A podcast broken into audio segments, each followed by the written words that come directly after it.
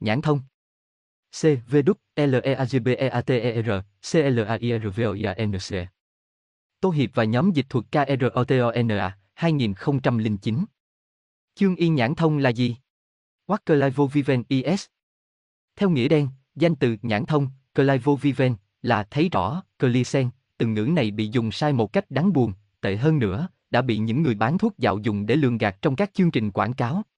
Với ý nghĩa hạn hẹp, từ này bao hàm một hiện tượng trong phạm vi rộng lớn, có những đặc tính rất khác nhau mà người ta không thể đưa ra một định nghĩa ngắn gọn và chính xác. Có người gọi đó là thị giác tâm linh, spiritual vision, nhưng sự diễn dịch này đưa đến nhiều hiểu lầm khác, vì trong nhiều trường hợp, không có một quan năng nào liên hệ với nó. Do đó từ ngữ xúc tích này cần được giữ nguyên. Trong khuôn khổ bài này, chúng tôi có thể định nghĩa nó là một năng lực trông thấy những gì mà mắt thường không thể thấy. Chúng tôi xin nói nhãn thông này thường, tuy không phải luôn luôn, đi kèm theo với nhĩ thông, Clyradin, là năng lực nghe được những gì mà lỗ tai bình thường không thể nghe được. Để tránh sự lặp đi lặp lại hai từ này, chúng tôi chỉ dùng một từ cho tựa đề quyển sách, nhưng nó gồm cả hai quan năng. Khởi sự chúng tôi có hai điều muốn nói. Thứ nhất, bài này không dành cho những người không tin vấn đề nhãn thông, tôi không tìm cách thuyết phục những người hoài nghi đó. Trong tác phẩm nhỏ này, không đủ chỗ dành cho việc đó, những người này phải nghiên cứu nhiều sách về trường hợp những cá nhân đã phát triển khả năng ấy, hay tự thí nghiệm theo lối thôi miên. Khi viết quyển sách này, tôi chỉ nghĩ đến những độc giả đã học và biết nhãn thông có thật, những độc giả thích thú tìm hiểu các phương pháp và những điều có thể xảy ra. Tôi có thể bảo đảm những điều tôi viết ra là do kết quả của nhiều cuộc nghiên cứu cẩn thận và đã được chứng nghiệm. Tôi không nói ra điều gì mà chính tôi chưa kinh nghiệm, mặc dù có một vài năng lực tôi diễn tả, có thể mới mẻ và lạ lùng. Thứ hai là, tôi cố gắng tránh những gì có tính cách quá chuyên môn, nếu được. Thật ra quyển sách này phần chính tôi dành cho những học viên thông thiên học, tôi xem các vị đó đã quen thuộc với những từ thông thiên học thông dụng, đôi khi tôi chỉ nói ngắn gọn mà không cần giải nghĩa từng chi tiết.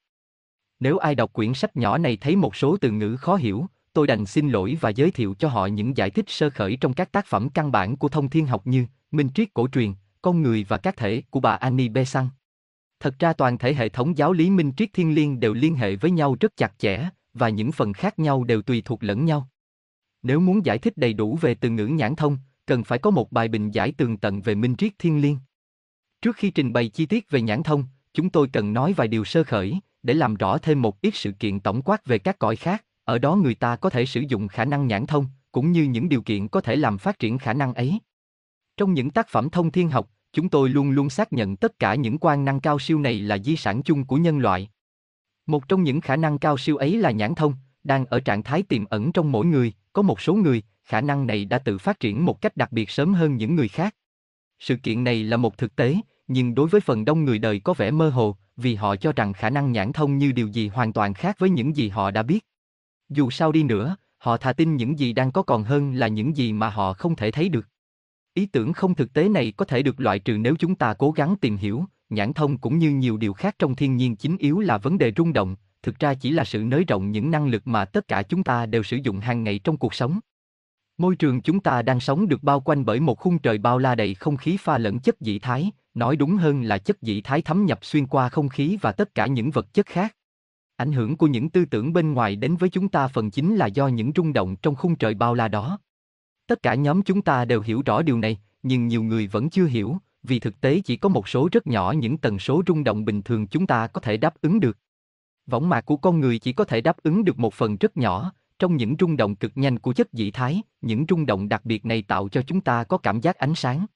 Điều đó nói lên rằng chúng ta chỉ có thể thấy những vật tự nó phát ra ánh sáng, hay những vật phản chiếu lại ánh sáng từ một nguồn sáng khác. Cũng thế, màn nhĩ con người chỉ có thể ứng đáp một số rất ít những rung động tương đối chậm, chỉ đủ để kích động không khí chung quanh chúng ta. Vậy, âm thanh mà chúng ta có thể nghe được là âm thanh tạo ra do những vật gây ra những tần số rung động trong một giới hạn đặc biệt nào đó. Khoa học đã biết rõ, có một số lớn rung động cả trên lẫn dưới hai giới hạn này, như thế có nhiều loại ánh sáng mà mắt chúng ta không thể thấy và có nhiều loại âm thanh mà tai chúng ta không thể nghe. Trong trường hợp ánh sáng, chúng ta chỉ có thể nhận thấy được những rung động cao hơn và thấp hơn giới hạn thấy được bằng cách sử dụng tia quang hóa, actinic trace, ở đầu này của quang phổ, và tia nóng, heat trace, ở đầu kia. Những rung động với tần số mà chúng ta có thể nhận thức được chứa đầy cả không gian bao la, xen vào giữa những làn sóng rung động chậm của âm thanh và những làn sóng rung động nhanh của ánh sáng. Như thế, chắc hẳn là phải có những rung động chậm hơn những rung động của âm thanh mà chúng ta không nghe được, và vô số những rung động nhanh hơn những rung động của ánh sáng mà chúng ta không thể thấy được. Chúng ta bắt đầu hiểu rằng, những rung động mà chúng ta thấy và nghe được giống như ta chỉ nghe được một số ít giây trong số những giây của một cây đàn thụ cầm lớn vô cùng tận. Chúng ta học hỏi và suy luận rất ít trong những giới hạn rất nhỏ này, chúng ta chưa biết rõ những gì chúng ta sẽ nhận biết được nếu chúng ta nhận thức được toàn bộ những rung động trong thiên nhiên.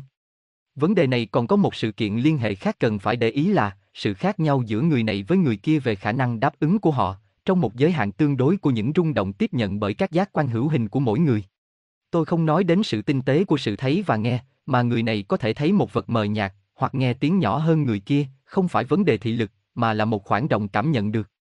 Nếu ta dùng một lăng kính thật tốt, tạo ra một dãy quang phổ trên tờ giấy trắng, một số người đánh dấu lên giấy những điểm giới hạn của quang phổ mà họ có thể thấy được, chúng ta sẽ nhận thấy những năng lực thị giác của họ rất khác nhau. Người này thấy một khoảng màu tím xa hơn các màu khác, người kia thấy màu tím ít hơn những màu khác, trong khi họ nhận được một sự nới rộng ở đầu cuối màu đỏ. Chỉ có số ít có thể thấy ở cả hai đầu xa hơn bình thường, chúng ta gọi những người này là người nhạy cảm, thực sự họ dễ cảm nhận đối với một dãy lớn những rung động hơn hầu hết những người trong cùng thời. Về phương diện nghe, sự khác nhau cũng có thể được trắc nghiệm bằng cách dùng một số âm thanh không quá cao đối với tai, ngay ven biên của khả năng thính giác, và người ta sẽ khám phá trong số những người tham dự, có bao nhiêu người có thể nghe được tiếng đó. Một trường hợp quen thuộc là tiếng kêu chip chip của loài dơi, thí nghiệm cho thấy rằng vào những buổi chiều mùa hè, cả bầu trời đầy tiếng kêu chát chúa, nhức nhối của giống thú nhỏ này, mà một số lớn người hoàn toàn không ý thức, và họ không nghe được gì cả. Những thí dụ trên cho chúng ta thấy rõ những năng lực đáp ứng của con người không có giới hạn nhất định đối với những rung động của chất dĩ thái hoặc của không khí. Một số trong chúng ta đã phát triển năng lực này rộng hơn những người khác, và người ta cũng nhận thấy ở cùng một người, khả năng đáp ứng thay đổi tùy theo những cơ hội khác nhau. Từ đó chúng ta có thể dễ dàng suy ra rằng, người nào cũng có thể phát triển năng lực này, và khi đến lúc, họ có thể học được cách phát triển năng lực thấy những gì được xem như vô hình đối với người khác, và nghe được những gì mà người khác không nghe được. Chúng ta cũng biết rõ rằng, còn có một số những rung động mà người bình thường chưa nhận biết được, đang chờ đợi sự khám phá của chúng ta. Những cuộc thử nghiệm với các tia trong gen cho ra những kết quả đáng ngạc nhiên, khi đưa ra một số ít trong những rung động mà người bình thường không nhận biết được. Đến nay, có nhiều vật chất được xem như mờ tối, đã trở thành trong suốt đối với những tia này. Sự kiện này cho phép chúng ta có thể giải thích loại nhãn thông sơ đẳng, liên hệ đến cách đọc một bức thư bên trong cái hộp đậy kín, hoặc thấy được những vật hiện diện trong một căn phòng kế cận. Biết cách sử dụng tia trong gen và có thêm vài dụng cụ thông thường khác, đủ để cho người nào cũng có thể thực hiện những trò ảo thuật. Đến đây, chúng ta chỉ mới đề cập đến sự nới rộng các giác quan của thể xác. Chúng ta được biết thể phách là phần mịn hơn làm thành cái khuôn thể xác, tất cả những cơ quan cảm giác của con người chứa một số lớn chất dị thái với nhiều mức độ đậm đặc khác nhau, thực tế khả năng những cơ quan này còn tiềm ẩn trong hầu hết chúng ta, nếu chúng ta trì chí đeo đuổi theo con đường phát triển, thì những khả năng đó sẽ phơi bày trước mắt chúng ta. Nhưng ngoài hai thể trên, chúng ta còn có hai thể khác nữa là thể vía và thể trí, theo tiến trình thời gian, mỗi thể sẽ được đánh thức và trở nên hoạt động, đến lượt nó sẽ ứng đáp với các trung động vật chất ở cõi riêng của nó. Từ đó hai thể này cung ứng như những dẫn thể cho linh hồn học hỏi, kinh nghiệm ở hai thế giới hoàn toàn mới lạ và rộng lớn về kiến thức và năng lực. Hai cõi này đang ở chung quanh chúng ta và tự do thấm nhập cõi này xuyên qua cõi kia. Đừng nghĩ rằng những cõi này tách rời và chất liệu tạo nên chúng hoàn toàn không liên kết nhau, thật ra chúng có vẻ như hòa tan lẫn nhau. Vùng thấp nhất của cõi trung giới tạo thành những dãy liên kết trực tiếp với vùng cao nhất của cõi trần, cũng như vùng thấp nhất cõi thượng giới tạo thành những dãy liên kết trực tiếp với vùng cao nhất của cõi trung giới. Chúng ta không thể xem vật chất cấu tạo nên các thể này như là loại vật chất mới lạ, phải xem chúng chỉ là loại vật chất bình thường của cõi trần nhưng được phân chia rất nhiều phần càng lúc càng thanh nhuyễn hơn, và sự rung động cũng nhanh hơn rất nhiều, do đó chúng có những điều kiện và đặc tính hoàn toàn mới lạ. Như thế, những giác quan của chúng ta càng ngày càng phát triển vững chắc, và điều này không có gì là khó hiểu, với thị giác lẫn thính giác, chúng ta có thể nhận biết những rung động cao hơn rất nhiều và thấp hơn rất nhiều so với những rung động mà chúng ta thường biết. Phần lớn các rung động thêm vào này vẫn thuộc cõi trần, chỉ vì chúng ta chưa đủ khả năng nhận sự cảm kích phần dĩ thái của cõi đó, nên hiện tại chúng giống như một quyển sách còn khép kín đối với chúng ta. Những rung động như thế vẫn có thể nhận được bởi võng mạc, dĩ nhiên chúng tác dụng lên chất dĩ thái nhiều hơn là lên vật chất nặng trừ của võng mạc. Tuy nhiên chúng ta nên hiểu sự tác động này chỉ liên quan đến cơ quan chuyên biệt để tiếp nhận chúng, mà không phải trọn cả bề mặt của thể phách. Trong vài trường hợp bất thường, những phần đặc biệt của thể phách có thể đáp ứng với các trung động phụ trội này một cách bén nhạy hơn là đôi mắt. Sự bất thường này có thể được giải thích bằng nhiều cách khác nhau, nhưng phần chính là do sự phát triển từng phần của thể vía, vì người ta tìm thấy các phần nhạy cảm của thể đó, gần như luôn luôn tương ứng với một trong những luân xa, tức trung tâm sinh lực của thể vía. Mặc dù trong trường hợp tâm thức thể vía chưa khai mở, các trung tâm này chưa linh hoạt ở cõi riêng của chúng, chúng vẫn đủ mạnh để kích thích sự tác động sắc bén của chất dị thái mà chúng thấm nhập xuyên suốt. Khi chúng ta nghiên cứu các giác quan của thể vía bằng những phương pháp khác nhau, chúng ta nhận thấy thể vía không có các cơ quan cảm xúc chuyên biệt. Có lẽ sự kiện này cần phải giải thích thêm, vì khi cố gắng tìm hiểu về sinh lý học của thể vía, dường như nhiều học viên cảm thấy khó chấp nhận những điều đã được trình bày. Chất liệu thể vía thâm nhập một cách hoàn toàn trong thể xác, như vậy phải có sự tương đồng chính xác giữa hai vận cụ này, và mỗi vật hữu hình đều có một thể vía kèm theo. Những điều trình bày trên rất chính xác, tuy nhiên những người bình thường chưa khai mở nhãn quan cõi trung giới có thể hiểu lầm. Mỗi chất liệu ở cõi vật chất đều có một chất liệu cõi trung giới, theo thứ tự kết hợp chặt chẽ với nó, không tách rời khỏi nó, ngoại trừ do tác động mạnh của một lực huyền bí, chỉ trong trường hợp này, hai thể tách rời nhau cho đến khi lực tác động chấm dứt. Tuy nhiên trong mọi trường hợp, các phần tử chất liệu cõi trung giới kết hợp với nhau rất lỏng lẻo so với các phần tử tương ứng của cõi trần. Thí dụ, trong một thanh sắt, chúng ta có một khối những phân tử cõi vật chất trong trạng thái đặc, có thể nói rằng những vị trí tương đối của những phân tử này thay đổi rất ít, mặc dù mỗi phân tử rung động cực nhanh trong phạm vi riêng của nó. Phần tương ứng ở cõi trung giới của thanh sắt gồm có cái mà chúng ta thường gọi là chất đặc của cõi trung giới, đó là chất liệu của cảnh thấp nhất và nặng trượt nhất của cõi trung giới. Tuy thuộc cảnh thấp nhất cõi trung giới, nhưng những phần tử của nó thay đổi vị trí tương đối rất nhanh và liên tục, những phần tử này di chuyển dễ dàng như sự di chuyển của những phần tử trong chất lỏng ở cõi trần. Như thế, không có sự liên hệ cố định giữa bất cứ một phần tử nào ở cõi vật chất với những chất liệu cõi trung giới, trong lúc chúng tác động như một thể tương ứng đối với vật thể cõi trần. Điều này cũng đúng đối với thể vía con người, chúng ta có thể xem như nó gồm hai phần, một phần kết tụ đậm đặc chiếm cùng một vị trí với thể xác, một vùng chất liệu trung giới thưa thớt, như đám mây bao chung quanh phần đậm đặc. Trong cả hai phần này và ở giữa chúng, những phần tử vận chuyển thật nhanh. Khi nhìn sự vận chuyển của các phân tử trong thể vía, chúng ta thấy giống hình ảnh nước đang sôi sùng sục. Điều này làm cho chúng ta hiểu rằng, mỗi cơ quan của thể xác đều luôn luôn có một cơ quan tương ứng được tạo nên do những chất liệu cõi trung giới, và cơ quan tương ứng này không duy trì cùng những phần tử chất liệu cõi trung giới lâu hơn vài giây đồng hồ. Do đó không có chất liệu trung giới tương ứng chuyên biệt đối với chất liệu tạo nên thần kinh thị giác và thính giác, cũng như những cơ quan khác. Như thế, dù mắt và tai của thể xác luôn luôn có bộ phận tương ứng bằng chất liệu cõi trung giới, nhưng phần chất liệu cõi trung giới đặc biệt này có khả năng đáp ứng những rung động của thị giác hay thính giác trung giới, không hơn không kém những phần chất liệu khác của thể vía. Được biết, chúng ta thường dùng những từ ngữ thị giác thể vía hoặc thính giác thể vía cho dễ hiểu, thật ra chúng ta chỉ muốn diễn tả khả năng đáp ứng với các rung động, đưa đến ý thức con người khi họ đang hoạt động trong thể vía, tương đương với những dữ kiện cùng đặc tính do mắt và tai chuyển đến họ khi họ đang ở trong thể xác. Nhưng trong điều kiện hoàn toàn khác của cõi trung giới, không cần có những cơ quan chuyên biệt hóa để đạt được kết quả này. Mỗi phần của thể vía đều có chất liệu có khả năng đáp ứng như nhau, do đó khi một người hoạt động trong thể vía, họ có thể thấy rõ đồ vật ở sau lưng, ở dưới, ở trên mà không cần xoay đầu nhìn lại.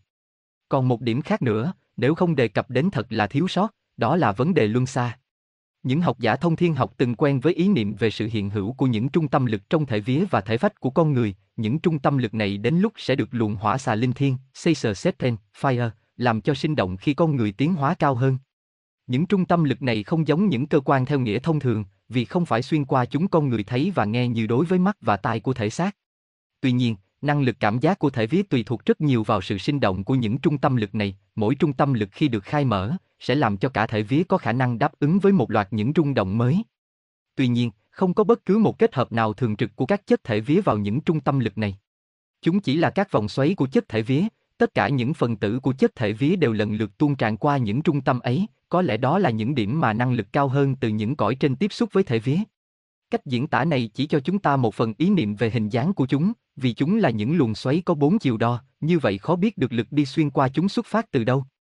Nhưng bất cứ trường hợp nào, tất cả các phần tử đều lần lượt đi xuyên qua mỗi trung tâm lực, như thế cũng dễ hiểu là mỗi trung tâm lực có thể gợi nên năng lực tiếp nhận của tất cả những phần tử thể vía đối với một số những trung động, vậy tất cả những phần tử của thể vía đều hoạt động đồng đều như những giác quan.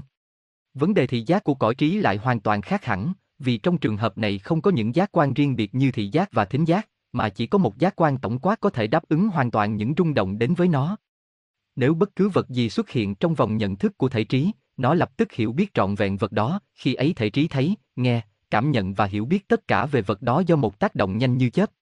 Tuy nhiên, quan năng tuyệt diệu này chỉ khác với quan năng mà hiện tại chúng ta đang sử dụng về cấp độ chớ không khác về loại, ở cõi thượng giới, cũng giống như ở cõi trần, nhờ những rung động mà những ấn tượng được truyền đi từ sự vật đến chủ thể tiếp nhận. Trên cõi Bồ đề, lần đầu tiên chúng ta tiếp xúc với một quan năng hoàn toàn mới, không giống với những quan năng mà chúng ta đã nói, ở đây người ta nhận thức bất cứ sự vật gì nhờ một cách thức hoàn toàn khác hẳn, không do sự rung động từ bên ngoài. Vật bị quan sát trở nên một thành phần của chính người quan sát, và người quan sát nghiên cứu vật ấy từ bên trong, thay vì từ bên ngoài. Năng lực này không có liên hệ gì đến nhãn thông. Sự khai mở toàn phần hoặc từng phần của bất cứ một trong các quan năng này đều được chúng ta gọi là nhãn thông, là năng lực nhận thấy những gì mà thị giác thường của thể xác không nhìn thấy được. Nhưng các quan năng này có thể được khai mở bằng nhiều cách khác nhau, đề cập một ít về những đường lối khác nhau này cũng không phải là vô ích. Thí dụ một người có thể tiến hóa trong tình trạng cô lập đối với tất cả, ngoại trừ những ảnh hưởng tốt nhất từ ngoại giới, và từ đầu họ phát triển theo đường lối thông thường một cách hoàn hảo, những giác quan của người ấy cũng sẽ được khai mở theo một trình tự bình thường. Những giác quan thể xác của họ sẽ lần lần nới rộng phạm vi, cho đến lúc chúng đáp ứng được với tất cả những rung động của vật chất, rồi đến chất dị thái. Như vậy, thứ tự tiếp theo là trở nên nhạy cảm hơn đối với phần thô kệch của cõi trung giới, rồi đến phần thanh nhẹ hơn, cho đến khi đúng lúc đến lượt quan năng của cõi trí bắt đầu phát triển. Tuy nhiên trên thực tế, sự khai mở đều đặn như thế ít khi xảy ra. Có những người đôi khi lóe lên tâm thức cõi trung giới, mà thị giác thể phách vẫn chưa được đánh thức. Sự phát triển không đều đặn là một trong những nguyên nhân chính, làm cho con người phải chịu trách nhiệm một cách bất thường về sự sai lầm của năng lực nhãn thông, một trách nhiệm không thể tránh khỏi, ngoại trừ người ấy phải được huấn luyện cẩn thận lâu dài dưới sự hướng dẫn của một bậc thầy có khả năng. Những học giả thông thiên học đều biết có sự hiện hữu của những bậc thầy như thế, ngay trong thế kỷ 19 của chủ nghĩa duy vật này, lời nói của người xưa vẫn còn là chân lý, khi đệ tử đã sẵn sàng, thì chân sư cũng sẵn sàng, và khi có thể bước vào phòng học tập, đệ tử sẽ luôn luôn tìm thấy chân sư. Họ cũng hiểu rõ rằng, chỉ dưới sự hướng dẫn như thế, một người mới có thể khai mở các năng lực tiềm tàng một cách an toàn và chắc chắn. Vì một người khai mở khả năng nhãn thông mà chưa được huấn luyện, chính họ dễ bị lừa phỉnh về ý nghĩa và giá trị của những điều mà họ thấy, cũng như cái thấy của họ hoàn toàn bị lệch lạc khi đem nó về tâm thức thể xác. Ngay khi người đệ tử tiếp nhận được giáo huấn về những khả năng huyền bí, cũng không chắc là họ sẽ khai mở đúng theo thứ tự lý tưởng như đã được gợi ý ở trên, do tình trạng tiến bộ lúc trước chưa đủ để họ có thể thành đạt dễ dàng. Nhưng bất cứ trường hợp nào, khi được một vị thầy có đầy đủ khả năng hướng dẫn, người đệ tử hoàn toàn yên tâm về sự phát triển tâm linh sẽ tiến triển theo đường lối tốt nhất đối với họ. Một điều ích lợi lớn khác là người đệ tử có thể điều khiển những quan năng mà họ hoạch đắc được, cũng như họ có thể sử dụng chúng hoàn toàn và thường xuyên khi họ cần cho công việc phụng sự minh triết thiên liêng. Trái lại trong trường hợp người chưa được huấn luyện, những năng lực như thế thường chỉ biểu lộ từng phần và không liên tục, lúc có, lúc không theo cảm hứng riêng của chúng. Nhiều người đưa lý do bài bác rằng, nếu quan năng nhãn thông như đã nói là một phần của sự khai mở huyền bí con người, và là dấu hiệu của một sự tiến bộ nào đó, như thế có vẻ hơi kỳ lạ, vì quyền năng đó thường được sở hữu bởi những người sơ khai, hoặc bởi người thiếu học vấn và kém văn hóa trong giống dân chúng ta, lại dĩ nhiên, dù trên quan điểm nào họ cũng là những người kém tiến hóa. Mới nhìn thoáng qua thì sự kiện có vẻ như vậy, nhưng thật ra sự nhạy cảm của người hoang dã hay của người dốt nát thô lỗ ở Âu Châu không phát triển cùng một cách thức, và cũng không giống với quan năng của người được huấn luyện đúng cách. Nếu giải thích chi tiết chính xác về sự khác nhau, chúng ta sẽ gặp phải những vấn đề kỹ thuật khó hiểu hơn, vì thế chúng ta chỉ đưa ra ý kiến tổng quát để phân biệt giữa hai điều này, rút ra từ một thí dụ về khả năng nhãn thông ở cảnh thấp nhất, liên hệ trực tiếp đến cõi vật chất. Trong con người, thể phách liên hệ rất chặt chẽ với hệ thần kinh, và bất cứ tác động nào lên phần này cũng sẽ nhanh chóng gây phản ứng lên phần kia. Hiện nay, dù ở Trung Phi hay Âu Tây, cũng có xuất hiện rải rác những người hoang dã có thị giác thể phách, người ta quan sát thấy rằng ở hầu hết những người này đều có sự rối loạn trong hệ thần kinh giao cảm, và sự hoạt động của khả năng này ngoài tầm kiểm soát của họ. Thật ra đó là một thứ cảm giác toàn khối không rõ ràng, thuộc về toàn cả thể phách, hơn là một nhận thức cảm giác xác định chính xác qua một cơ quan chuyên biệt hóa. Ở những giống dân về sau, cũng như ở những người tiến hóa cao, năng lực của con người tập trung nhiều hơn vào sự phát triển những khả năng trí tuệ, sự nhạy cảm lờ mờ này thường sẽ biến mất. Nhưng về sau, khi con người bắt đầu khai mở khả năng tâm linh, họ phục hồi lại khả năng nhãn thông. Tuy nhiên, lần này đó là một khả năng chính xác và rõ ràng, đặt dưới sự kiểm soát của ý chí con người và tác động xuyên qua một cơ quan cảm giác xác định. Một điều đáng ghi nhận là bất cứ một tác động nào của thần kinh liên hệ giao cảm với nó, giờ đây gần như hoàn toàn thuộc về hệ thần kinh não tủy. Bà Besant đã viết về vấn đề này như sau, hình thức tâm linh thấp thường được thấy ở loài thú cũng như ở loài người rất kém trí khôn, và rất ít khi có ở những người mà trí khôn đã phát triển nhiều. Những năng lực tâm linh thấp này hình như chỉ liên hệ với hệ thần kinh giao cảm mà không liên hệ thần kinh não tủy. Những tế bào hạch to lớn của hệ thần kinh giao cảm chứa một tỷ lệ rất lớn chất dị thái, do đó chúng dễ bị ảnh hưởng bởi những rung động thô kệch của cõi trung giới, hơn là những tế bào chứa ít chất dị thái. Khi hệ thần kinh não tủy nảy nở nhiều và não bộ phát triển hơn, hệ thần kinh giao cảm trở về vị trí phụ thuộc và sự nhạy cảm đối với những rung động tâm linh bị các rung động mạnh và linh hoạt hơn của hệ thần kinh não tủy chế ngự. Đúng là ở giai đoạn sau này của sự tiến hóa, sự nhạy cảm tâm linh tái xuất hiện, nhưng nó phát triển liên hợp với các trung tâm thần kinh não tủy và do ý chí kiểm soát. Nhưng chúng ta thấy có rất nhiều trường hợp đáng thương, khả năng tâm linh bị kích động quá độ và bất thường, những trường hợp này do não bộ phát triển chưa đủ và hệ thống thần kinh giao cảm vẫn còn chiếm ưu thế. Tuy nhiên, ở một vài người có văn hóa cao và có tư tưởng hướng về vấn đề tinh thần, đôi khi có những tia sáng thấu thị, mặc dù họ chưa bao giờ được nghe hoặc được huấn luyện để khai mở khả năng ấy. Trong trường hợp đó, sự thoáng thấy của họ chứng tỏ rằng họ đã đến giai đoạn tiến hóa sẵn sàng để những năng lực này bắt đầu tự biểu lộ một cách tự nhiên. Sự xuất hiện những năng lực như thế sẽ giúp kích thích thêm cho họ cố gắng duy trì tiêu chuẩn đạo đức cao và trong sạch, cũng như sự quân bình về tinh thần, nếu không đạt được những điều kiện này, nhãn thông chỉ là một sự nguyền rủa chớ không phải là một ân phúc cho người sở hữu nó. Có nhiều giai đoạn trung gian giữa những người hoàn toàn không nhạy cảm đối với vấn đề tâm linh và những người đã phát triển đầy đủ năng lực nhãn thông. Một trường hợp đáng chú ý là có những người chưa phát triển khả năng nhãn thông, nhưng họ biểu lộ một số khả năng tâm linh dưới ảnh hưởng của thuật thôi miên. Ở những người này, bản chất tâm linh đã nhạy cảm, nhưng tâm thức của họ chưa đủ khả năng tác động trong đời sống vật chất còn nhiều rối ren. Tâm trí người ấy cần phải được tự do, gián đoạn tạm thời với những giác quan bên ngoài, trong trạng thái xuất thần do thôi miên, khi ấy họ có thể sử dụng quan năng tiên đoán vừa bắt đầu nảy nở bên trong. Dĩ nhiên trong trạng thái xuất thần do thôi miên, cũng có vô số mức độ sáng suốt khác nhau, từ một người bình thường, không chút gì thông minh, đến người hoàn toàn kiểm soát được năng lực thị giác và có thể hướng nó đến bất cứ nơi nào họ muốn. Ở một giai đoạn cao hơn, khi tâm thức được tự do thoát khỏi sự kềm chế của nhà thôi miên, họ đạt đến những vùng thị giác rất cao ngoài giới hạn hiểu biết của họ. Bước phát triển kế tiếp là lúc con người có thể chế ngự hoàn toàn thể xác, như lúc xuất thần mà không cần đến thuật thôi miên. Ở giai đoạn này, năng lực thị giác phi thường tuy không biểu lộ trong lúc thức tỉnh, nhưng trở nên linh hoạt trong giấc ngủ bình thường của thể xác. Sách vở có nói nhiều về những nhà tiên tri và linh thị, họ là người được thượng đế mặc khải trong giấc mơ, hoặc họ trò chuyện với các vị cao cả trong đêm tĩnh mịch. Hầu hết những người có văn hóa cao của các giống dân tiến hóa trên thế gian đều phát triển đến một mức độ nào đó về khả năng này, có nghĩa là những giác quan thể vía của họ hoạt động đầy đủ, có khả năng tiếp nhận một cách hoàn hảo ảnh hưởng từ những đối tượng và thực thể trên cõi riêng của chúng. Nhưng muốn sử dụng những khả năng ấy trong khi sinh hoạt bằng thể xác ở cõi trần, thường cần phải có hai sự thay đổi. Thứ nhất, linh hồn, ego, cần được đánh thức để nhận biết thực tại ở cõi trung giới, tâm thức phải thoát ra khỏi vỏ kén tạo nên bởi những tư tưởng trong lúc thức của chính họ để nhìn xem xung quanh, quan sát và học hỏi. Thứ nhì, tâm thức của họ phải được duy trì, khi linh hồn quay về thể xác. Gây ấn tượng lên não bộ để nó có thể nhớ lại những gì đã thấy và học hỏi. Sự thay đổi thứ nhất quan trọng hơn sự thay đổi thứ hai, vì linh hồn, tức con người thật, có được lợi ích do thu thập những sự kiện trên cõi đó, mặc dù họ có thể không được thỏa mãn do sự không nhớ lại được những gì đã trải qua trong giấc ngủ của xác thân. Nhiều học giả thường hỏi, đầu tiên quan năng nhãn thông này sẽ được biểu lộ trong họ như thế nào? Làm sao họ có thể biết được khi họ đạt tới giai đoạn bắt đầu thấy lờ mờ các điều báo trước? Có sự khác biệt rất nhiều giữa các trường hợp, vì thế chúng ta không thể đưa ra bất cứ câu trả lời chung nào cho vấn đề này. Có một số người bắt đầu bằng cách đắm chìm trong ảnh hưởng của một vài loại kích thích bất thường để có được một thứ thị giác xuyên thấu nào đó. Trong trường hợp này, chủ thể tư tưởng thường nhận ra rằng họ chỉ là nạn nhân của ảo giác. Một số người khác bắt đầu bằng sự nhận thấy một cách gián đoạn, từng lúc những màu sắc chói sáng và những rung động của hào quang con người. Có những người thường thấy và nghe những điều mà những người chung quanh không nghe thấy gì cả.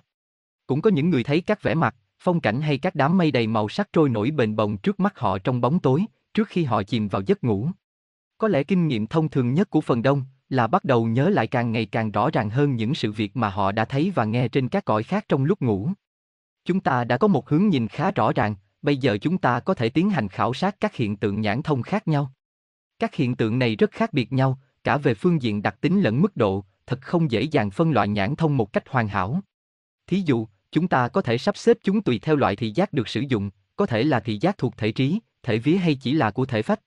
Chúng ta có thể phân chia tùy theo năng lực của người có nhãn thông, họ đã được huấn luyện, hay chưa được huấn luyện, đó là nhãn quan thường xuyên và điều khiển được hoàn toàn, hay chỉ là sự thấy không liên tục và không do ý chí kiểm soát, nhãn quan ấy chỉ có thể thực hiện dưới ảnh hưởng của thôi miên, hay không cần sự trợ giúp của thuật thôi miên, họ có thể sử dụng khả năng này trong lúc thể xác thức tỉnh, hay chỉ có được nó khi thể xác chìm đắm trong giấc ngủ, hoặc trong trạng thái xuất thân. Tất cả những sự phân biệt này đều quan trọng mà chúng ta phải để ý đến, trong khi tiếp tục khảo sát vấn đề, nhưng trên phương diện toàn thể, chúng ta có thể theo cách sắp xếp thực dụng nhất mà ông Sinet đã chọn qua tác phẩm của ông, tính chất hợp lý của thuật thôi miên, đó là quyển sách mà tất cả nghiên cứu sinh về nhãn thông cần phải đọc.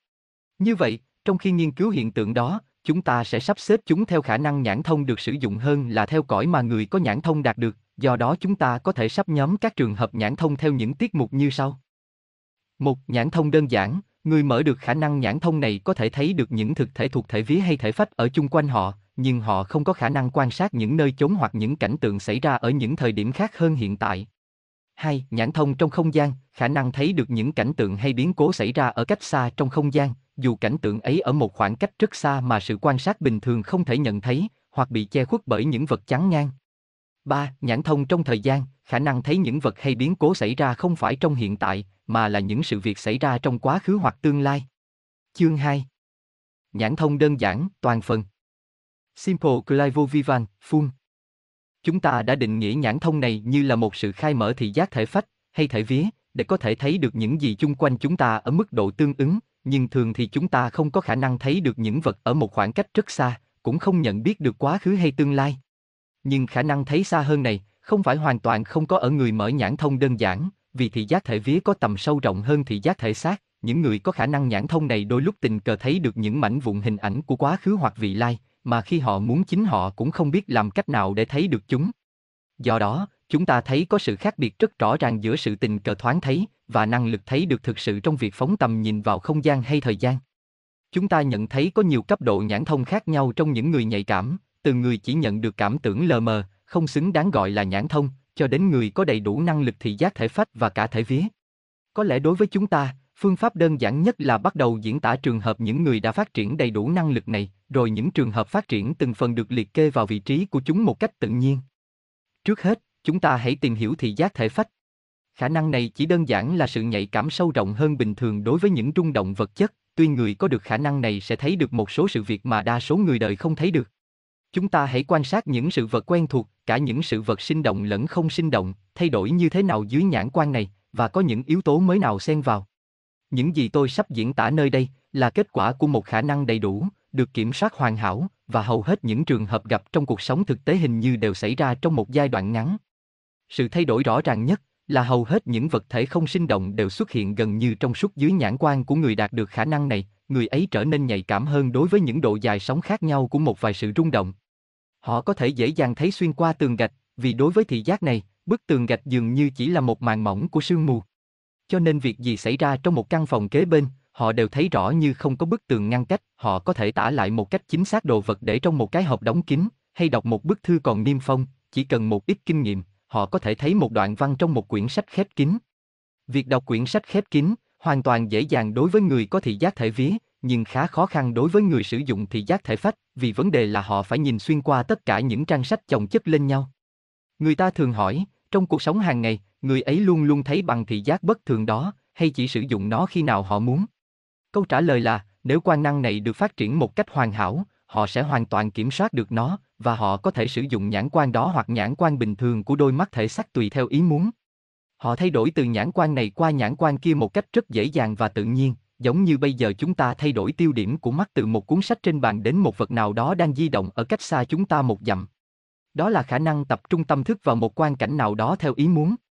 Trong một lúc nhất định, người này hoàn toàn thấy rõ vật mà họ chú ý đến, đồng thời họ cũng có một tri thức lờ mờ về một quan cảnh khác, giống như khi chúng ta tập trung nhìn vào bất cứ vật gì mà chúng ta cầm trong tay, chúng ta cũng thấy lờ mờ bức tường đối diện như là một hậu nền.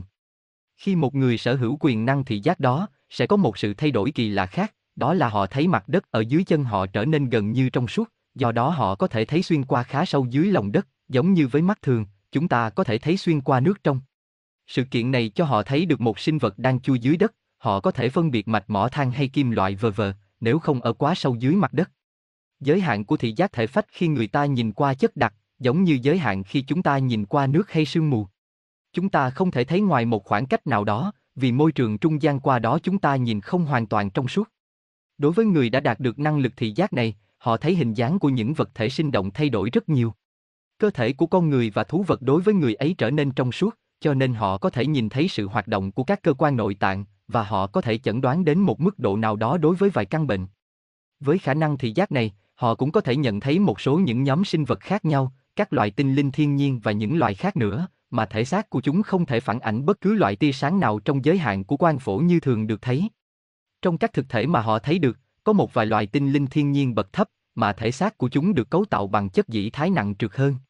Nhóm này gồm hầu hết những loài tiên nữ, thần tài, ma quỷ mà nhiều câu chuyện về chúng vẫn còn lưu truyền ở các vùng núi Tô Cách Lan, Ái Nhĩ Lan và nhiều nơi trên khắp thế giới. Loài tinh linh thiên nhiên là loài chính yếu cư ngụ trên cõi trung giới, nhưng vẫn có khá nhiều loài đó thuộc về phần dĩ thái của cõi trần, dĩ nhiên phần này dễ được thấy bởi tầm mắt của người thường hơn những phần khác.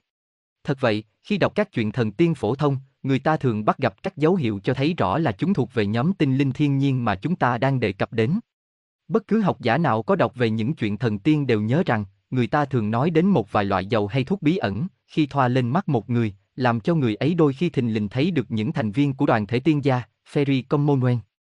Thường có những câu chuyện về hiệu quả của việc dùng chất thuốc thoa lên mắt, những câu chuyện này xuất phát từ nhiều nơi khác nhau trên thế giới, chắc hẳn có một sự thật nào đó ở phía sau những câu chuyện này, cũng như thường có những sự thực ở phía sau truyền thuyết dân gian phổ thông. Hiện nay không có sự thoa vào mắt như thế để mở thị giác thể vía, mặc dù có một vài loại dầu khi thoa lên khắp cả thân thể, sẽ trợ giúp rất nhiều cho sự xuất vía ra khỏi thể xác một cách có tri thức đầy đủ. Sự hiểu biết về điều này dường như được tồn tại từ thời Trung Cổ, đó là bằng chứng cho thấy một vài dấu vết về ma thuật thời xưa. Nhưng việc thoa thuốc lên đôi mắt có thể rất dễ kích thích sự nhạy cảm của mắt và làm cho nó tiếp nhận được một số rung động của chất dị thái. Câu chuyện thường xảy ra liên hệ đến người dùng cách thoa loại dầu thần bí để nhìn thấy được tiên nữ, kết quả là họ bị vị tiên nữ đập hay đâm vào mắt, chẳng những làm cho thị giác thể phách của họ bị mất mà thị giác của thể xác cũng không còn sử dụng được. Xin xem quyển Phương diện khoa học về những chuyện thần tiên của ông E. S. Hartland trong bộ sách Khoa học hiện đại, hoặc những sưu tập khác về các chuyện thần tiên. Nếu thị giác hoạch đắc là thị giác cõi trung giới, điều đó sẽ hoàn toàn vô hiệu, vì sự tổn thương của thể xác không ảnh hưởng gì đến quan năng thể vía, nhưng nếu thị giác thuộc về thể phách, trong nhiều trường hợp sự hư hỏng đôi mắt thể xác sẽ tức khắc làm mất nhãn quan thể phách, vì cơ chế tác động giữa hai thể liên hệ chặt chẽ nhau.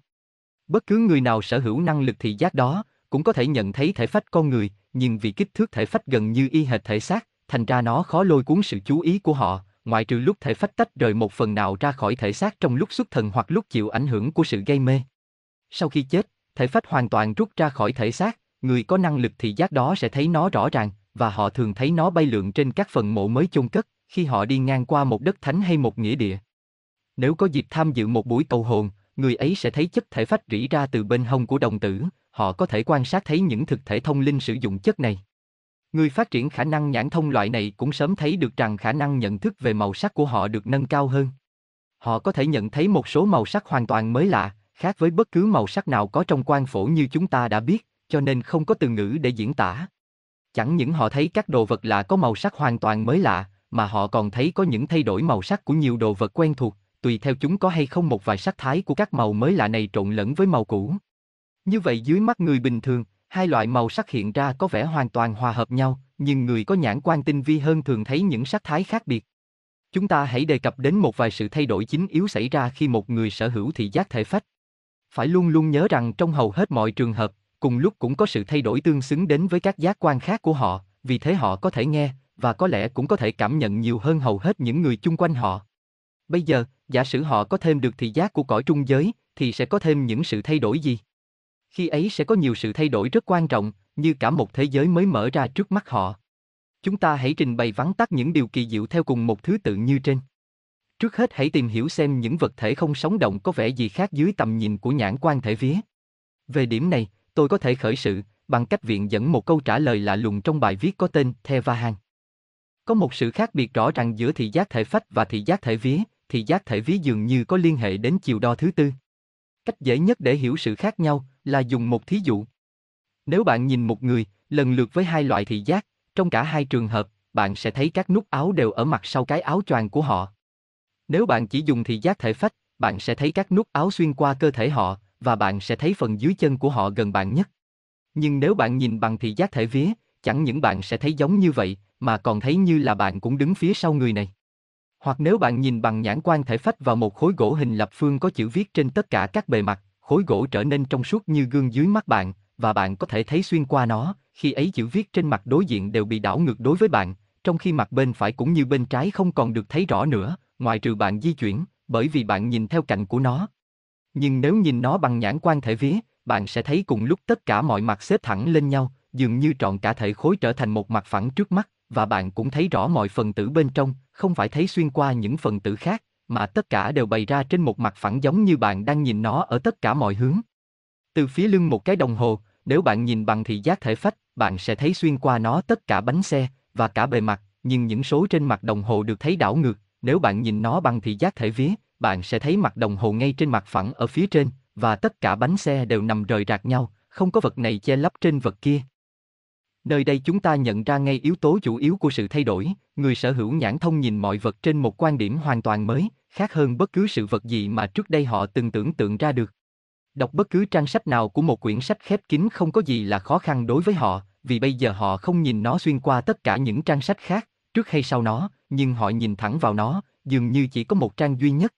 Họ thấy được mạch mỏ sắt hay than đá ở sâu dưới lòng đất, vì bây giờ đất đá không còn là vật ngăn cản nhãn quan của họ.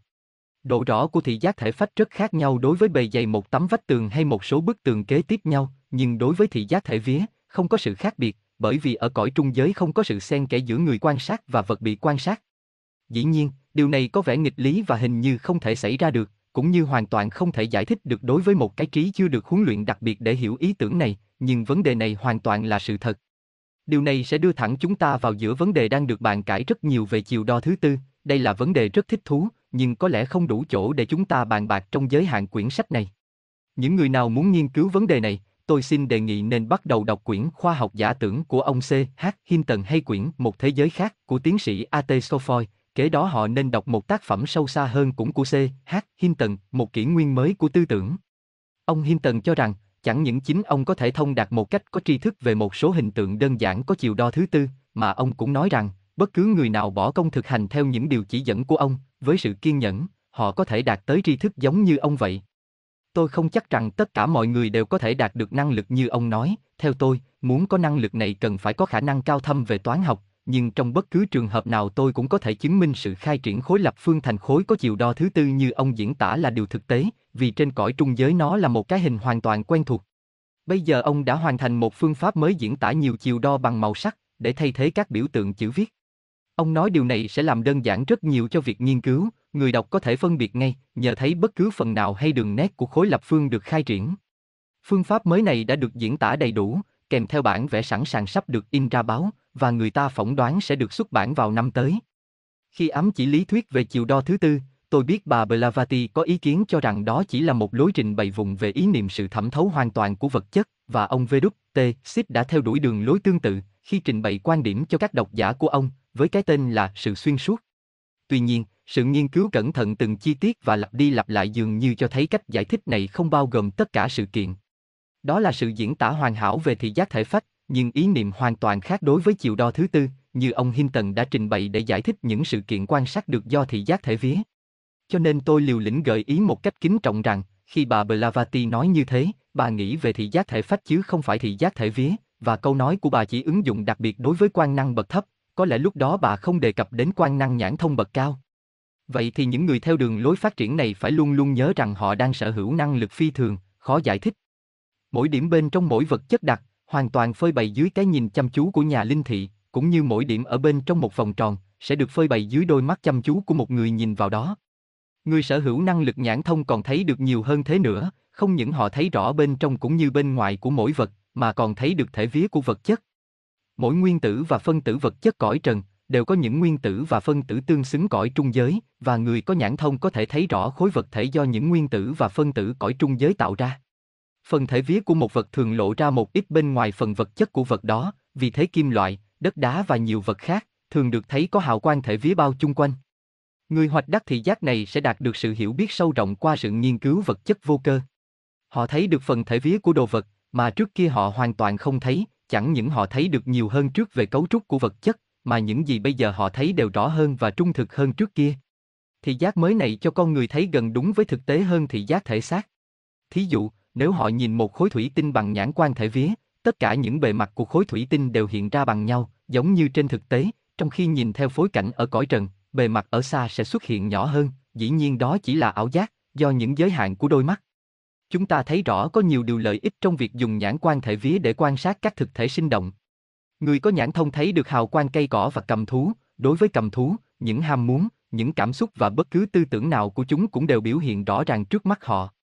Giá trị cao quý nhất của năng lực nhãn thông nằm trong việc áp dụng để quan sát con người, thường ai có năng lực này có thể giúp đỡ mọi người có hiệu quả hơn, vì có thể hiểu biết rõ ràng hơn về người cần được sự trợ giúp. Họ có thể thấy hào quang và trọn cả thể vía, nhưng họ chưa thấy được những thể cao hơn, tuy nhiên họ có thể biết được khá nhiều về những thể cao nhờ sự quan sát cẩn thận. Khả năng khảo sát của họ về thể phách đem lại lợi ích đáng kể trong việc xác định vị trí và phân loại những tổn thương hay bệnh tật của hệ thống thần kinh hệ.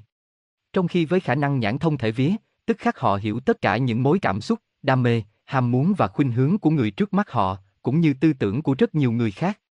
Khi nhìn vào một người, họ sẽ thấy người ấy được bao quanh bởi một màn sương chói lọi của hào quang thể vía, tỏa ra đủ loại màu sắc sáng chói, những màu sắc cùng sự sáng chói này biến đổi không ngừng theo sự thay đổi của tư tưởng và tình cảm con người. Họ sẽ thấy hào quang này tràn ngập màu hồng đẹp đẽ của loại tình cảm trong sạch, màu xanh da trời trong sáng của lòng tôn sùng, màu nâu đục của tánh ích kỷ, màu đỏ tươi đậm của sự nóng giận, màu đỏ tối khủng khiếp của sự dâm dục, màu xám tái mét của sự sợ hãi, màu mây đen của tánh ganh ghét và hiểm độc, hoặc bất cứ hàng trăm dấu hiệu khác mà người có nhãn thông lão luyện nhận ra rất dễ dàng. Vì thế dưới sự quan sát của người có nhãn thông, bất cứ người nào cũng không thể che giấu những trạng thái tình cảm thật sự về bất cứ vấn đề gì. Những dấu hiệu thay đổi của hào quang là một đề tài rất lý thú cần được nghiên cứu sâu rộng, nhưng trong giới hạn của quyển sách, chúng ta không thể đi sâu vào chi tiết. Một bài tường thuật đầy đủ hơn về sự kiện này cùng nhiều hình ảnh màu sẽ được trình bày trong tác phẩm của tôi nhan đề Con người hữu hình và vô hình. Khi quan sát hào quang thể vía, chẳng những người có nhãn thông thấy được kết quả tạm thời của những cảm xúc đi xuyên qua nó trong lúc ấy, mà họ còn biết được một cách tổng quát khuynh hướng và đặc tính của người khác qua cách sắp xếp và tỷ lệ màu sắc hào quang, khi con người trong tình trạng nghỉ ngơi tương đối. Tính tình của con người được biểu lộ qua thể vía ở cõi trung giới, vì thế những gì thấy được trong thể vía có thể đưa đến kết luận một cách khá chính xác. Vì có nhãn thông sẽ dễ dàng xét đoán về đặc tính của một người, khi quan sát tư tưởng của người ấy được biểu lộ trên cõi trung giới. Tư tưởng thực sự xuất phát từ cõi thượng giới, tức cõi trí, là nơi mà tất cả tư tưởng được biểu lộ trước tiên như những rung động của thể trí. Nhưng nếu đó là một tư tưởng ích kỷ, hoặc tư tưởng bị liên kết theo một cách thức nào đó với một cảm xúc hay sự ham muốn, lập tức nó xuống cõi trung giới, khoác lấy một hình thể làm bằng chất liệu cõi trung giới, và có thể được nhận thấy bởi vị có nhãn thông. Gần như tất cả tư tưởng của đa số người đời đều thuộc vào một trong những loại kể trên, do đó trên phương diện thực hành, người có nhãn thông cõi trung giới có thể nhận thấy rõ trọn cá tính của người khác. Vì thể vía của con người và những hình tư tưởng do họ phóng ra liên tục, như là một quyển sách để mở đối với vị có nhãn thông, cho nên vị ấy có thể đọc được khá nhiều những đặc tính của kẻ khác. Bất cứ người nào muốn biết thêm về hình tư tưởng dưới mắt của người có nhãn thông, có thể tìm đọc quyển Hình tư tưởng do bà Besant và tôi biên soạn. Chúng ta đã thấy có những thay đổi về hình dáng của những đồ vật sống động và không sống động, dưới nhãn quan của người có nhãn thông trọn vẹn ở cõi trung giới. Bây giờ chúng ta hãy xem những sự vật hoàn toàn mới mà họ thấy được. Họ sẽ tri thức đầy đủ hơn, rộng lớn hơn ở nhiều hướng trong thiên nhiên, nhưng chủ yếu sự chú ý của họ phải do những cư dân sống trong thế giới ấy thu hút. Trong phạm vi quyển sách này, chúng ta không cần kể chi tiết về họ. Muốn tìm hiểu thêm, độc giả nên xem những quyển sách nói về cõi trung giới đã được Hội thông thiên học xuất bản. Ở đây, chúng ta chỉ có thể kể một vài nhóm chính trong số những cư dân cõi trung giới. Người có nhãn thông sẽ chịu ảnh hưởng bởi các hình ảnh thay đổi không ngừng do dòng sóng liên tục của tinh hoa chất luôn quay cuồng chung quanh như đe dọa, nhưng luôn luôn phải rút lui trước ý chí cố gắng kiên định của họ, họ sẽ ngạc nhiên trước một đoàn thực thể khổng lồ, tạm thời được rút ra từ đại dương này, và hiện tồn riêng biệt do tư tưởng và ước muốn tốt hoặc xấu của con người. Họ sẽ thấy nhiều đám tinh linh thiên nhiên khác nhau, đang làm việc hoặc đùa giỡn, đôi khi họ cũng có thể nghiên cứu một cách thích thú sự tiến hóa phi thường của một vài hạng thấp trong hàng ngũ các vị thần linh cao cả, những vị này được xem như tương đương với cộng đồng thiên thần, theo thuật ngữ thiên chúa giáo. Nhưng có lẽ điều làm họ thích thú nhất ở cõi trung giới là những cư dân thuộc giống người. Những cư dân này được chia thành hai nhóm chính, nhóm thứ nhất gồm những người mà chúng ta gọi là người sống, nhóm thứ hai gồm những người mà chúng ta nhầm lẫn gọi là những người đã chết, nhưng thật ra hầu hết họ đang hoàn toàn sống thực. Họ sẽ tìm thấy ở đâu đó một người trong số những người thuộc nhóm một, hoàn toàn thức tỉnh và đầy đủ tri thức, có lẽ được gửi đến để trao cho họ vài thông điệp, hay nhiệt tâm quan sát họ để xem họ tiến bộ được bao nhiêu. Trong khi đó đa số người đời khi thoát khỏi thể xác trong lúc ngủ, sẽ lang thang vô định, và được bao bọc trong những tư tưởng của riêng họ, gần như vô thức đối với những sự việc xảy ra chung quanh. Họ sẽ tìm thấy trong số đông những người từ trần, có mọi cấp độ tâm thức và trí thông minh khác nhau. Người đời nghĩ rằng cái chết sẽ làm cho con người thay đổi hoàn toàn, nhưng thực ra người chết không có gì thay đổi.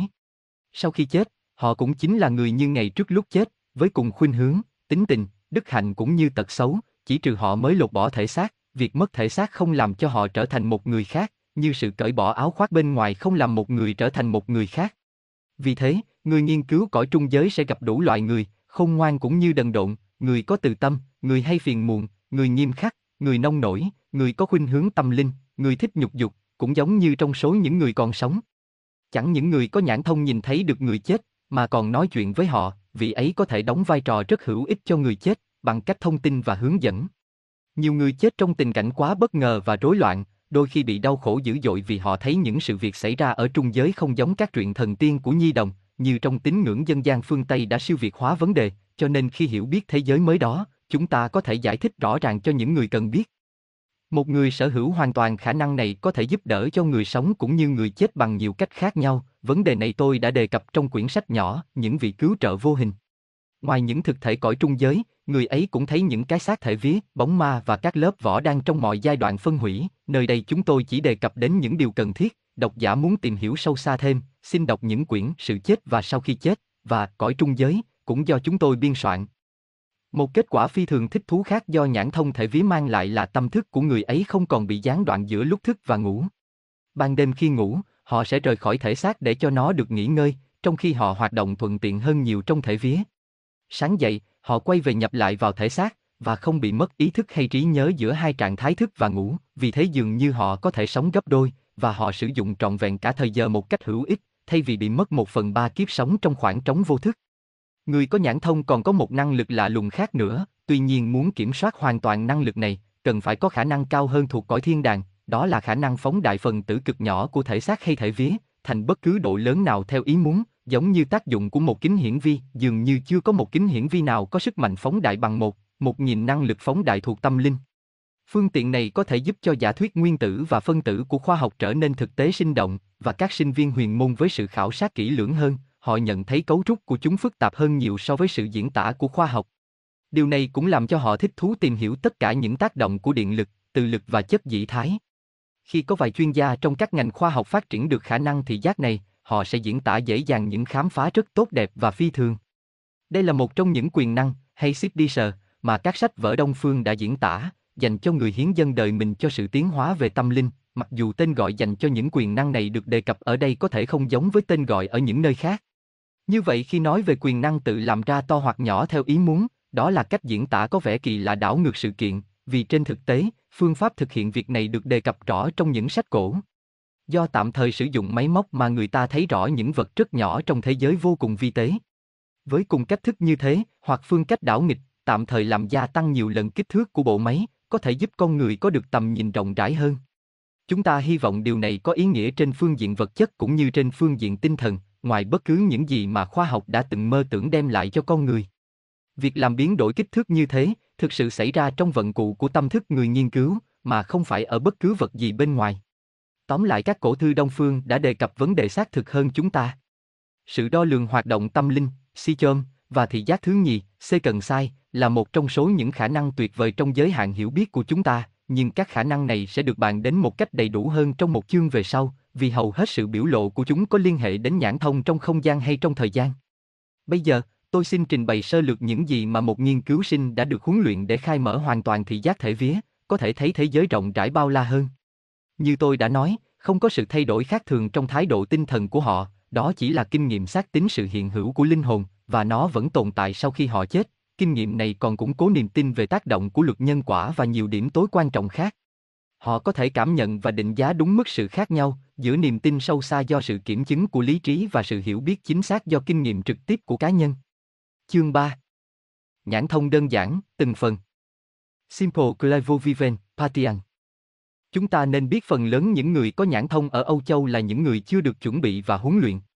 Những người này thường khiếm khuyết rất nhiều những đặc tính mà tôi đã kể trên, chúng ta biết có nhiều loại khiếm khuyết khác nhau như về sắc thái, về sự thường xuyên, và trên hết là sự chính xác.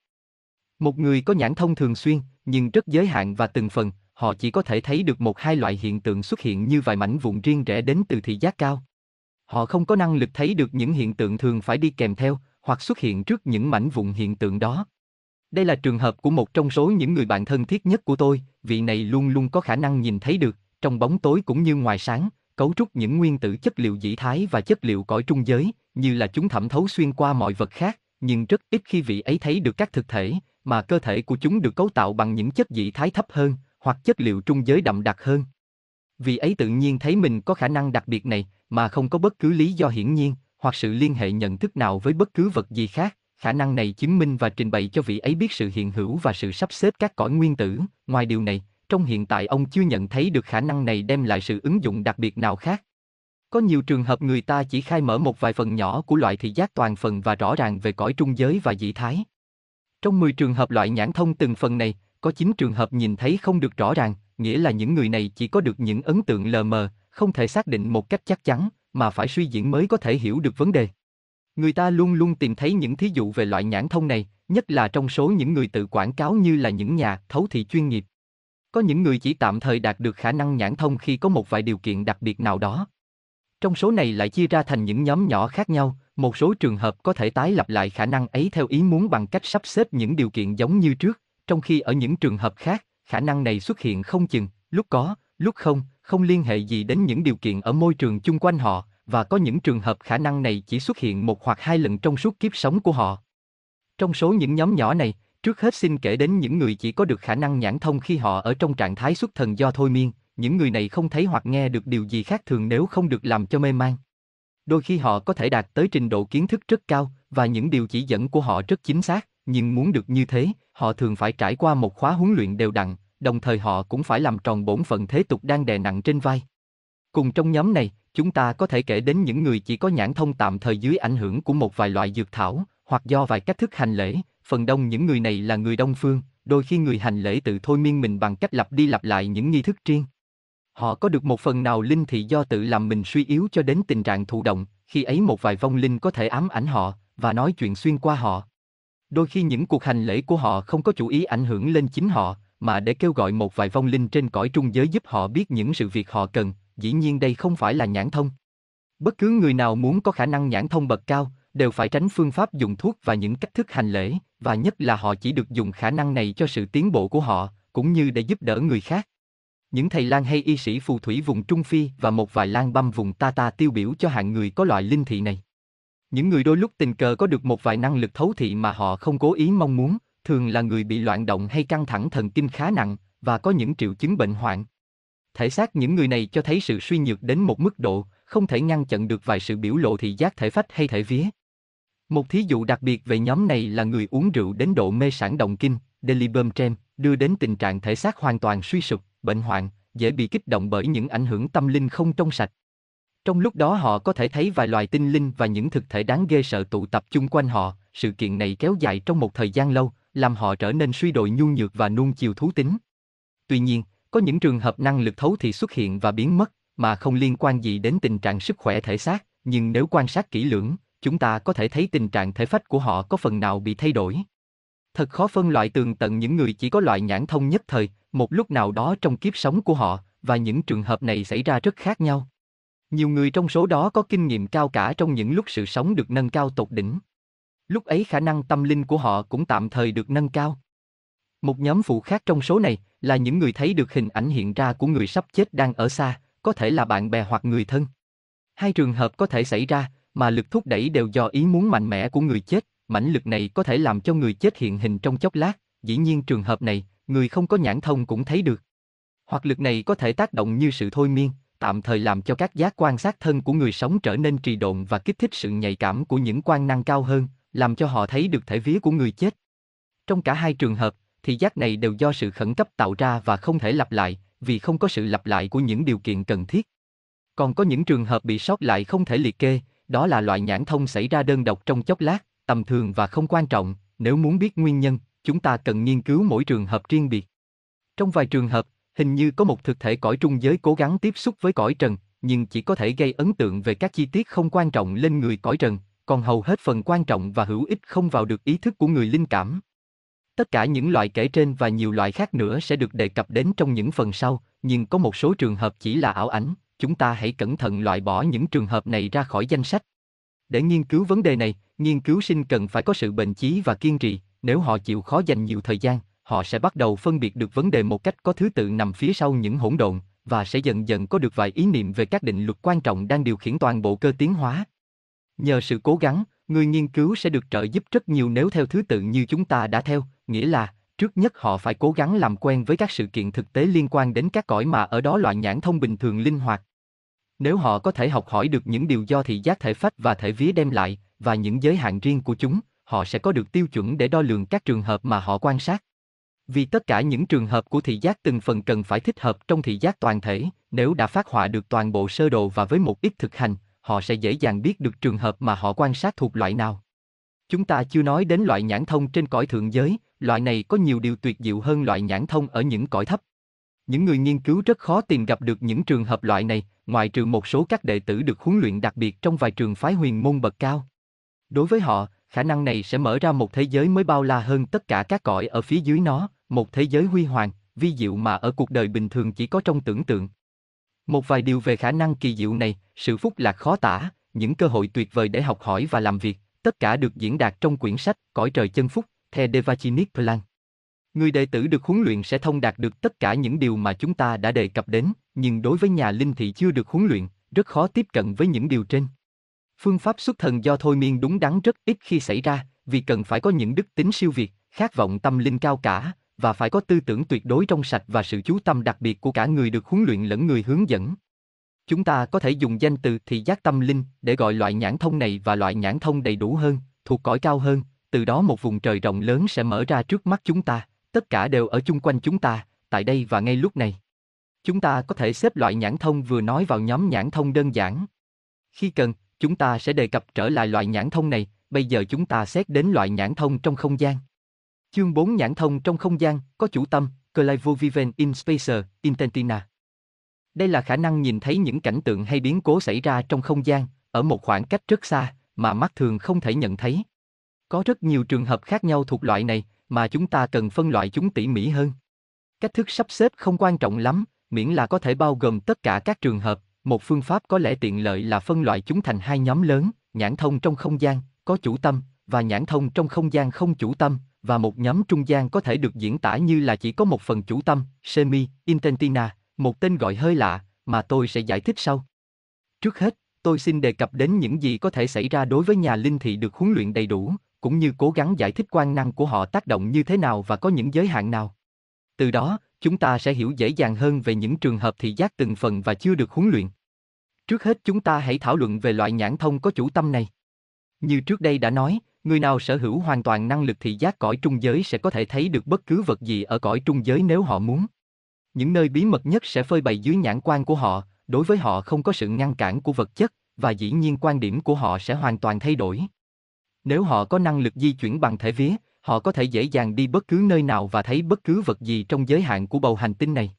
Thật ra như chúng ta biết, dù không cần vận dụng thể vía, khả năng nhận thấy của họ rất rộng rãi. Chúng ta hãy khảo sát kỹ hơn những phương pháp mà loại thị giác siêu hình này có thể được sử dụng để quan sát những biến cố xảy ra ở cách xa. Thí dụ, làm thế nào mà một người ở nước Anh thấy rõ từng chi tiết một điều gì xảy ra cùng lúc ấy ở Ấn hay ở Mỹ? Có một giả thuyết rất đáng tin cậy giúp chúng ta giải thích hiện tượng này. Người ta gợi ý rằng, mỗi vật thể đều liên tục phát ra các bức xạ, radiatin, đi khắp mọi hướng, tương tự như các tia sáng nhưng vô cùng mịn màng hơn, mà người có khả năng nhãn thông có thể nhận thấy được. Trong trường hợp này, khoảng cách không còn là trở ngại, các tia bức xạ có thể xuyên thấu tất cả mọi vật ngăn cản, và những tia này có thể gặp nhau ở vô cực theo mọi chiều hướng mà không vướng mắc nhau, giống như sự rung động bình thường của ánh sáng. Mặc dù nhãn thông không tác động hoàn toàn giống hệt như thế, tuy nhiên lý thuyết này hoàn toàn chính xác trong nhiều trường hợp. Chắc chắn mọi vật đều phóng các bức xạ ra khắp mọi hướng như đã nói trên, trừ trường hợp ở cõi cao hơn, nơi đó tiên thiên ký ảnh, Akashic Record, được tạo ra. Phương pháp đo lường hoạt động tinh thần cũng tùy thuộc vào các bức xạ này như vừa được giải thích. Tuy nhiên, trên thực tế có vài khó khăn khi áp dụng đối với những rung động của chất dị thái, chất này tác dụng như là phương tiện trung gian để một người có thể thấy bất cứ sự vật gì ở nơi xa. Vì những vật ngăn cách không hoàn toàn trong suốt, và những sự vật được quan sát có độ trong suốt tương đương với vật ngăn cách, do đó kết quả đạt được có thể bị nhiều lầm lẫn. Nếu các bức xạ thể vía thay vì thể phách được cảm nhận, sẽ có thêm một chiều đo nữa, Aditona Dimensino. Khi ấy có thể tránh được vài điều khó khăn, nhưng mặt khác sẽ đem lại vài điều phức tạp mới. Vì mục đích thực dụng trong sự cố gắng tìm hiểu nhãn thông, chúng ta không cần để ý đến giả thuyết bức xạ này, mà chỉ xét đến những phương pháp thực tế được sử dụng để nhìn thấy từ khoảng cách xa. Có 5 phương pháp, trong số đó có 4 phương pháp thực sự có liên hệ đến những loại nhãn thông khác nhau, còn phương pháp thứ năm đúng ra không thuộc khả năng nhãn thông, mà thuộc về lĩnh vực ma thuật. Trước hết, chúng ta hãy nói sơ đến phương pháp sau cùng để loại ra. Một, nhờ sự trợ giúp của tinh linh thiên nhiên, Nature Spirit. Trong phương pháp này, người thực hành không cần có bất cứ khả năng tâm linh nào, họ chỉ cần biết cách sai khiến một vài thực thể cư ngụ ở cõi trung giới, để dò tìm cho họ. Họ có thể dùng sự cầu đảo hay triệu thỉnh để thuyết phục sự trợ giúp của những thực thể phụ tá ở cõi trung giới, hoặc nhờ ý chí phát triển cao độ, họ có thể cưỡng bách thực thể phụ tá phải trợ giúp họ. Phương pháp này được áp dụng nhiều ở Đông Phương, nơi đó người ta thường sử dụng tinh linh thiên nhiên, và ở cựu lục địa Đại Tây Dương Châu, Atlantis, nơi đó, các vị lãnh chúa hắc đạo sử dụng loại tinh linh nhân tạo rất chuyên biệt và độc ác dị thương. Đôi khi người ta thu thập những dữ kiện bằng cách cầu hồn như hiện nay, nhưng trong trường hợp này, người ta sử dụng một người vừa mới chết, sinh hoạt được tự do chút ít ở cõi trung giới để mang thông điệp. Trong trường hợp này, đôi khi cũng có một tinh linh thiên nhiên tự mạo nhận người thân đã chết để đùa nghịch, phá phách. Như tôi đã nói, phương pháp này hoàn toàn không phải là nhãn thông mà là ma thuật, vấn đề này được đề cập ở đây chỉ với mục đích để bạn đọc khỏi bối rối khi cố gắng phân loại nhãn thông thuộc về những đề mục sau. 2. Cách dùng một luồng sóng cõi trung giới. Trong vài tác phẩm thông thiên học, một số hiện tượng loại này được trình bày một cách sơ sài, chung với những hiện tượng khác. Điều chính yếu của phương pháp này là tạo ra một luồng sóng rung động trong chất liệu cõi trung giới, giống như thiết đặt một đường dây điện thoại tạm thời xuyên qua đó. Nơi đây, chúng ta không thể khảo cứu tường tận về tính chất vật lý cõi trung giới, mặc dù tôi có đủ kiến thức để viết về nó. Tôi chỉ cần nói đại khái là, người ta có thể tạo ra một con đường kết nối xác định bằng chất liệu cõi trung giới, đường kết nối này sẽ hoạt động như một đường dây điện tính để chuyển các làn rung động, do đó họ sẽ nhận thấy được những gì ở đầu dây kia. Cũng nên hiểu, đường nối kết được thiết đặt không phải do sự phóng trực tiếp xuyên qua không gian của chất liệu cõi trung giới, mà do sự tác động trên một đường, hoặc nhiều đường, bằng các phân tử chất liệu cõi đó, tạo thành một đường có tính chất đặc biệt để dẫn truyền những rung động. Tác động sơ khởi này có thể thiết lập bằng hai cách, hoặc do sự truyền dẫn năng lượng từ phần tử này đến phần tử kia đến khi đường nối kết được hình thành, hoặc do sự sử dụng một lực từ cõi cao hơn, có thể tác động cùng lúc trên toàn bộ đường nối kết. Dĩ nhiên, chỉ những người đã phát triển đến cấp độ cao mới có thể sử dụng phương pháp thứ nhì, vì cần sự hiểu biết và năng lực sử dụng những lực ở một mức độ khá cao. Khi một người có khả năng tạo cho họ một đường nối kết bằng cách này, dĩ nhiên họ không cần đường nối kết ấy nữa, vì họ có thể thấy rất dễ dàng và hoàn toàn bằng một quan năng cao hơn. Những hoạt động đơn giản ở cõi trung giới tuy dễ dàng thực hiện nhưng khó diễn tả. Thanh thép cũng có bản chất từ trường, con người với năng lực ý chí có thể tạo ra sự phân cực những nguyên tử trên một số lộ trình song song ở cõi trung giới, đi từ người quan sát đến cảnh tượng mà họ muốn thấy. Tất cả những nguyên tử bị tác động được giữ lại trong một lúc theo các trục song song nhau và tạo thành một loại ống dẫn tạm thời, mà người có thông nhãn có thể dựa theo đó để nhìn. Phương thức này có điều bất lợi là con đường kết nối có thể bị xáo trộn hay bị phá hủy bởi bất cứ dòng lưu chuyển nào tương đối mạnh ở cõi trung giới, tình cờ băng ngang qua đường đi của nó, nhưng nếu người quan sát có ý chí vững chắc, sự tình cờ này ít khi xảy ra. Quan cảnh ở xa được nhìn theo dòng lưu chuyển cõi trung giới này, rất khác với sự nhìn xuyên qua một kính viễn vọng. Hình ảnh con người thường xuất hiện rất nhỏ, giống như khi nhìn bằng mắt đến một chỗ thật xa, mặc dù kích thước thật nhỏ, nhưng đường nét vẫn rõ ràng như ở gần.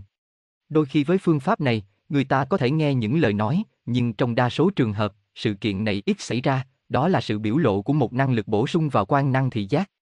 Trong trường hợp này, nhà linh thì thường không rời khỏi thể xác của họ, đây không phải là xuất vía hay xuất bất cứ thành phần nào của họ đến nơi được quan sát, mà họ chỉ tạo nên một kính viễn vọng tạm thời bằng chất liệu trung giới. Do đó, trong lúc đang quan sát quan cảnh ở xa, thể xác của họ vẫn có thể sinh hoạt đến một mức độ nào đó, thường họ vẫn còn kiểm soát được tiếng nói của họ và có thể diễn tả những gì mà họ thấy trong khi đang quan sát. Như thế, tâm thức của người đó thực sự vẫn ở tại đây. Điều này có những lợi điểm mà cũng có những giới hạn, giống như những giới hạn của một người sử dụng viễn vọng kính tại cõi trần. Người làm thí nghiệm không thể thay đổi tiêu điểm nhìn, không thể nới rộng hay thay đổi tầm nhìn, họ nhìn cảnh vật từ một hướng nào đó, và không thể thình lình xoay quanh để nhìn phía bên kia của vật ấy. Nếu họ có dư thừa năng lượng tâm linh, họ có thể vứt bỏ viễn vọng kính mà họ đang sử dụng, và tạo ra một cái hoàn toàn mới để nhìn cảnh vật theo hướng khác, nhưng điều này không phải dễ thực hiện. Có thể nói là muốn nhìn thấy cùng lúc mọi phía của một vật, người ta phải sử dụng thị giác thể vía, với điều kiện vật đó tương đối gần, trong tầm nhìn của thị giác thể vía, nhưng nếu vật được quan sát ở một khoảng cách rất xa, hàng trăm hay hàng ngàn dặm là trường hợp rất khác. Điều thuận lợi của thị giác thể vía là thấy được thêm chiều đo thứ tư, nhưng dĩ nhiên vấn đề vị trí của vật được quan sát là một yếu tố quan trọng làm giới hạn năng lực thị giác ở cõi trung giới.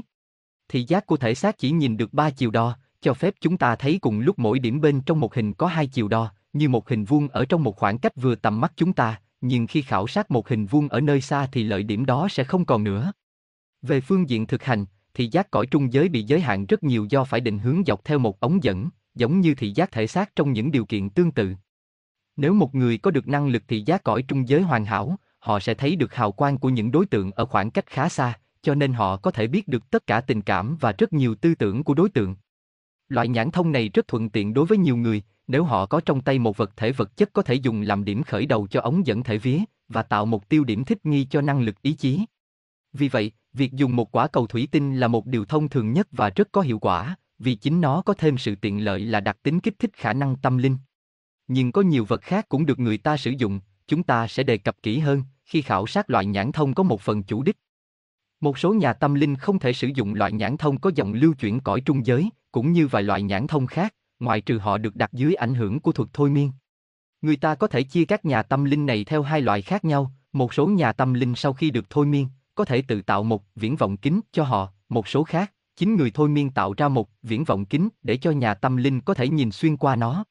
Chúng ta thấy rõ trong trường hợp thứ hai, nhà tâm linh chưa đủ ý chí để tự tạo một ống dẫn cho riêng mình, trái lại người thực hiện việc thôi miên sở hữu năng lực ý chí cần thiết, nhưng họ chưa có nhãn thông, nên không thể nhìn xuyên qua ống dẫn của chính họ tạo ra, vì vậy họ cần có sự trợ giúp của nhà tâm linh.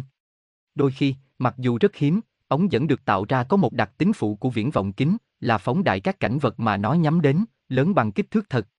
Dĩ nhiên, những đồ vật luôn luôn được phóng đại đến một độ lớn nào đó, nếu không, khó có thể thấy được, độ phóng đại này tùy thuộc kích thước của ống dẫn cõi trung giới, và toàn cảnh vật được thấy như một bức hình nhỏ di động.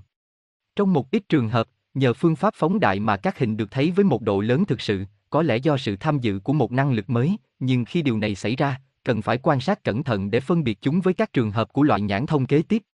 3. Cách phóng một hình tư tưởng Nhà linh thị sử dụng được phương pháp này có trình độ phát triển hơn những nhà linh thị thuộc loại trước, vì họ cần phải kiểm soát được một phần nào cõi thường giới. Tất cả học giả thông thiên học nên lưu ý, khi tư tưởng biểu lộ thành hình thể ở cõi riêng của nó, trong nhiều trường hợp cũng biểu lộ ở cõi trung giới. Nói chung là như vậy, nhưng nếu một người suy nghĩ một cách mạnh mẽ về sự hiện diện của họ ở một nơi nào đó, tư tưởng đặc biệt đó tạo nên một hình dáng giống như chính nhà tư tưởng, và hình dáng đó sẽ xuất hiện ở nơi mà người ấy nghĩ tới. Hình dáng này cốt yếu được cấu tạo bằng chất liệu cõi trí, nhưng có rất nhiều trường hợp nó cũng thu hút chung quanh nó chất liệu cõi trung giới, và nó dễ được nhìn thấy hơn. Có nhiều trường hợp người phát ra tư tưởng có thể nhìn thấy hình dáng tư tưởng của họ, những trường hợp này thường là do ảnh hưởng của sự thôi miên, và trong hình tư tưởng không chứa đựng tâm thức nào của người phát ra tư tưởng. Khi hình tư tưởng được phát ra, nó thường trở thành một thực thể hoàn toàn tách biệt về phương diện tiếp nhận những ấn tượng, tuy vẫn có sự liên hệ nào đó đến người tạo ra nó. Loại nhãn thông thứ ba này là năng lực duy trì nhiều liên hệ với hình tư tưởng mới vừa hình thành, để có thể tiếp nhận những ấn tượng từ nó.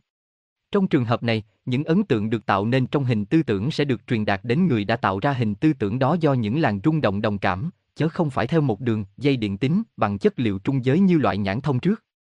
Trong trường hợp loại nhãn thông này được thực hiện hoàn hảo, nhà linh thị phát ra một phần tâm thức của họ vào hình tư tưởng và dùng nó như là một tiền đồn, từ đó họ có thể quan sát. Khi ấy họ thấy khá rõ ràng, như chính họ đang ở tại nơi hình tư tưởng do họ phát ra. Hình ảnh mà họ thấy có kích thước giống như thật và gần trong tầm tay, thay vì nhỏ và xa, hơn nữa họ có thể thay đổi tầm nhìn nếu muốn.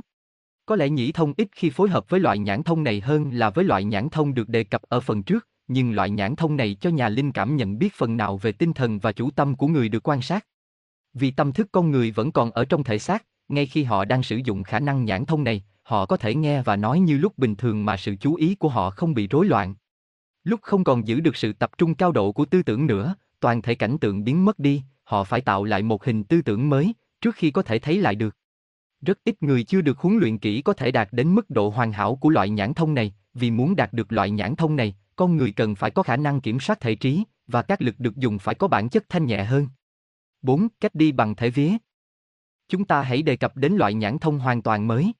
Ở loại nhãn thông này tâm thức của nhà linh thị không còn duy trì trong thể xác hay tiếp xúc chặt chẽ với thể xác, mà được chuyển hoàn toàn đến cảnh tượng được quan sát. Đối với nhà linh thị chưa được huấn luyện kỹ, phương pháp này mang lại nhiều nguy hiểm nghiêm trọng hơn các phương pháp đã được mô tả trước và không thích hợp cho họ. Phương pháp này chỉ dành cho các nghiên cứu sinh đã được huấn luyện đặc biệt, chúng ta sẽ khảo sát trong đề mục thứ năm. Khi sử dụng loại nhãn thông này, thể xác con người ở trong trạng thái ngủ hay xuất thần, vì vậy các cơ quan thể xác không còn sẵn sàng để sử dụng. Do đó những gì được thấy và những nghi vấn đặc biệt liên quan đến cảnh tượng được quan sát, phải đợi lúc người ấy quay trở về cõi trần mới biết được. Về phương diện khác, thì giác này được đầy đủ và hoàn hảo hơn, người ấy cũng nghe rõ như thấy mọi vật trải qua trước mắt, và họ có thể di chuyển một cách tự do theo ý muốn trong một giới hạn rộng lớn trên cõi trung giới. Nếu thích, họ có thể quan sát và nghiên cứu tất cả những cư dân khác ở cõi đó, gồm một thế giới rộng lớn của các tinh linh thiên nhiên, thế giới thần tiên theo truyền thuyết chỉ là một phần nhỏ của nó, ngoài ra cũng có một vài hạng thiên thần bậc thấp. Họ cũng có nhiều cơ hội tham dự vào những cảnh tượng diễn ra trước mắt và có thể trò chuyện với nhiều thực thể khác nhau trên cõi trung giới, do sự thích thú và hiếu kỳ, họ có thể biết được nhiều điều ở cõi trung giới. Nếu họ có thể học thêm phương pháp tự hiện hình, họ có thể tham dự vào các biến cố ở cõi trần, hoặc trò chuyện với những người ở cách xa, cũng như hiện hình cho một người bạn ở xa thấy được. Trên phương diện thực hành, họ chỉ có thể tìm thấy một người hay một nơi mà họ đã từng biết, hoặc phải tạo ra mối liên hệ với. Người hoặc nơi đó bằng cách chạm vào vài đồ vật có liên hệ với người hoặc nơi đó, giống như đồ vật được dùng trong phép đo hoạt động tâm linh. Nhờ cách sử dụng thể vía, một người có thể hoàn toàn di chuyển tự do và nhanh chóng theo bất cứ hướng nào, và có thể tìm thấy dễ dàng bất cứ nơi nào được chỉ trên bản đồ, mà không cần biết trước nơi ấy hay bất cứ vật gì liên hệ với nơi ấy. Họ cũng có thể bay lên cao trong không gian để có được tầm nhìn của loài chim về nơi mà họ đang khảo sát, nhờ thế họ có thể thấy một khoảng cách khá xa, hoặc một khoảng rộng theo đường viền bờ biển, và đặc tính tổng quát của vùng đó. Khi sử dụng phương pháp này, họ có năng lực và tự do rộng rãi hơn những phương pháp trước. Một thí dụ về năng lực này là câu chuyện của bà cao được ghi trong quyển Thiên nhiên trong đêm tối, trang 127, của nhà văn người Đức, ông Dung Stilling. Câu chuyện kể về một nhà linh thị cư ngụ vùng ngoại ô Philadelphia thuộc Hoa Kỳ. Ông có thói quen đi ngủ sớm và ít nói chuyện, ông là người nghiêm nghị, có lòng từ thiện và ngoan đạo, bản tính của ông không thể chê trách được, ngoại trừ việc ông nổi tiếng là người bí ẩn. Có nhiều câu chuyện kỳ lạ kể về ông, trong số đó có câu chuyện như sau. Vợ của một vị thuyền trưởng rất lo âu về sự an toàn của chồng, vì chồng bà đang du lịch Âu Châu và Phi Châu, đã lâu bà không được tin tức. Bà bị thôi thúc phải tìm đến nhà linh thị để giải bày. Khi nghe câu chuyện, nhà linh thị yêu cầu bà hãy cho ông ít thì giờ để tìm ra tin tức bà cần. Kế đó, ông vào căn phòng bên trong, còn bà ngồi chờ ở ngoài. Vì chờ quá lâu, bà mất kiên nhẫn, nghĩ rằng ông đã quên bà, nên bà nhẹ bước đến gần cửa phòng và nhìn qua khe cửa, bà ngạc nhiên thấy ông nằm trên một cái ghế trường kỷ, bất động như người chết. Dĩ nhiên, bà không nghĩ đến việc làm phiền ông, nên phải đợi đến lúc ông thức dậy. Sau cùng ông bước ra và nói với bà những lý do làm cho chồng bà không thể viết thư cho bà, lúc ấy chồng bà đang ở tại một quán cà phê bên London, và sẽ trở về nhà trong một thời gian ngắn. Khi vị thuyền trưởng trở về, kể lại cho vợ nghe về những trở ngại làm ông không thể liên lạc được, những điều ông kể rất giống như những điều mà bà nghe được từ nhà linh thị, nên bà tin rằng chồng bà nói hoàn toàn sự thật, điều này làm bà rất thỏa mãn. Chồng bà còn kể lại rằng, ông đã gặp một vị thuật sĩ tại một quán cà phê ở London, vị này đã nói với ông rằng người vợ của ông rất sốt ruột nghĩ đến ông, để trả lời, ông, tức người thuyền trưởng, đã trình bày lý do không thể liên lạc được với vợ, và thêm rằng vào chiều ngày hôm ấy ông sẽ xuống tàu trở về Mỹ. Tiếp theo, ông nói vị thuật sĩ lạ này đã biến mất trong đám đông, và ông cũng không biết gì thêm về vị này. Chúng ta không thể biết được ông Dung Stilling có bằng chứng trung thực nào về câu chuyện này, mặc dù ông nói ông rất hài lòng về tính chất xác thực của câu chuyện, vả lại, có nhiều sự việc tương tự xảy ra làm chúng ta không có lý do để hoài nghi tính xác thực của câu chuyện. Nhà linh thị có thể khai mở quan năng một cách tự nhiên, hay học cách khai mở được chỉ dẫn trong một vài trường phái khác nhau. Những chỉ dẫn để khai mở này không được trình bày trong các bài vở thông thiên học, vì có quy định không cho những nghiên cứu sinh thông thiên học phô diễn những hiện tượng như thế. Tôi đã diễn tả một vài trường hợp tương tự các trường hợp trên trong quyển sách nhỏ có tự là những vị cứu trợ vô hình. Tôi biết rất rõ một người phụ nữ thường xuất hiện trước bạn bè ở một nơi xa, đã được ông Xích kể trong quyển Những chuyện ma có thực, trang 27.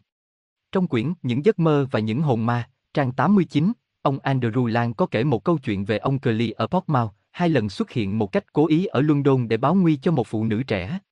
Đó là những bằng chứng mà bất cứ người nào muốn hiểu biết thêm vấn đề cũng có thể nghiên cứu một cách nghiêm chỉnh. Người bình thường không thể xuất vía theo ý muốn được, nhưng thể vía của họ xuất ra rất dễ dàng khi họ sắp chết, lúc đó các thể không còn thu hút lẫn nhau một cách chặt chẽ nữa. Tôi xin trích dẫn câu chuyện rất xác thực trong quyển sách của ông Andrew Lang như sau. Bà Mary, vợ ông John gấp ở Rochester, lo âu về căn bệnh trầm kha của mình, nên di chuyển về nhà của cha bà ở Westmoreland, cách nhà bà khoảng 9 dặm.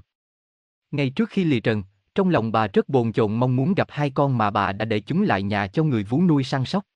Bà quá yếu không thể di chuyển được, khoảng một giờ rưỡi khuya bỗng nhiên bà xuất thần. Bà quá phụ tơn nờ canh chừng bà trong đêm, nói rằng lúc đó mắt bà Mary mở và đứng trồng, miệng há ra. Bà tơn nờ để tay trước mũi bà Mary và nhận thấy không có hơi thở, nhưng không xác định được đã chết hay còn sống. Sáng hôm sau, người phụ nữ hấp hối thuật lại cho mẹ bà biết, bà đã về thăm các con, bà nói, đêm qua, tôi đã ở với chúng, khi tôi còn ngủ. Người vú nuôi của hai đứa bé ở Rochester, là quá phụ Alexander, quả quyết rằng khoảng trước 2 giờ sáng hôm đó, bà thấy rõ hình dáng của bà Mary góp bước ra khỏi phòng kế bên, nơi mà đứa con lớn đang nằm ngủ một mình, cửa phòng vẫn để mở, và bà Mary đến đứng khoảng 15 phút bên cạnh giường bà Vú đang nằm với đứa con nhỏ của bà Mary. Bà Vú mắt mở to, miệng há hốc nhưng không thốt được nên lời. Bà Vú cho biết lúc ấy bà hoàn toàn tỉnh táo, bà ngồi dậy và nhìn chăm chú vào hình dáng đó. Lúc ấy, bà nghe rõ đồng hồ đã điểm hai tiếng, một lúc sau bà nói, nhân danh Chúa Cha, Chúa Con và Chúa Thánh Thần, bà là ai?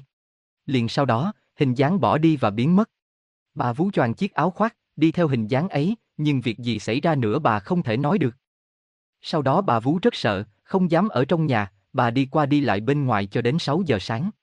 Khi các người hàng xóm đã thức, bà kể lại câu chuyện trên, họ cho rằng bà đã nằm mơ, bà quyết phủ nhận ý nghĩ đó, nhưng bà không thể thuyết phục mọi người tin tưởng, đến khi có tin tức kể lại câu chuyện xảy ra từ Westmoreland thì mọi người mới chấp nhận một vài điều có thực trong câu chuyện này.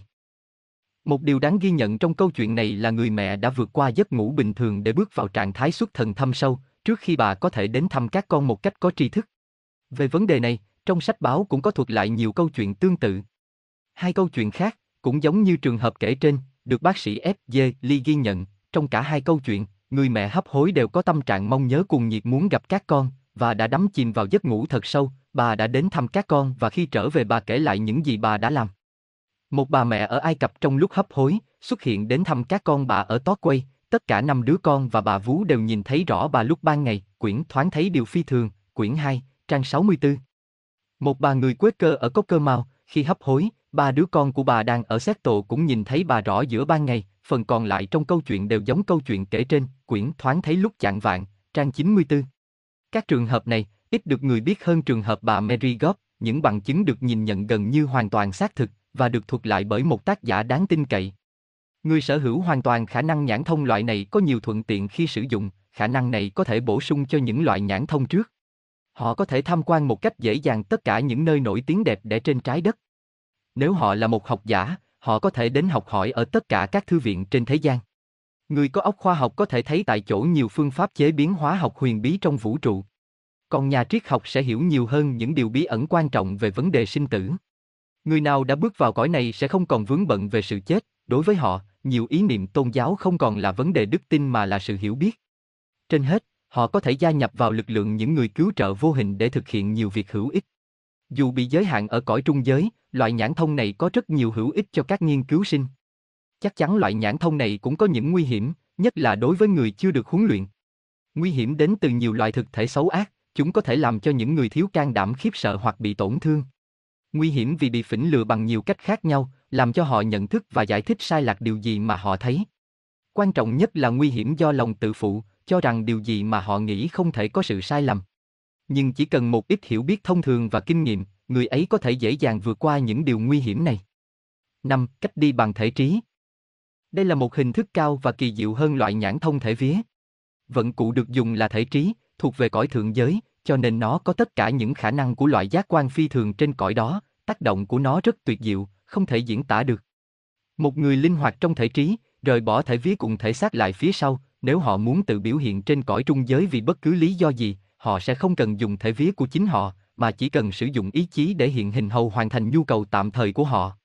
Đôi khi người ta gọi hình ảnh hiện ra ở cõi trung giới như thế là cảm dục thể, mayavirupa à lần đầu tiên sử dụng cách thức này thường cần có sự trợ giúp của một vị thầy nhiều kinh nghiệm. Lợi điểm lớn của năng lực này là đem lại cho nghiên cứu sinh khả năng xâm nhập vào miền phúc lạc cao siêu tuyệt diệu. Giác quan thể trí của họ sẽ mở rộng và đạt được kiến thức kỳ diệu, từ đó họ có thể hiểu những điều không thể giải thích được trước kia. Tuy nhiên, nấc thang cao siêu này chỉ dành cho người được huấn luyện, vì chỉ sau khi được huấn luyện kỹ càng, người ấy mới có thể sử dụng thể trí như là một vận cụ. Trước khi nghiên cứu đến loại nhãn thông khác, chúng ta nên đề cập đến những giới hạn của loại nhãn thông này. Câu hỏi thường được đặt ra là nhà linh thị có thể tìm thấy một người nào đó còn sống hay đã chết, ở bất cứ nơi nào trên thế giới không? Câu giải đáp cho vấn đề này là tùy theo trường hợp. Thật vậy, người ta có thể tìm thấy một người nào đó bằng cách này hay cách khác, nếu có sự liên hệ với người ấy. Người ta sẽ không hy vọng khi lao mình vào một không gian không định hướng, để tìm được một người lạ trong số hàng triệu người chung quanh, nhưng nếu có một ít manh mối, điều này vẫn có thể thực hiện được. Nếu người có nhãn thông biết được một điều gì đó về người mà họ tìm, họ sẽ tìm được người ấy một cách dễ dàng, vì mỗi người có những rung động như một hòa âm của riêng họ, diễn đạt toàn thể con người của họ và tạo ra những tần số rung động trong tất cả những vận cụ khác nhau ở các cõi của chúng. Nếu quan sát viên nhận biết và đánh lên hợp âm đó, do sự thu hút của những rung động giao cảm, sẽ tức khắc thu hút sự chú ý của người đang ở bất cứ nơi đâu và lôi kéo họ đáp ứng lại ngay.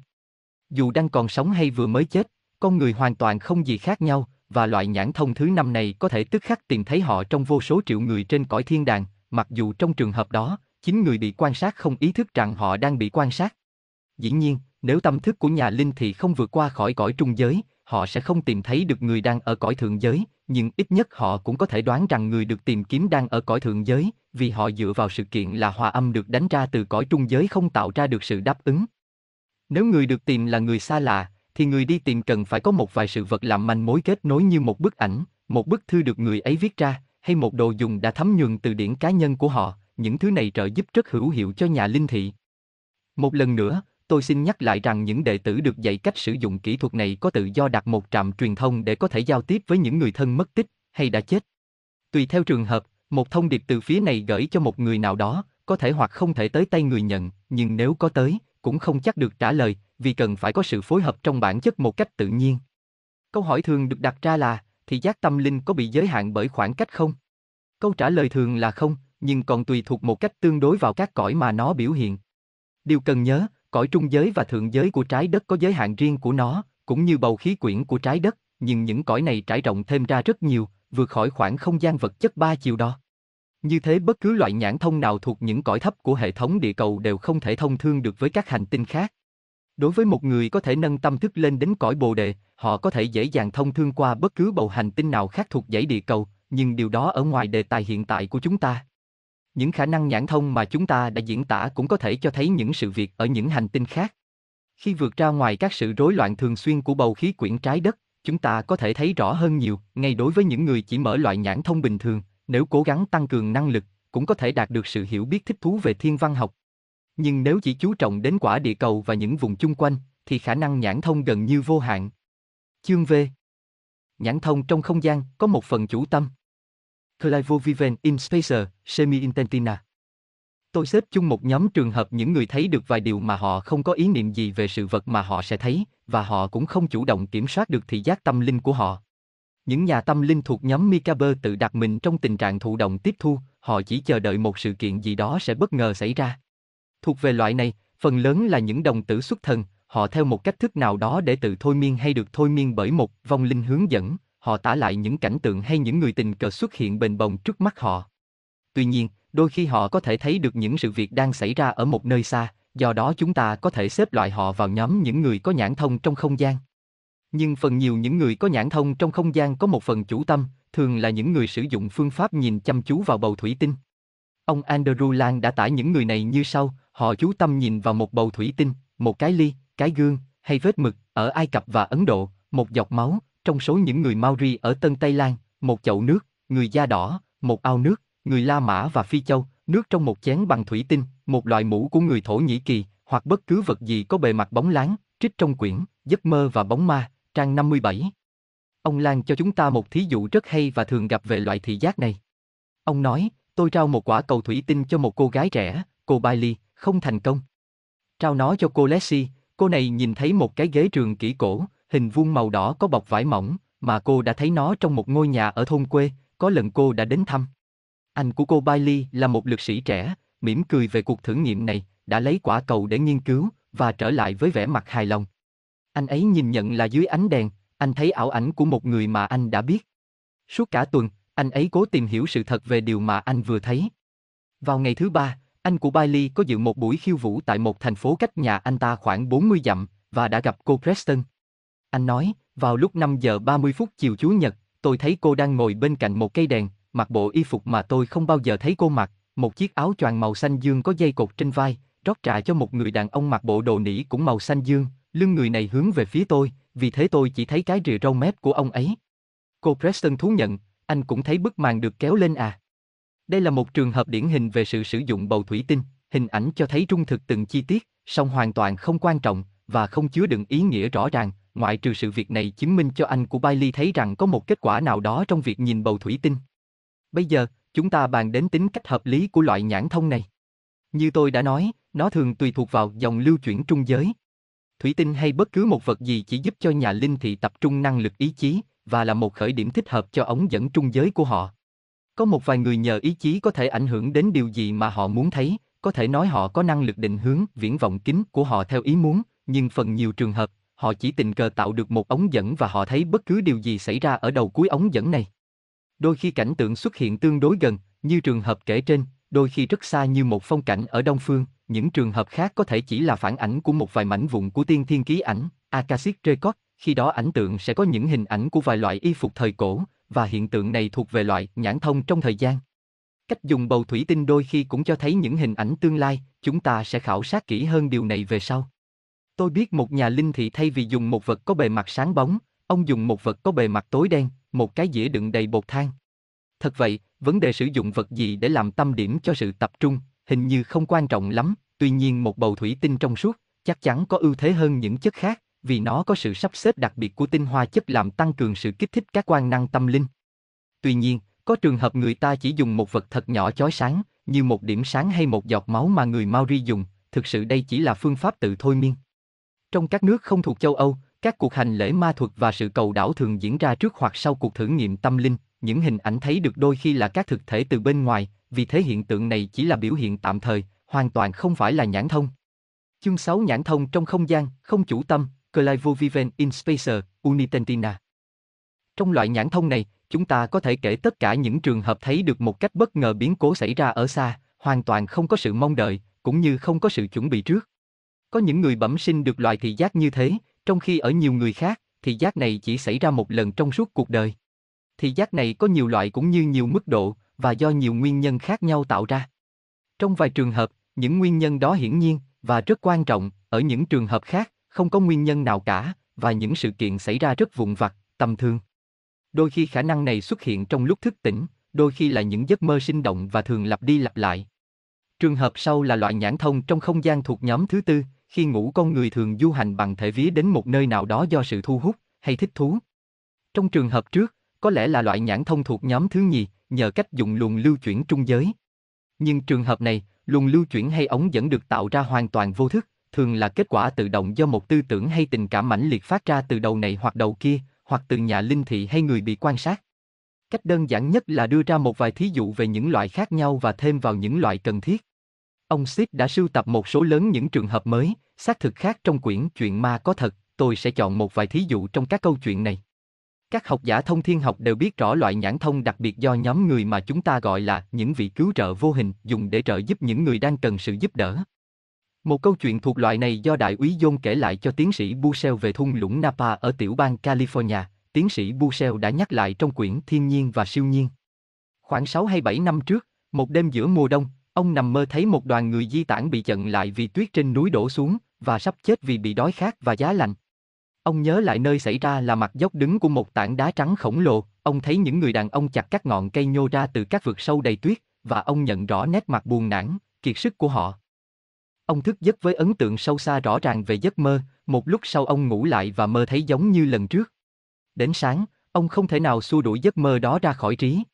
Tình cờ, ông gặp lại người bạn đi săn cũ, và kể lại câu chuyện này, khi nghe câu trả lời của người bạn, ông có lòng tin chắc chắn hơn về cảnh tượng trong giấc mơ. Người bạn này đã có lần đến Sierra và đi qua trung thung lũng Cát Sơn, nói rằng có một chỗ tại trung này, giống như nơi xảy ra câu chuyện trong giấc mơ của ông. Do đó, ông lão nhân hậu này quyết định tập hợp ngay một số đàn ông, với những con lừa chở mình và tất cả những vật dụng cần thiết. Lúc đó, nhiều người hàng xóm cả cười về sự dễ tin này. Ông nói, dù thế nào tôi cũng phải làm điều này, vì tôi thực sự tin vào giấc mơ của tôi. Đoàn người đi vào vùng núi, cách truông thung lũng Cát Sơn khoảng 150 dặm, tương đương với 240 cây số. Khi đến nơi, họ tìm thấy một đoàn người di cư đang bị nguy khốn giống như trong giấc mơ và cứu được một số người còn sống sót ra ngoài. Trong câu chuyện kể trên không cho biết đại úy John có thường thấy những linh ảnh hay không, dường như có một vị cứu trợ vô hình nào đó, quan sát thấy tình trạng tuyệt vọng của đám người di tản, nên đã cảm ứng người gần nhất và thích hợp nhất, đó là đại úy John, và đưa thể vía ông này đến nơi xảy ra tai nạn, kế đó đánh thức ông dậy vừa đủ để ghi sâu vào ký ức ông quan cảnh nơi xảy ra tai nạn. Cách thức thứ nhì là, vì cứu trợ vô hình có thể sắp xếp một luồng lưu chuyển trung giới để vị đại úy nhìn thấy, nhưng có lẽ cách thức thứ nhất đã được sử dụng. Dù bất cứ cách thức nào, trong trường hợp này rõ ràng có một động cơ thúc đẩy từ vị cứu trợ vô hình. Đôi khi, luồng lưu chuyển trung giới có thể khởi động do một tư tưởng xúc động mạnh ở đầu kia của đường dẫn, điều này có thể xảy ra dù nhà tư tưởng không chủ ý. Trong câu chuyện mà tôi sắp trích dẫn, sự kết nối được tạo ra do vị bác sĩ thường nghĩ về bà Broughton, song ông không có ý định cho bà thấy điều gì ông đang làm trong lúc đó. Do đó, bà nhận thấy từ quan điểm của bà, mà không phải từ quan điểm vị bác sĩ truyền đạt, vì bà chỉ thấy lưng ông mà không nhận ra ông. Câu chuyện này được kể lại trong bộ sách Phương châm của Hội khảo sát tâm linh, quyển 2, trang 160. Một đêm vào năm 1844, bà Broughton thức giấc và đánh thức chồng dậy, bà nói với ông, có điều gì đó đã xảy ra rất khủng khiếp ở nước Pháp. Ông van xin bà hãy đi ngủ lại, không được quấy rầy ông. Bà quả quyết với ông rằng, bà không ngủ khi bà thấy những sự việc mà bà muốn nói với ông. Trước tiên là một tai nạn xe cộ, bà không thấy lúc xảy ra, nhưng chỉ thấy kết quả tai nạn, một cổ xe bị gãy, có tiếng ồn ào, người ta đỡ một người lên và đưa vào một nhà gần nhất đặt nằm trên giường, mà bà nhận ra đó là quận công Orleans. Dần dần có nhiều người bạn tập hợp xung quanh giường, trong số họ có nhiều thành viên thuộc gia đình hoàng tộc nước Pháp, hoàng hậu rồi đến quốc vương, tất cả đều im lặng và rơi nước mắt khi thấy rõ quận công đã chết. Một vị bác sĩ, mà bà chỉ có thể thấy cái lưng, đứng cúi mình trên người quận công, bắt mạch và bàn tay kia cầm cái đồng hồ. Kế đó, tất cả đều biến mất, và bà không còn thấy gì nữa. Sáng sớm, bà vội viết lại tất cả những gì mà bà đã thấy và gửi cho tờ báo của bà. Việc này xảy ra trước những ngày có điện tính và hai hoặc nhiều ngày trước khi tờ thời báo đăng cáo phó về sự từ trần của quận công Orleans.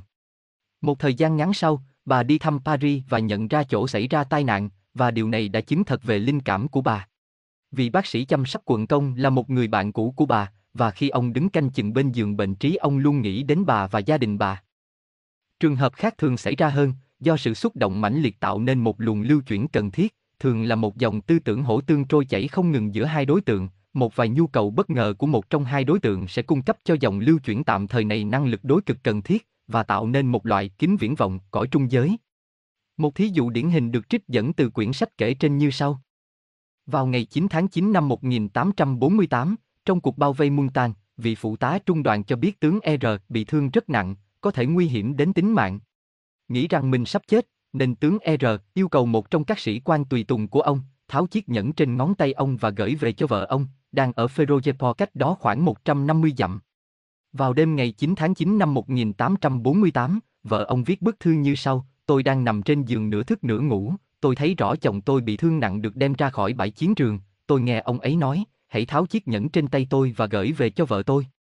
Trong suốt ngày hôm sau, cảnh tượng và tiếng nói ấy luôn luôn ám ảnh trong đầu óc tôi. Sau đó ít lâu tôi được tin từ tướng L, vị sĩ quan đã đưa chồng tôi ra khỏi chiến trường cho biết chồng tôi bị thương nặng trong cuộc vây hãm nhưng vẫn còn sống sót. Ông là người được chồng tôi nhờ tháo chiếc nhẫn đưa về cho tôi, điều này giống như điều tôi đã nhận thấy được trong đêm ngày 9 tháng 9. Có một nhóm rất lớn loại nhãn thông ngẫu nhiên, không rõ nguyên nhân, thường hoàn toàn không có ý nghĩa, và nhà linh thị cũng không biết có sự liên hệ với bất cứ biến cố nào. Về nhóm này còn tùy thuộc vào một vài người thường có liên hệ đến phong cảnh mà họ đã thấy trước khi ngủ. Tôi trích dẫn một câu chuyện chính về kinh nghiệm thuộc loại này trong quyển Những chuyện ma có thật của ông Veductesit. Tôi leo lên giường, nhưng không thể ngủ. Tôi nhắm mắt lại và chờ giấc ngủ đến, song thay vì ngủ, tôi lại thấy một số hình ảnh kỳ lạ liên tục xuất hiện. Trong phòng không có ánh sáng, hoàn toàn tối âm, tôi cũng nhắm mắt. Mặc dù trong bóng tối, nhưng bất chợt tôi tri thức thấy một cảnh đẹp lạ kỳ. Hình như có một vật sinh động nhỏ như một ngọn đèn, mà bây giờ tôi vẫn có thể nhớ lại cảnh đó như ở trước mắt. Cảnh này là một phần của bờ biển, trăng chiếu lấp lánh trên những gần sóng lăn tăng đang xô vào bờ, ngay trước mắt tôi có một con chuột chuỗi mình dài đang bơi xuống nước. Nó bơi giữa các tảng đá lẫm chẩm trồi lên khỏi mặt nước. Dọc theo bờ biển có vài ngôi nhà hình vuông thô sơ, không giống với những kiểu nhà tôi thường thấy. Phong cảnh yên tĩnh, với ánh trăng chiếu trên những gợn sóng lăn tăng, và tôi có cảm tưởng như đứng trước một phong cảnh thực. cảnh rất đẹp, tôi nghĩ rằng nếu cảnh đó còn xuất hiện tiếp tục, tôi sẽ rất thích thú ngắm nhìn nó mà không bao giờ đi ngủ. Tôi hoàn toàn tỉnh táo, cùng lúc tôi thấy cảnh này, tôi nghe rõ từng giọt mưa rơi ngoài cửa sổ. Phong cảnh này thay đổi thình lình mà không có bất cứ lý do gì rõ ràng. Biển với ánh sáng trăng biến mất, thay vào đó tôi thấy bên trong một phòng đọc sách. Dường như ban ngày phòng này dùng làm phòng học, còn buổi chiều được sử dụng làm phòng đọc sách. Tôi thấy có một người đọc sách, giống một cách kỳ lạ với ông Tim Harrington mà không phải ông, người này cầm một cuốn tạp chí hay một quyển sách trên tay và cười. Đó không phải là hình ảnh mà là người thật. Tôi thấy cảnh này như nhìn qua một ống dòm, thấy rõ mỗi cử động của những người, vật và quan cảnh hoàn toàn xa lạ. Tôi nhìn không phải bằng mắt thường, đôi mắt không liên hệ gì đến sự thấy này, mà dường như bằng một giác quan khác trong đầu nhiều hơn là trong mắt. Đây là một kinh nghiệm nhỏ nhặt, nhưng nó cho phép tôi thông hiểu thế nào là nhãn thông hơn bất cứ một cuộc khảo cứu nào. Những hình ảnh đó không liên hệ với bất cứ điều gì, cũng không phải do sự gợi ý từ những gì tôi đang đọc hay nói chuyện, chúng đến một cách tự nhiên như tôi nhìn xuyên qua một tấm kính và thấy những gì đang xảy ra ở một nơi khác trên thế giới. Tôi đã liếc nhìn, rồi nó qua đi và kinh nghiệm này không còn lặp lại nữa. Ông Sip xem như đó là một kinh nghiệm nhỏ nhặt, không giá trị, điều này có thể đúng như vậy, khi được so sánh với những sự kiện quan trọng hơn. Nhưng chính kinh nghiệm nhỏ nhặt này có thể cho nhà linh thị một manh mối trong toàn bộ sự việc, và nhãn thông sẽ là một hiện thực sinh động. Người nào đã một lần có được kinh nghiệm này, sẽ có cơ hội tiếp xúc một phần nào với thế giới vô hình. Những hình ảnh này rất rõ rệt, không phải chỉ là các phản ảnh tư tưởng của người khác, ngoài ra sự diễn tả chính xác chứng tỏ đó là do nhìn xuyên qua một kính viễn vọng trung giới. Trong trường hợp này, có thể ông xích hoàn toàn vô thức khi tạo ra cho mình một dòng lưu chuyển trung giới, hoặc trường hợp xảy ra thường hơn là một vài thực thể có thiện cảm ở cõi trung giới thiết lập nó cho ông, và làm cho những hình ảnh ở đầu kia ống dẫn xuất hiện liên tục. Chương 7 Nhãn thông trong thời gian, thời quá khứ Clivo Viven in time, the past Nhãn thông trong thời gian có nghĩa là năng lực đọc được quá khứ và vị lai. Giống như tất cả những loại năng lực khác, loại này được sở hữu bởi những hạng người khác nhau, với những cấp độ khác nhau, từ những người kiểm soát được hoàn toàn năng lực của mình, đến những người chỉ thoáng thấy một cách không cố ý và bất toàn những cảnh tượng xảy ra ở những thời điểm không thuộc hiện tại. Loại người sau có thể thấy một vài sự việc xảy ra trong quá khứ, nhưng thường bị méo mó rất nhiều. Ngay khi họ thấy được những hình ảnh khá rõ ràng, đó chỉ là những hình ảnh rời rạc mà họ không thể liên kết lại để biết trọn vẹn sự kiện đã xảy ra trước hoặc sau nó, và họ cũng không thể giải thích bất cứ việc gì khác thường có thể xuất hiện trong đó. Trái lại, người được huấn luyện có thể theo dõi cả câu chuyện liên hệ đến trước hoặc sau những hình ảnh, cũng như có thể dễ dàng truy tìm những nguyên nhân đưa đến sự việc và kết quả do nó tạo ra. Làm thế nào để có thể thấy được chi tiết của sự vật trong quá khứ xa, và nhãn quan đó thuộc vào cõi nào trong thiên nhiên? Câu trả lời dành cho cả hai vấn đề này là, những sự kiện ấy được đọc từ tiên thiên ký ảnh, Akashic Record, và điều này cần được giải thích thêm. Thật ra từ ngữ này không thích hợp lắm, tuy những ký ảnh này được chứa trong Akasa, một loại chất liệu của cõi thượng giới, nhưng thật ra nó không thuộc vào cõi đó. Song nếu người ta dùng danh từ thay thế là tinh tú quan ký ảnh, Record of the Astral Life, thì ý nghĩa càng bị sai lạc hơn, vì những ký ảnh này nằm ở ngoài cõi trung giới thật xa, và tất cả những gì đạt được ở đó chỉ là sự thoáng thấy một cách gián đoạn những sự kiện đã bị phản ảnh hai lần. Cũng giống như nhiều từ ngữ khác được sử dụng trong hội thông thiên học, danh từ tiên thiên khí, Akasha, được dùng một cách lỏng lẻo. Trong vài quyển sách đầu tiên của hội, danh từ này được xem như đồng nghĩa với từ ngữ tinh tú quan, và trong một số tác phẩm khác, danh từ này cũng được dùng để chỉ bất cứ loại vật chất vô hình nào, từ loại vật chất gốc, Mulapaki, cho đến chất dĩ thái của cõi trần. Trong những quyển sách về sau, danh từ này được dùng hạn chế để chỉ chất liệu cõi thượng giới, theo ý nghĩa đó, nó có thể được gọi là tiên thiên khí, Akashic, mặc dù nguồn gốc chất này được tạo ra từ cõi thượng giới không nhiều hơn từ cõi trung giới, song chính ở cõi thượng giới, đầu tiên chúng ta tiếp xúc với chất này và có thể tìm thấy những dữ kiện đáng tin cậy. Vấn đề những ký ảnh rất khó hiểu, muốn thông hiểu nó cần phải có những khả năng hoàn hảo ở một trình độ tiến hóa khá cao. Giải pháp thực sự của vấn đề nằm ở những cõi cao, bên ngoài bất cứ sự kiện nào mà hiện tại chúng ta có thể biết, và bất cứ theo quan điểm nào chúng ta cũng khó biết được một cách hoàn toàn, vì chúng ta chỉ quan sát cõi này từ dưới lên thay vì từ trên xuống. Do đó chúng ta chỉ có ý niệm từng phần, tuy nhiên khi cho rằng những mảnh vụn nhỏ nhặt ấy chỉ là một phần của cái toàn thể, thì chúng ta không đến nỗi bị sai lạc. Trong giai đoạn tiến hóa hiện tại, tuy không thể thông hiểu trọn vẹn vấn đề, nhưng chúng ta cũng có thể đạt được một phần tri thức gần đúng của sự việc. Tất cả chúng ta đều quen thuộc với lý thuyết thông thường của thiên văn học nói về nguồn gốc của Thái Dương hệ, mà người ta thường gọi là giả thuyết tinh vân. Theo đó, lúc đầu là một bầu tinh vân khổng lồ đỏ rực có đường kính xa hơn cả quỹ đạo của hành tinh ở ngoài cung. Trải qua tiến trình vô số thời đại, bầu tinh vân khổng lồ này dần dần nguội lạnh rồi co rút lại, và hệ mặt trời được hình thành như chúng ta đã biết. Trên phương diện đại cương, khoa huyền bí đã chấp nhận lý thuyết của khoa học hiện đại, diễn tả chính xác khía cạnh thuần túy vật chất về sự tiến hóa của hệ mặt trời, nhưng cần phải thêm rằng, nếu sự chú ý của chúng ta chỉ hạn chế vào khía cạnh vật chất, chúng ta sẽ có một ý niệm rất thiếu sót và rời rạc về những gì thực sự đã xảy ra. Chúng ta hãy khởi sự từ ý định của cái ngã cao siêu trong việc hình thành một thái dương hệ, đôi khi chúng ta gọi ngài là thái dương thượng đế, Logos. Trước tiên, trong trí ngài chứa đựng một ý niệm hoàn bị về tất cả mọi hình thể của trọn hệ thống, với tất cả những bầu hành tinh.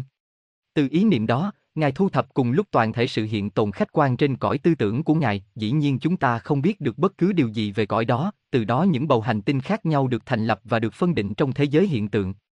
Ngoại trừ chúng ta luôn luôn nhận thức về sự hiện tồn thực sự của toàn thể Thái Dương hệ ngay từ lúc khởi thủy trên một cõi cao hơn hết, chúng ta sẽ mãi mãi không hiểu được sự tiến hóa về hình thể nơi cõi vật chất. Huyền bí học cho chúng ta biết sâu xa hơn về vấn đề này. Chẳng những nó cho chúng ta biết toàn thể hệ thống tốt đẹp này, cả những cõi thấp lẫn những cõi cao được tồn tại là do Đức Thượng Đế, Logos, mà còn cho biết sự liên hệ chặt chẽ giữa hệ thống với Ngài, vì nó tuyệt đối là một thành phần của Ngài, là sự diễn đạt từng phần của Ngài trên cõi trần, cũng như sự vận chuyển và năng lượng của cả hệ thống là năng lượng của Ngài, và tất cả đều thực hiện trong giới hạn của hào quang Ngài. Ý niệm này thật kỳ diệu, điều này cũng tương đối dễ hiểu đối với những người đã có nghiên cứu về vấn đề hào quang.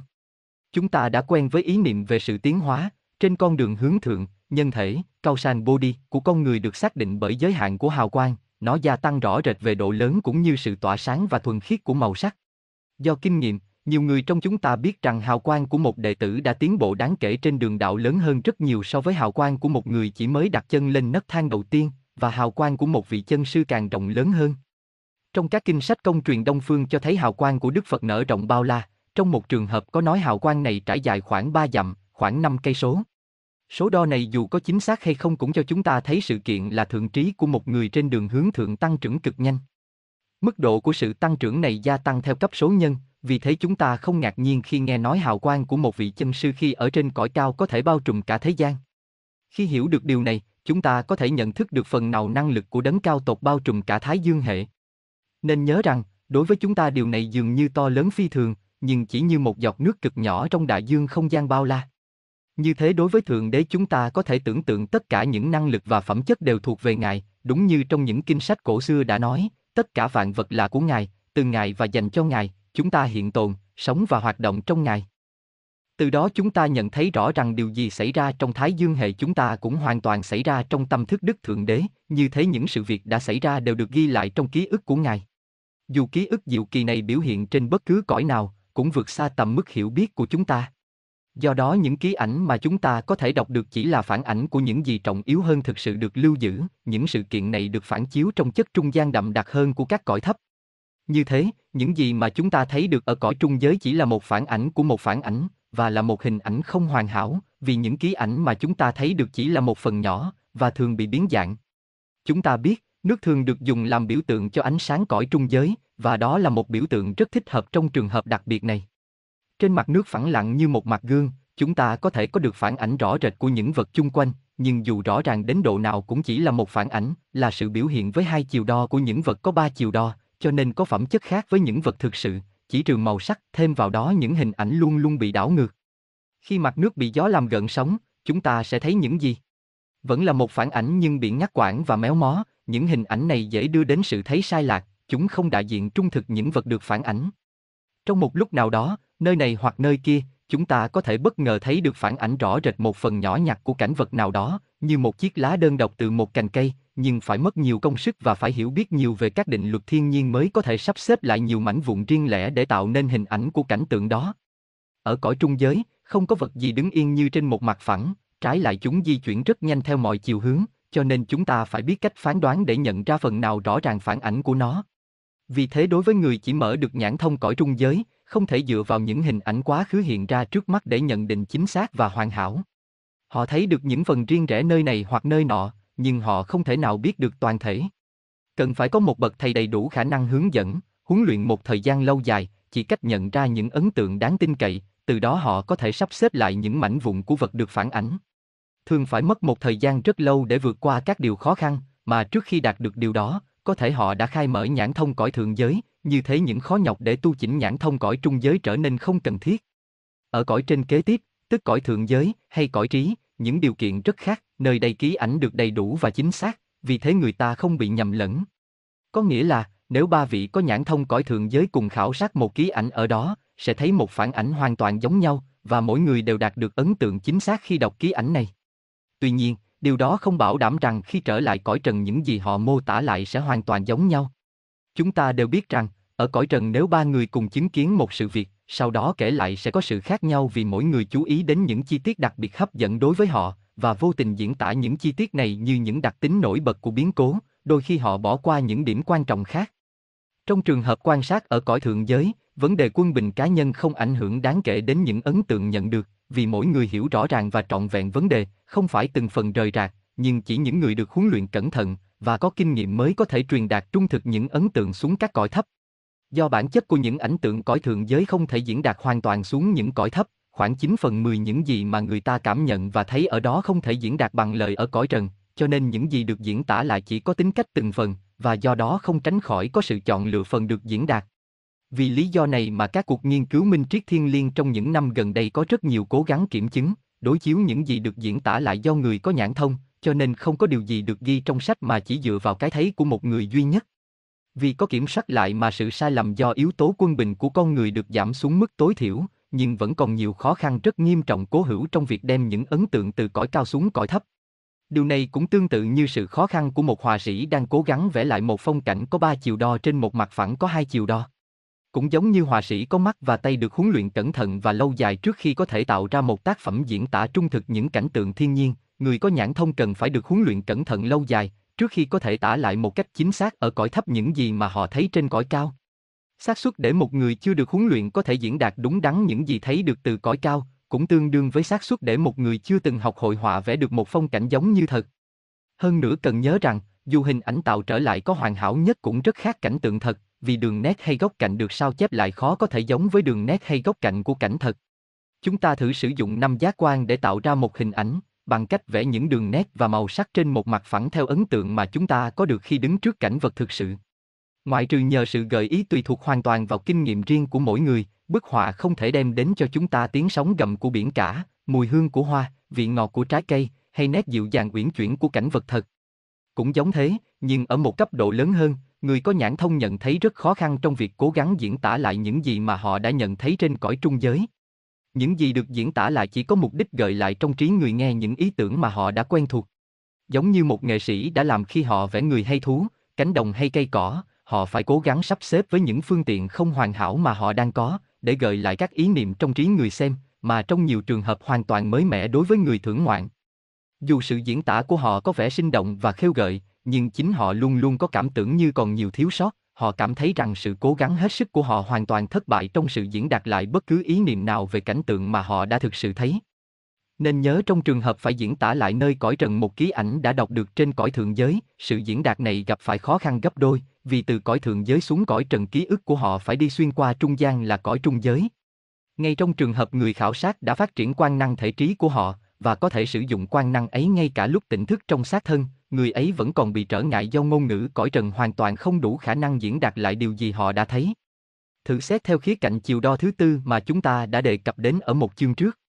Trong thế giới có ba chiều đo, chúng ta dễ dàng hình dung bất cứ một vật nào đó trong trí với chiều dài, chiều rộng và chiều cao, và chúng ta thấy rằng mỗi một trong ba chiều đo được diễn đạt bằng một đường thẳng tạo thành các góc vuông với cả hai đường thẳng kia.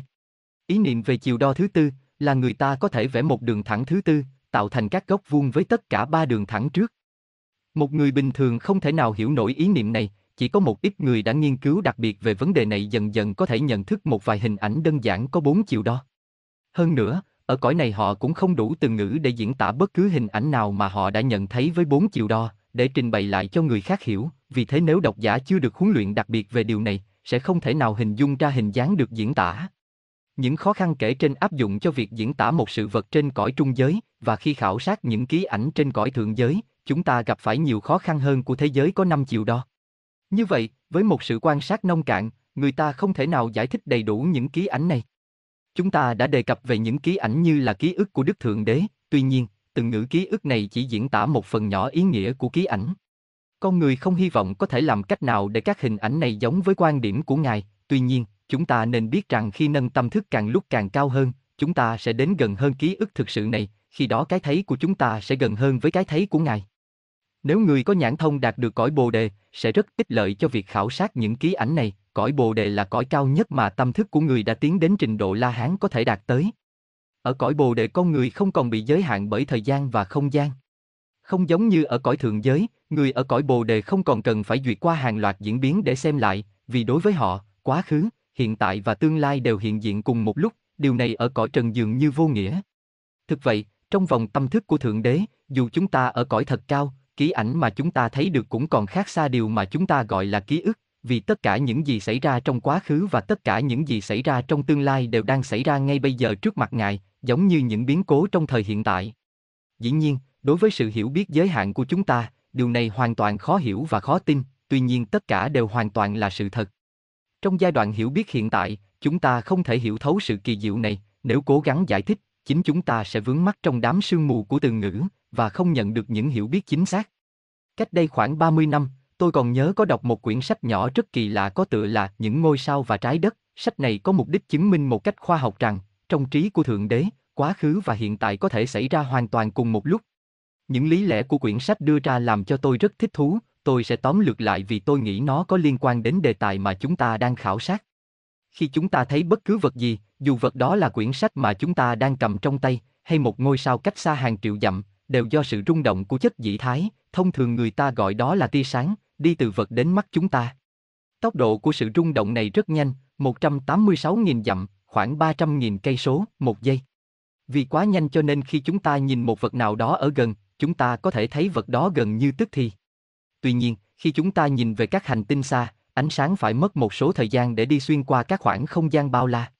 Thí dụ, ánh sáng từ mặt trời đến chúng ta phải mất 8 phút 15 giây, như vậy, khi chúng ta nhìn quỹ đạo mặt trời, chúng ta thấy mặt trời ở vào vị trí của quỹ đạo 8 phút trước, chớ không phải mặt trời ở vị trí hiện tại. Điều này dẫn tới một kết quả rất lạ thường. Tia sáng từ mặt trời đến chúng ta, cho chúng ta biết hiện trạng của sự việc xảy ra trên mặt trời ở vào lúc tia sáng bắt đầu xuất phát, chớ không phải sự việc xảy ra trên mặt trời sau khi nó rời khỏi đó. Vì thế, chúng ta không thấy mặt trời hiện tại, mà là mặt trời của 8 phút trước. Có nghĩa là nếu có sự kiện gì quan trọng xảy ra trên mặt trời, thí dụ như một hố đen mới tạo ra chẳng hạn, một nhà thiên văn học xem quỹ đạo mặt trời qua kính viễn vọng sẽ hoàn toàn không biết gì về biến cố xảy ra vào lúc đó, vì tia sáng mang hình ảnh đến cho ông ta phải mất hơn 8 phút. Khi chúng ta khảo sát các ngôi sao cố định, sẽ thấy có một sự khác nhau rất đáng kể, vì trong trường hợp này có khoảng cách rất xa. Thí dụ, ánh sáng từ sao bắt đầu truyền đi với tốc độ nhanh khủng khiếp như đã đề cập ở trên, phải mất ít nhất 50 năm mới đến mắt chúng ta. Như thế có vẻ kỳ lạ là chúng ta không thấy được sao bắt đầu trong lúc này, mà là sao bắt đầu của 50 năm chục về trước. Nói khác hơn, nếu một cuộc chấn động nào đó của vũ trụ làm cho sao bắt đầu tan vỡ ra từng mảnh, thì trong suốt kiếp sống hiện tại chúng ta vẫn còn thấy nó chiếu sáng trên bầu trời. Đến lượt con cái chúng ta lớn lên cho đến tuổi trưởng thành, sẽ tụ hợp đám con cái của chúng lại khi nhận được tin một tai biến khủng khiếp mà loài người vừa biết được là sao bắt đầu đã biến mất. Giống như thế, có nhiều ngôi sao khác cách xa chúng ta hàng ngàn năm ánh sáng, cho nên chúng ta chỉ biết được những gì xảy ra cho các ngôi sao này sau hàng ngàn năm. Bây giờ, giả sử chúng ta có thể có thể đặt một người cách xa trái đất 186.000 dặm, và cấp cho họ khả năng có thể thấy rõ ràng những gì xảy ra trên mặt đất. Hiển nhiên, người đó sẽ thấy được những gì xảy ra trên mặt đất sau một giây, tức là trong lúc hiện tại, người ấy chỉ thấy được sự việc xảy ra ở một giây trước. Nếu tăng khoảng cách lên gấp đôi, người ấy sẽ thấy trễ hai giây vờ vờ. Bây giờ nếu có thể dời người ấy ra một khoảng cách xa bằng từ mặt trời đến trái đất, và vẫn cho người ấy khả năng thấy được xa như thế, họ sẽ chỉ thấy được những gì xảy ra vào 8 phút trước. Nếu mang người ấy lên sao bắt đầu, người ấy sẽ thấy những sự việc của 50 năm về trước, họ sẽ thấy những cuộc vui chơi, nô đùa lúc chúng ta còn rất trẻ, cách nay 50 năm. Điều này có vẻ kỳ lạ, nhưng rất đúng theo khoa học mà người ta không thể nào phủ nhận. Quyển sách tiếp tục lý luận về Thượng Đế Toàn Năng, nên Ngài có sở hữu quyền năng thị giác phi thường và Ngài cũng hiện diện khắp nơi, vô sở bất tại. Ngài phải ở bất cứ nơi nào mà chúng ta nói đến và cùng một lúc, chớ không phải liên tục, hiện diện ở mỗi điểm trong thế giới. Mọi sự vật xảy ra từ khởi thủy đều hiện diện trước mắt Ngài, không phải là ký ức, mà là thực sự đang xảy ra. Những điều này chỉ là khoa học vật chất thuần túy, dĩ nhiên đó không phải cách thức mà Đức Thượng Đế tác động. Tuy nhiên những ý kiến ấy rất khéo léo và hoàn toàn không thể chối bỏ, như tôi đã nói trước, nó có ích để cho chúng ta thoáng thấy một vài điều có thể xảy ra. Nhưng câu hỏi được nêu ra là, giữa sự hỗn độn phức tạp của những ký ảnh quá khứ này, làm cách nào để có thể tìm thấy một hình ảnh mà chúng ta muốn tìm? Thực sự, nhà linh thị chưa được huấn luyện thường không thể làm được như vậy, nếu không có một vài sự liên kết đặc biệt với sự vật mà họ cần tìm. Máy đo hoạt động tâm linh là một dụng cụ hữu ích, và ký ức thông thường của chúng ta cũng có cùng một mục đích tương tự.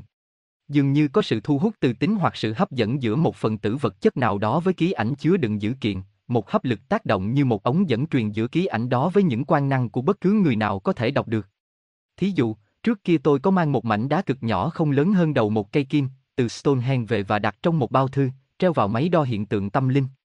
Tức thì nó diễn tả một vùng chung quanh bị tàn phá, đến các hình ảnh sinh động, rõ ràng về lịch sử đầu tiên của xứ đó, điều này cho thấy mảnh đá cực nhỏ đó có thể giao tiếp với ký ảnh liên hệ đến địa điểm tạo ra nó. Những cảnh tượng trải qua trong suốt cuộc đời dường như tác động lên các tế bào não bộ chúng ta, giống như lịch sử của Stonehenge tác động lên mảnh đá ấy.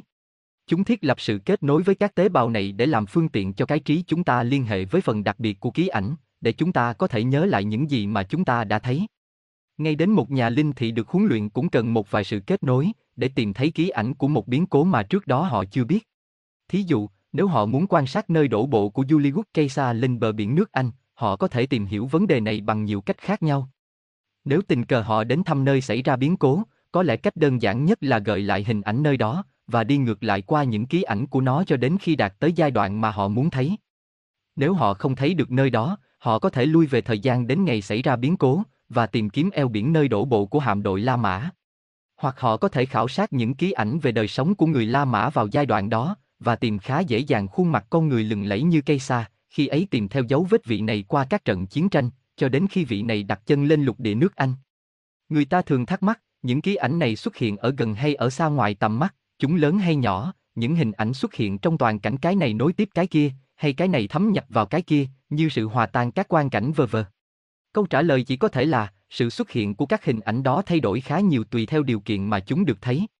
Ở cõi trung giới, thường sự phản ảnh là một hình ảnh đơn giản, mặc dù thỉnh thoảng người ta thấy những hình ảnh có cử động, trong trường hợp này hình ảnh thay vì xuất hiện thật nhanh, nó hiện ra lâu hơn và phản ảnh hoàn hảo hơn. Trên cõi thượng giới, các hình ảnh đó có hai phương diện khác xa nhau. Khi một khách tham quan đến cõi đó, mà họ không nghĩ đến điều gì đặc biệt, những ký ảnh chỉ hiện diện như một hậu nền, giống như những phản ảnh trên một cái gương lớn đặt ở cuối một căn phòng, làm hậu nền phản ảnh những người sống trong phòng đó. Luôn luôn nên nhớ trong các điều kiện này, những hình ảnh thực ra chỉ là phản ảnh từ sự hoạt động không ngừng của một tâm thức vĩ đại trên một cõi cao siêu hơn, xuất hiện nối tiếp liên tục như một cuốn phim sinh động từ một máy chiếu phim. Những hình ảnh đó, cái này không thấm nhập vào cái kia như sự hòa tan các quan cảnh, cũng không phải một loạt các hình ảnh cái này xuất hiện nối tiếp cái kia, mà là động tác của những hình ảnh luôn luôn xuất hiện giống như người ta đang xem các diễn viên trên một khán đài ở xa. Nhưng nếu người quan sát được huấn luyện, chú váo bất cứ một quan cảnh đặc biệt nào mà họ muốn thấy, quan cảnh ấy hiện ra tức khắc, vì đó là cõi tư tưởng, khi bạn nghĩ đến bất cứ điều gì, tức thì điều đó sẽ hiện ra trước mắt bạn. Thí dụ, nếu một người muốn xem ký ảnh của biến cố về cuộc đổ bộ của đại đế Julius Caesar, họ thấy chính họ, chớ không phải hình ảnh, đang đứng trên bãi biển trong số binh đoàn La Mã, với toàn cảnh bao quanh họ, rõ ràng như họ thấy cảnh đó bằng con người thật vào buổi sáng mùa thu 5 năm năm trước công nguyên. Vì những gì họ thấy chỉ là một phản ảnh, nên những nhân vật trong cảnh tượng hoàn toàn không ý thức về sự hiện diện của họ, và họ cũng không thể làm thay đổi chút nào hành động của những nhân vật trong cảnh tượng. Ngoại trừ họ chỉ có thể kiểm soát tốc độ xảy ra của những sự việc diễn ra trước mắt họ, có thể các biến cố trọn cả một năm được diễn ra trước mắt họ chỉ trong một giờ, hoặc họ có thể quyết định cho ngưng sự di động bất cứ lúc nào, và chỉ giữ lại trước mắt một cảnh đặc biệt nào đó mà họ chọn. Chẳng những thấy được mà họ còn nghe và hiểu tất cả những gì mà người ta nói, cũng như nhận thức được những tư tưởng và động lực của những nhân vật trong cảnh tượng. Điều lý thú nhất trong việc đọc những ký ảnh là học hỏi, nghiên cứu tư tưởng những thời đại cổ xưa, tư tưởng của người sống trong hang động và cư dân sống trên ao hồ, cũng như dưới thời các nền văn minh hùng mạnh của Đại Tây Dương Châu, Atlantis, Ai Cập và Cha đê. Trước mắt họ là một trường khảo sát lịch sử rất hữu ích và lý thú. Chẳng những họ có thể xem lại tất cả những sử liệu mà chúng ta đã biết, họ còn có thể sửa chữa những lỗi lầm và những nhận thức sai lệch đã xen lẫn vào lịch sử. Nếu muốn, họ có thể sắp đặt cho có thứ tự lịch sử thế giới từ lúc khởi thủy, nhìn sự phát triển chậm chạp của trí thông minh con người, sự nhập thế của các vị hỏa đức tinh quân, Lord of Teflon, sự tăng trưởng của các nền văn minh hùng mạnh mà các ngài đã sáng lập. Cuộc nghiên cứu của họ không bị hạn chế trong sự tiến hóa của nhân loại, trước mắt họ là cả một viện bảo tàng, tất cả hình dáng của những loài thảo mộc và động vật, trải qua những thời đại khi thế giới còn non trẻ. Họ có thể theo dõi tất cả những biến cố làm thay đổi địa chất, và những trận đại hồng thủy làm thay đổi hoàn toàn mặt trái đất lần này đến lần khác. Khi nhìn những ký ảnh, họ có thể cảm thông và thấy gần gũi đặc biệt với một giai đoạn nào đó trong quá khứ, như thấy một vài cảnh tượng có liên hệ đến kiếp sống trước của họ. Lúc đó họ có hai thái độ, họ có thể đóng vai như một khán giả đang ngắm nhìn sự việc diễn ra, mặc dù họ luôn luôn nhớ lại và cảm thông hoàn toàn, hoặc họ tự đồng hóa với cá tính của phàm ngã kiếp trước, lúc đó họ có thể tạm thời sống lại với những kinh nghiệm, tư tưởng, tình cảm và những niềm vui cũng như những sự đau khổ trong một kiếp sống quá khứ. Họ trải qua những cuộc thám hiểm hấp dẫn và sinh động, tuy nhiên, tâm thức chân ngã của họ không bao giờ mất, và họ vẫn duy trì được năng lực để quay về phàm nhân hiện tại theo ý muốn. Người ta thường hỏi, làm cách nào một nhà nghiên cứu có thể xác định chính xác ngày tháng của một hình ảnh nào đó, vào một thời quá khứ xa xôi mà họ đã tìm được trong các ký ảnh. Đó là một công việc khá buồn chán, nhưng có thể thực hiện được, nếu đáng phải tốn thời gian để tìm tòi. Nếu chúng ta đang khảo cứu những thời đại Hy Lạp hay La Mã, phương pháp đơn giản nhất là nhìn vào thể trí của người thông minh nhất trong cảnh tượng, sẽ biết được người ấy ở vào lúc nào, hoặc người nghiên cứu có thể nhìn người ấy viết thư hay những giấy tờ khác, và quan sát ngày tháng ghi trên giấy. Khi biết được ngày tháng của người La Mã hay Hy Lạp, chúng ta dễ dàng tính toán và so sánh với niên đại hiện tại. Còn một cách khác nữa cũng thường được áp dụng là so sánh cảnh tượng thấy được với hình ảnh cùng thời của một thành phố lớn danh tiếng, như La Mã chẳng hạn, ghi lại triều đại vua chúa lúc ấy và vị vua nào đang trị vì. Với những dữ liệu như thế, người ta có thể tìm ra giai đoạn lịch sử ấy một cách khá rõ ràng. Đôi khi người ta biết được ngày tháng bằng cách khảo sát một vài bản bố cáo hay một vài tài liệu công cộng. Tóm lại, người ta có thể dễ dàng khắc phục khó khăn trong việc truy tìm thời điểm xảy ra biến cố. Tuy nhiên, vấn đề không đơn giản khi chúng ta tìm hiểu các giai đoạn xa xưa hơn, như quan cảnh của xứ cổ Ai Cập, Chalida, hay Trung Quốc hoặc xa hơn nữa là lục địa đại Tây Dương Châu, Atlantis, và những thuộc địa của nó, người ta vẫn có thể tìm ra được thời điểm xảy ra bằng cách quan sát cái trí của bất cứ một người có học nào trong thời đó, nhưng chúng ta không thể đối chiếu với hệ thống ghi ngày tháng hiện tại của chúng ta. Vì người xưa chỉ ước tính theo các thời đại mà chúng ta không biết gì, hoặc theo triều đại của các bậc đế vương mà lịch sử của họ đã biến mất trong đêm tối của thời gian. Tuy nhiên vẫn còn có những phương pháp khác để khảo sát thời gian xảy ra biến cố. Người nghiên cứu có thể lướt qua các ký ảnh trước mắt họ với bất cứ tốc độ nào, như họ có thể khảo sát một năm hoặc nhiều hơn nữa chỉ trong một giây nếu họ muốn. Người ta chọn một hoặc hai biến cố chính trong lịch sử mà ngày tháng đã được xác định để làm chuẩn, thí dụ như lục địa Posidoni bị nhận chìm vào năm 9564 trước công nguyên. Nếu cảnh tượng của biến cố thấy được có liên quan đến những vùng chung quanh của biến cố chính, người ta sẽ liên kết với biến cố chính bằng cách lướt qua thật nhanh những ký ảnh và đếm số năm giữa hai biến cố để tính ra thời gian. Nếu thời gian quá xa, trải qua hàng ngàn năm, phương pháp này rất buồn chán không sao chịu nổi. Trong trường hợp này, chúng ta sử dụng phương pháp của thiên văn học. Do sự vận hành thường được gọi là sự thay đổi thiên phân, precession of the Equinset, nói chính xác hơn là sự xoay chuyển phụ của trái đất, theo góc độ tương đối cố định giữa đường xích đạo, equa, với đường hoàng đạo, ecliptic, nói là cố định nhưng thật ra có sự thay đổi rất chậm. Vì thế, sau các khoảng thời gian dài, chúng ta thấy cực trái đất không còn hướng về cùng một điểm trong không gian, hay nói khác hơn, trong hiện tại sao Bắc Cực là ngôi sao Alpha. Usei Minorit, nhưng vào một thời gian tương lai nào đó, sao Bắc Cực sẽ là một thiên thể khác chớ không còn là sao Alpha Usei Monorit. Từ vị trí của cực trái đất, người ta có thể xác định dễ dàng nhờ quan sát cẩn thận hình ảnh tinh tú trong bầu trời về đêm để có thể tính ra ngày tháng gần chính xác. Khi người ta ước lượng ngày tháng những sự việc xảy ra hàng triệu năm về trước thuộc các giống dân đầu tiên, một giai đoạn của sự xoay chuyển phụ hay sự thay đổi thiên phân, thường được dùng làm một đơn vị. Dĩ nhiên, trong những trường hợp này, người ta không đòi hỏi sự chính xác tuyệt đối, chỉ tính các con số tròn cũng đủ cho các mục đích thực dụng khi xét đến các thời đại quá khứ xa xôi. Tuy nhiên việc đọc được chính xác các ký ảnh về những kiếp quá khứ của chính mình hoặc của người khác rất khó thực hiện nếu chưa được huấn luyện cẩn thận. Như đã nói, mặc dù các phản ảnh đôi khi xảy ra ở cõi trung giới, nhưng người ta phải phát triển năng lực sử dụng giác quan thể trí trước khi có thể quan sát đúng. Thực vậy, để giảm thiểu những sai lầm, người nghiên cứu cần phải có khả năng điều khiển hoàn toàn giác quan thể trí trong lúc thể xác thức tỉnh, muốn phát triển khả năng đó, cần phải trải qua nhiều năm lao nhọc với kỷ luật nghiêm ngặt không ngừng. Nhiều người mong đợi rằng ngay sau khi xin gia nhập vào hội thông thiên học, họ sẽ nhớ lại ít nhất 3 hay 4 kiếp trước của họ. Thật vậy, một vài người mau mắn bắt đầu tưởng tượng và tuyên bố rằng kiếp trước của họ là bà Mary, hoàng hậu xứ Scott, nữ hoàng Cleopatra, hay đại đế Julius Caesar. Dĩ nhiên, các điều tự xưng vô lý như thế chỉ đem đến sự mất lòng tin của những người không biết rõ rằng những hội viên đó không đại diện chút nào cho hội. Vì thế, nếu như một người nào đó cảm thấy sôi sục trong lòng với niềm tin rằng họ là văn hào Homer hay Shakespeare, hãy ngừng lại và trắc nghiệm sự hợp lý của vấn đề trong hoàn cảnh ở thế gian, trước khi muốn tung tin ra cho mọi người biết. Một vài người nào đó, trong giấc mơ có thể thoáng thấy những cảnh tượng thuộc về kiếp trước của họ, nhưng các cảnh này tự nhiên là vụn vặt và không đáng tin cậy. Lúc nhỏ, chính tôi cũng có kinh nghiệm thuộc loại này, trong những giấc mơ của tôi có một giấc mơ thường xuất hiện trở đi trở lại, tôi mơ thấy một ngôi nhà có hàng cột hướng nhìn ra một cái vịnh rất đẹp, căn nhà trang nhã, gần đỉnh một ngọn đồi. Tôi biết rõ ngôi nhà đó, quen thuộc từng vị trí của các căn phòng, và toàn cảnh phía trước nhà, giống như tôi biết ngôi nhà mà tôi đang ở hiện tại. Lúc nhỏ tôi không biết gì về sự luân hồi, cho nên đối với tôi giấc mơ trở đi trở lại này chỉ đơn giản là một sự trùng hợp lạ đời. Chỉ sau khi tôi gia nhập hội, mới có một người hiểu biết chỉ cho tôi thấy một vài hình ảnh về kiếp trước của tôi, tôi mới khám phá ra rằng thực sự giấc mơ kéo dài này là một hồi ức từng phần, còn ngôi nhà mà tôi biết rất rõ chính là ngôi nhà nơi tôi sinh ra từ hơn 2.000 năm trước. Trong vài trường hợp ký ảnh ghi nhận những cảnh tượng xuất hiện từ kiếp này đến kiếp khác, nhưng trước khi xác định những hình ảnh ấy thuộc về chính mình hay của người nào khác, người quan sát cần khai mở khả năng tâm linh đến một mức độ đáng kể. Để theo dõi từ kiếp này đến kiếp trước của một người, trước hết người ta cần phải theo dõi từ cuộc sống hiện tại, lùi trở lại lúc họ sinh ra, và theo dõi ngược lại trình tự các giai đoạn mà linh hồn xuống đầu thai. Chúng ta phải trở ngược về tình trạng của linh hồn ở trên các cảnh cao của cõi thượng giới, như thế người nghiên cứu phải sử dụng giác quan tương đương với cảnh cao ấy trong lúc thức tỉnh ở thể xác. Nói khác đi, tâm thức họ phải tập trung vào chính chân ngã luân hồi mà không còn ở phàm ngã. Trong trường hợp đó, ký ức chân ngã bừng tỉnh, những kiếp trước phơi bày trước mắt họ như những trang sách, và họ có thể khảo sát tình trạng của một chân ngã khác ở trên cảnh đó, và theo dõi xuống hạ trí và thể vía, cho đến lúc chết của thể xác kiếp trước, và kế đến kiếp trước của người đó. Ngoài ra không có cách nào khác để theo dõi những kiếp đã qua hoàn toàn chính xác. Do đó, chúng ta có thể bác bỏ ngay những người cho rằng có thể biết được những kiếp trước của người khác để làm tiền.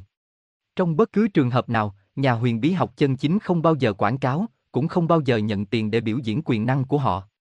Để có sự bảo đảm an toàn, một nghiên cứu sinh muốn hoạch đắc quyền năng theo dõi các kiếp đầu thai, họ phải học hỏi từ một vị thầy có khả năng. Có nhiều người quả quyết rằng, chỉ cần có đức hạnh, lòng tôn sùng và tình huynh đệ, thì minh triết qua các thời đại sẽ đến với họ, nghĩ như thế không hợp lý. Dù một đứa trẻ ngoan thế nào đi nữa, nếu nó muốn biết bản cửu chương nó phải học, cũng tương tự như thế với các khả năng tâm linh. Chắc chắn các quan năng này sẽ phát triển khi con người tiến hóa, nhưng con người cần học cách sử dụng các quan năng một cách đúng đắn và hữu ích nhất, do sự kiên trì cố gắng khó nhọc. Những người muốn giúp đỡ kẻ khác ở cõi trung giới trong lúc ngủ, càng hiểu biết nhiều về cõi trung giới, càng hữu ích cho công việc phụng sự. Thí dụ, sự hiểu biết về ngôn ngữ sẽ có ích cho họ rất nhiều, vì ở cõi trung giới, tư tưởng phải được truyền đạt qua ngôn ngữ, khác với cõi thượng giới, nơi mà con người có thể giao lưu trực tiếp bằng sự chuyển di tư tưởng.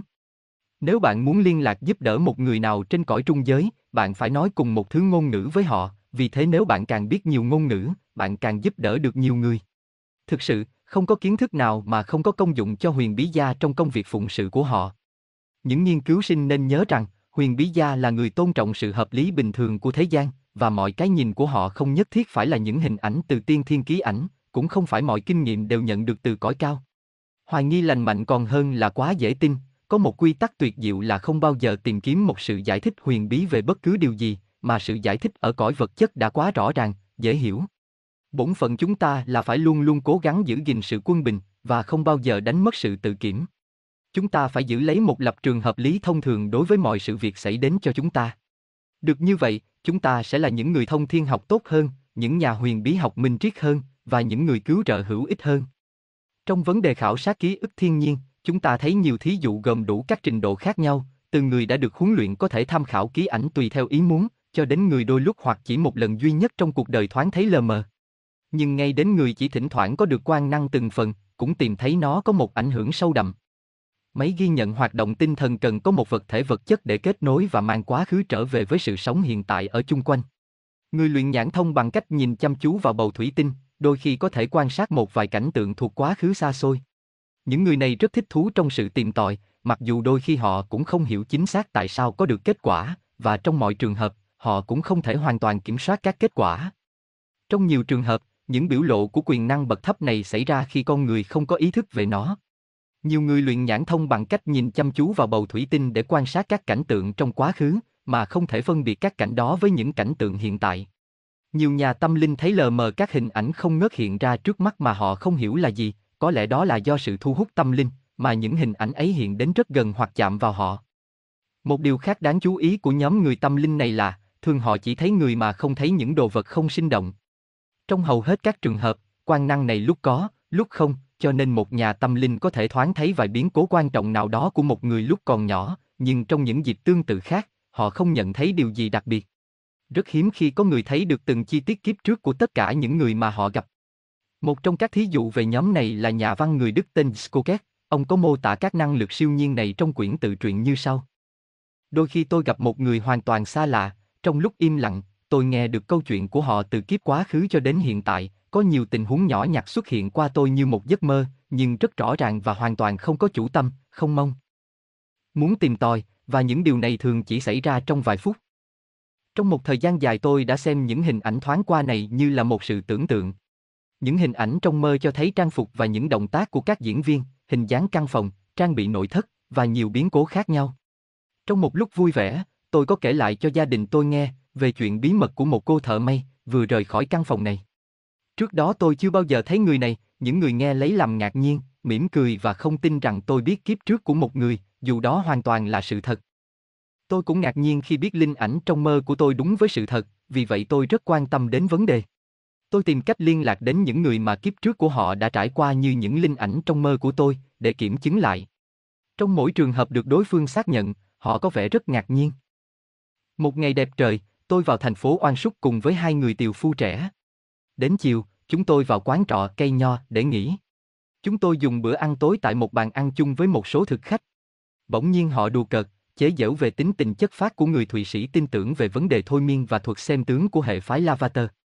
Một trong hai người đi chung với tôi cảm thấy bực bội bởi những lời giễu cợt, xin tôi trả lời lại bọn họ, đặc biệt để đáp lại người đàn ông trẻ ngồi đối diện, đang đùa cợt, chế giễu rất hăng say.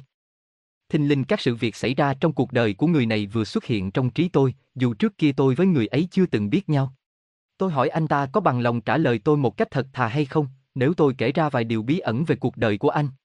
Tôi gợi ý cho anh ta biết rằng tôi sẽ không dùng nghệ thuật xem tướng số Lavater. Anh chàng này hứa không giấu giếm điều gì, nếu tôi nói đúng sự thật. Tôi liền kể các sự việc xảy ra mà tôi đã thấy trong linh ảnh về cuộc đời của một thương gia trẻ, về những lỗi lầm nhỏ nhặt của tuổi học trò, và sau cùng là một hành động xảo quyệt mà anh ta phạm phải về cái tủ sắt của ông chủ. Tôi tả lại căn phòng không có người ở này, với vách tường màu trắng, bên phải cánh cửa màu nâu có một cái tủ nhỏ đựng tiền màu đen để trên bàn vờ vờ. Người này rất kinh ngạc, và công nhận những gì tôi nói là đúng sự thật, mà chính tôi cũng không ngờ anh ta chịu thú thật như thế. Sau khi kể chuyện này, nhà văn Discoket thắc mắc không biết năng lực mà ông đang có phải chăng chỉ là sự trùng hợp ngẫu nhiên. Trong những tài liệu lưu trữ cho thấy, những trường hợp thấy được quá khứ tương đối ít hơn những trường hợp thấy được tương lai. Sở dĩ như vậy là vì những người thấy những hình ảnh trong quá khứ ít khi nhận ra đó là thuộc về quá khứ, ngoại trừ họ thấy được những sự vật đặc biệt như bộ áo giáp hay y phục thời cổ. Những hình ảnh được thấy trước về tương lai cũng thường không được nhận ra ngay đó là thuộc về tương lai, nhưng khi biến cố xảy ra, người ta sẽ nhớ lại những gì đã được thấy lúc trước, cho nên ít bị bỏ qua hơn trường hợp thấy những sự kiện quá khứ. Như thế, những trường hợp thoáng thấy những phản ảnh ở cõi trung giới của tiên thiên ký ảnh rất thường xảy ra, nhưng không được con người biết đến nhiều. Chương 8 Nhãn thông trong thời gian, thời tương lai Clivo Viven in time, the future Chúng ta có thể hiểu lờ mờ rằng toàn bộ quá khứ, có thể đồng thời hiện diện một cách linh động trong một tâm thức được nâng cao, và chúng ta gặp phải nhiều khó khăn hơn trong việc chấp nhận ý tưởng rằng toàn thể tương lai cũng bao gồm trong tâm thức ấy. Vẫn có một số người phủ nhận vấn đề tiên tri, và sự phủ nhận như thế cho thấy là họ chưa biết gì về sự hợp lý của vấn đề. Sự kiện là chúng ta không thể nghi ngờ một số lớn trường hợp xác thực đáng tin cậy. Nhưng nhiều người đòi hỏi phải có sự giải thích hợp lý và bằng chứng rõ ràng, mà những bằng chứng như thế rất khó tìm thấy. Chúng ta biết rằng chân ngã sở hữu một số quan năng thấy trước, nếu chân ngã thấy trước những biến cố rất quan trọng sắp xảy ra, đôi khi nó có thể gây ra ấn tượng rõ ràng lên phạm ngã liên hệ với nó. Điều đó giải thích được một số lớn trường hợp mà sự chết chóc hay tai nạn nguy hiểm được thấy trước. Ở Tô Cách Lan có một câu chuyện rất nổi tiếng về loại nhãn quan này, sẽ giúp chúng ta hiểu rõ hơn vấn đề. Có một người kia không tin vào việc huyền bí do một nhà linh thị ở vùng cao nguyên, cho biết trước cái chết sắp tới của một người hàng xóm. Nhà tiên tri cho biết khá rõ từng chi tiết của đám tang, cùng tên của bốn người khiên quan tài và sự hiện diện của nhiều người khác. Người nghe câu chuyện chỉ mỉm cười và quên ngay câu chuyện đó, nhưng cái chết của người hàng xóm đúng lúc được báo trước đã làm cho anh ta nhớ lại điều tiên đoán. Anh ta quyết định tìm cách làm cho sai một phần của lời tiên đoán, bằng cách thay tên của anh ta vào một trong những người khiên quan tài. Anh ta thành công trong việc sắp xếp theo ý muốn, nhưng khi đám ma gần đến giờ động quan, anh ta bị gọi ra trạm bưu điện vì một vấn đề rắc rối nhỏ cần giải quyết trong vài phút. Khi xong việc anh ta vội vã trở về và ngạc nhiên thấy đám ma đã khởi hành mà không có anh ta, như thế điều tiên đoán được thực hiện, với đúng bốn người khiên quan tài được nói. Trước, một chi tiết nhỏ được ghi nhận trong câu chuyện là khi cố gắng làm thay đổi sự sắp xếp đã được tiên đoán sẽ gánh lấy thất bại. Điều này có vẻ giống như số mạng đã được định sẵn, ngay cả một chi tiết nhỏ nhặt, chỉ khi nào chúng ta khảo sát vấn đề này từ các cõi cao, chúng ta mới có thể biết được sự thật không đúng như lý thuyết đó. Dĩ nhiên, như tôi đã nói là chúng ta chỉ có được sự giải thích hoàn toàn đầy đủ khi nào chúng ta có được sự hiểu biết phong phú hơn. Trong hiện tại, điều tốt nhất mà chúng ta có thể thực hiện được là tìm ra cách giải thích hợp lý cho vấn đề. Có điều chắc chắn rằng hầu hết những gì xảy ra trong hiện tại là do nguyên nhân đã tạo ra trong quá khứ, cũng như điều gì sẽ xảy ra trong tương lai, là kết quả của nguyên nhân đang tạo ra trong hiện tại.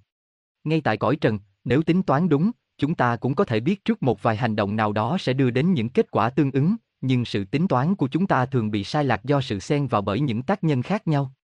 Tuy nhiên nếu chúng ta nâng tâm thức lên cõi thượng giới, chúng ta có thể thấy rất xa những kết quả do hành động của chúng ta. Thí dụ, chúng ta có thể thấy hậu quả của một lời nói sơ suất, chẳng những trực tiếp đối với một người nào đó, mà qua họ còn lan tràn đến nhiều người khác trong một khu vực rộng lớn, nhiều khi ảnh hưởng lan rộng cả một quốc gia. Một cái nhìn thoáng qua như thế giúp chúng ta hiệu quả hơn bất cứ lời dạy đạo đức nào về sự thận trọng trong tư tưởng, lời nói và hành động. Từ cõi cao ấy, không những chúng ta có thể thấy đầy đủ kết quả của mỗi hành động, mà chúng ta cũng có thể thấy nơi đâu và bằng cách nào những tác động liên hệ khác xen vào làm thay đổi kết quả ấy. Thực sự chúng ta có thể thấy rõ kết quả ở tương lai của những hành động trong hiện tại, nếu hoàn toàn không có những nguyên nhân mới xuất hiện. Dĩ nhiên, những tác nhân mới rất thường xảy ra, vì con người có tự do ý chí, nhưng đối với những người bình thường, chúng ta có thể tính toán khá chính xác ý muốn của họ. Ý chí của người trung bình rất ít thực tế, phần nhiều họ là những người sống theo cơ hội, hành động ở các kiếp trước đặt họ trong một hoàn cảnh nào đó, và ảnh hưởng của hoàn cảnh chung quanh đối với họ rất quan trọng, mà chúng ta có thể tính toán để biết trước khá chính xác tương lai của họ. Sự việc này khác biệt đối với người tiến hóa, những biến cố chính trong cuộc đời là do hành động quá khứ của họ sắp đặt, nhưng ảnh hưởng của những biến cố tùy theo cách thức mà họ để cho chúng tác động. Như thế những người tiến hóa có thể vượt qua một phần nào nhân quả, vì phần lớn tương lai đều tùy thuộc vào chính họ, do đó ngay trên cõi thượng giới, người ta cũng không thể thấy trước tương lai của họ. Khi nhìn từ trên xuống kiếp sống của một người theo lối này, chúng ta thấy dường như ý chí tự do của họ chỉ tác động vào những lúc khủng hoảng trong cuộc sống. Lúc đó họ có hai hoặc ba con đường, hay phương hướng khác nhau trước mắt để tự do chọn lựa. Nếu một người biết khá rõ bản chất của họ, có thể nhận thấy gần như chắc chắn họ sẽ chọn đường lối nào, nhưng sự hiểu biết của người bạn không có nghĩa là một động lực thúc đẩy. Tuy nhiên khi họ đã chọn lựa một hướng nào đó, họ sẽ nhận lấy những kết quả do con đường đó mang lại. Trong nhiều trường hợp, khi đã theo đuổi một con đường đặc biệt, họ bị bắt buộc phải trải qua một thời gian rất lâu dài trước khi có cơ hội tách ra khỏi nó. Hoàn cảnh của họ hơi giống một người lái toa xe lửa, khi đến một chỗ tiếp giáp, có thể có những điểm để chuyển qua lối này hoặc lối kia, và họ có thể chạy qua con đường nào mà họ thích. Nhưng khi họ đã chạy qua một trong các con đường đó, họ sẽ bị bắt buộc chạy cho suốt con đường mà họ đã chọn, cho đến khi họ đạt tới một điểm dừng khác, nơi đó, một lần nữa họ lại có cơ hội lựa chọn. Nếu nhìn từ cõi thượng giới xuống, chúng ta sẽ thấy rõ những điểm khởi hành mới và tất cả những kết quả với đầy đủ chi tiết cho mỗi sự chọn lựa. Chỉ có một điều quan trọng duy nhất mà chúng ta không thể biết chắc là con người sẽ lựa chọn đường lối nào. Thực sự, không phải chúng ta chỉ có một tương lai mà có nhiều tương lai được phát họa ra trước mặt chúng ta. Theo lý thuyết, trong hầu hết mọi trường hợp, chúng ta sẽ thấy rất rõ những sự kiện có thể xảy ra, từ đó chúng ta có thể lựa chọn, và chúng ta cũng có thể tiên đoán khá đúng. Một người có năng lực cao hơn, có thể thấy trước được kết quả của mỗi sự lựa chọn, và sự tiên đoán sẽ hoàn toàn chính xác. Tuy nhiên trên cõi bồ đề, sự tính toán như thế không cần thiết. Ở cõi thấp chúng ta hoàn toàn không thể giải thích tại sao trên cõi cao ấy quá khứ, hiện tại và tương lai, tất cả đều hiện hữu cùng một lúc, vì quan năng nhận biết thuộc về cõi cao đó, và phương cách mà quan năng cao siêu này tác động nằm ngoài sự hiểu biết của bộ óc xác thân. Đôi khi người ta nhận được một điều ám chỉ nhỏ nhặt cho biết một cách không rõ ràng sự việc sắp xảy ra. Ông Oliver Lodger đã kể lại một điều ám chỉ như thế trong một bài diễn văn tại Hiệp hội Anh Quốc ở Cardiff. Ông nói, Chúng ta thường giải thích sự tiến bộ chủ quan bằng phương thức khách quan, chúng ta xem như các biến cố biểu hiện theo một trình tự và một tỷ lệ đã được xác định sẵn, nhưng đó chỉ là một trong những cách nhìn sự vật. Những biến cố, theo ý nghĩa nào đó, có thể luôn luôn hiện tồn cả quá khứ và tương lai, chính chúng xuất hiện đến với chúng ta, chớ không phải chúng đang xảy ra. Tương tự như một người ngồi trên một chuyến xe lửa, nếu họ không bao giờ rời khỏi xe và tốc độ của xe không thay đổi, họ sẽ thấy các phong cảnh liên tục xuất hiện mà không thể nhận thấy chúng cùng lúc hiện hữu. Cho nên, chúng ta nhận thức được rằng có thể có chiều đo thứ tư của thời gian, sở dĩ con người bị giới hạn trong hiện tại là do sự vô tâm của họ. Đến khi chúng ta hiểu ý niệm quá khứ và tương lai có thể cùng hiện tồn trong hiện tại, tất cả những suy tưởng của chúng ta sẽ hoàn toàn thay đổi. Thực tế, thời gian hoàn toàn không phải là chiều đo thứ tư, tuy nhiên, trong một lúc nào đó, người ta nhìn nó theo quan điểm chiều đo thứ tư sẽ giúp một phần nào trong sự hiểu biết điều không thể hiểu. Giả sử chúng ta đặt một cái hình nón bằng gỗ có các góc vuông trên một tờ giấy, rồi đẩy nhẹ nó đi qua điểm đầu tiên. Một con vi trùng sống trên bề mặt tờ giấy đó không có khả năng nhận thức bất cứ vật gì ở bên ngoài bề mặt tờ giấy, chẳng những nó không thể thấy toàn bộ cái hình nón, mà nó cũng không thể nhận thức được rằng có một thể đặt như thế. Tất cả những gì mà nó có thể thấy chỉ là sự xuất hiện thình lình một vòng tròn rất nhỏ, dần dần rộng lớn hơn cho đến lúc biến mất thình lình khỏi thế giới của nó. Thực ra đó chỉ là một chuỗi những phần của cái hình nón đã xuất hiện theo các giai đoạn liên tục đối với sự nhận thức của nó, vì nó không có ý niệm rằng các giai đoạn liên tục này có thể được nhận thấy cùng lúc.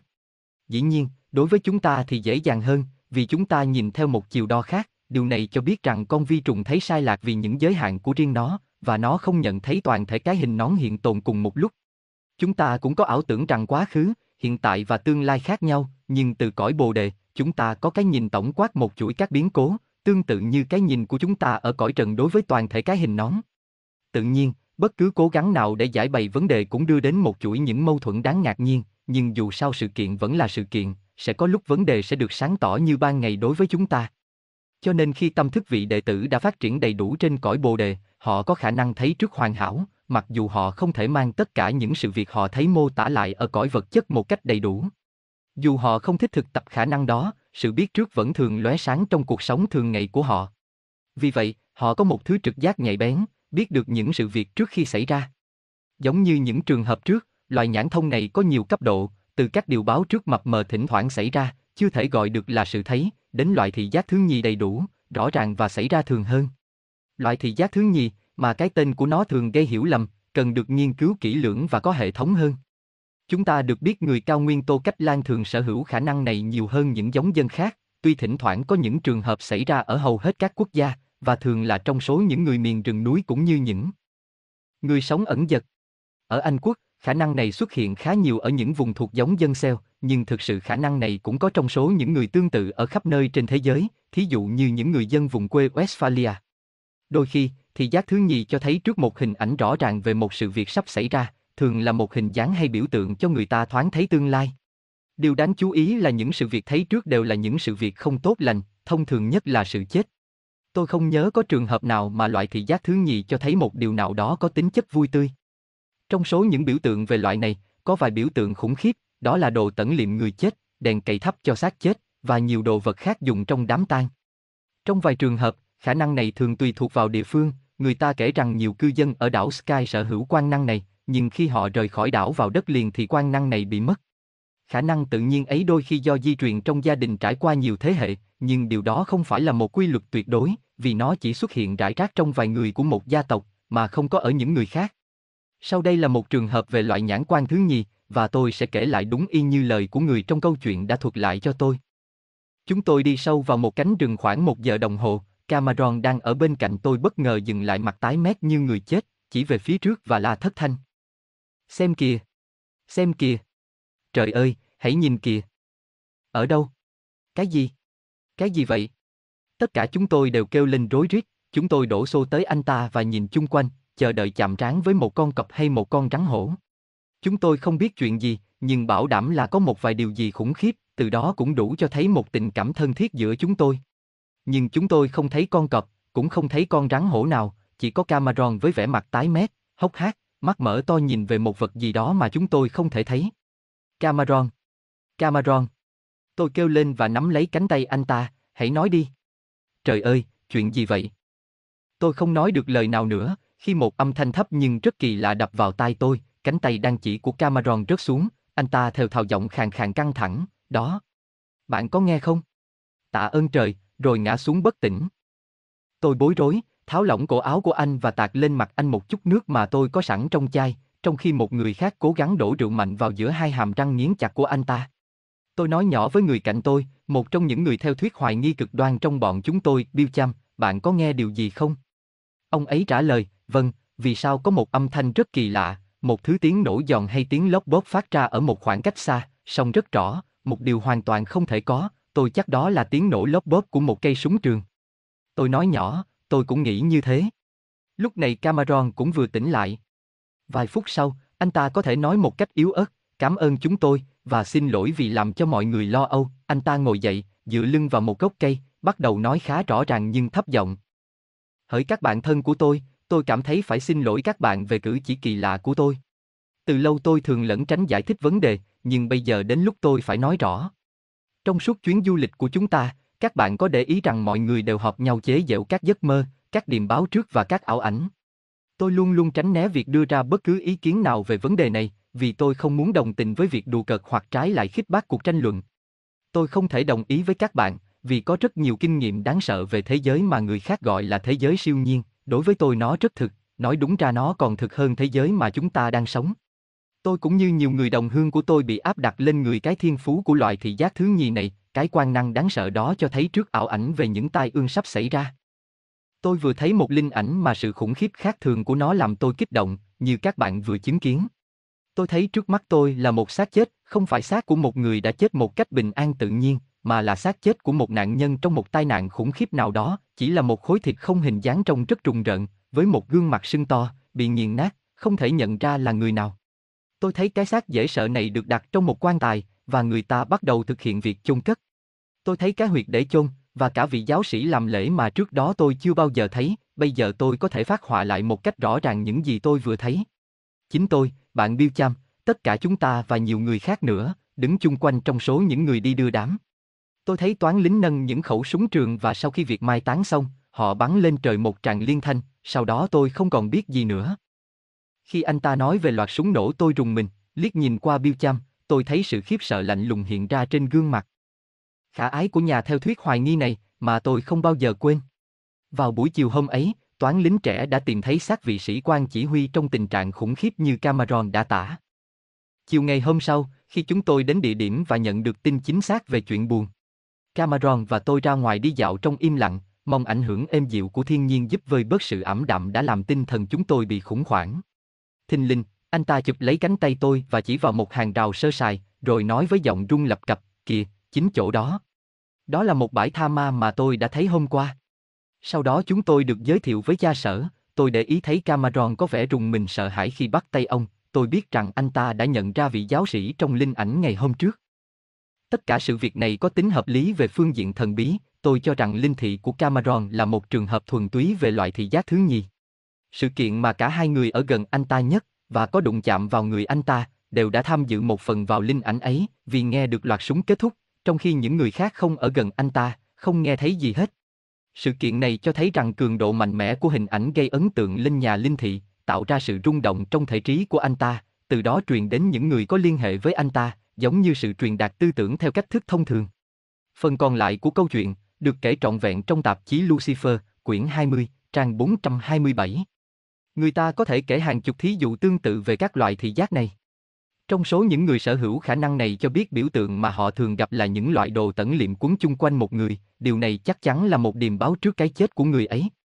Thời gian từ lúc hiện tượng được thấy đến lúc người ấy chết được xác định bằng những đồ tẩn liệm bao phủ nhiều hay ít lên thể xác, hay do giờ nào trong ngày mà linh ảnh được thấy. Nếu linh ảnh được thấy vào buổi sáng sớm, họ sẽ tiên đoán người này sẽ chết trong cùng một ngày, nhưng nếu linh ảnh được thấy vào buổi chiều, thì họ chỉ có thể tiên đoán người này sẽ chết vào một lúc nào đó trong năm.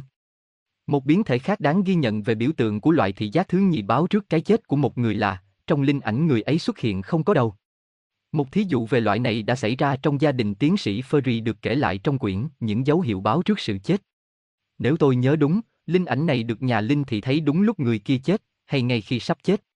Tuy những nhà linh thị sở hữu quan năng loại này một cách thường xuyên, nhưng ít khi họ có thể kiểm soát hoàn toàn những biểu lộ của nó, cũng có một số những trường hợp riêng rẽ những người có quan năng này không thường xuyên. Đa số các trường hợp này xảy ra trong giấc mơ, nhưng cũng có những linh ảnh hiện ra lúc họ tỉnh thức, mà không do ý muốn của họ. Đôi khi việc thấy trước có liên quan đến một biến cố rất quan trọng đối với nhà linh thị, do tác động từ chân nhân xuống. Trong những trường hợp khác, biến cố không quan trọng, hoặc không liên hệ đến người nhận linh ảnh.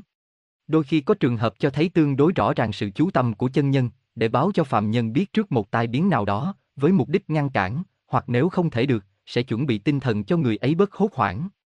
Điềm báo trước cái chết là sự kiện rất thường xảy ra, đôi khi là cái chết của chính người nhận được linh ảnh, đôi khi là cái chết của một người thân nào đó. Trong sách vở có đề cập nhiều về vấn đề này, chúng ta không cần kể các thí dụ về loại thị giác đó.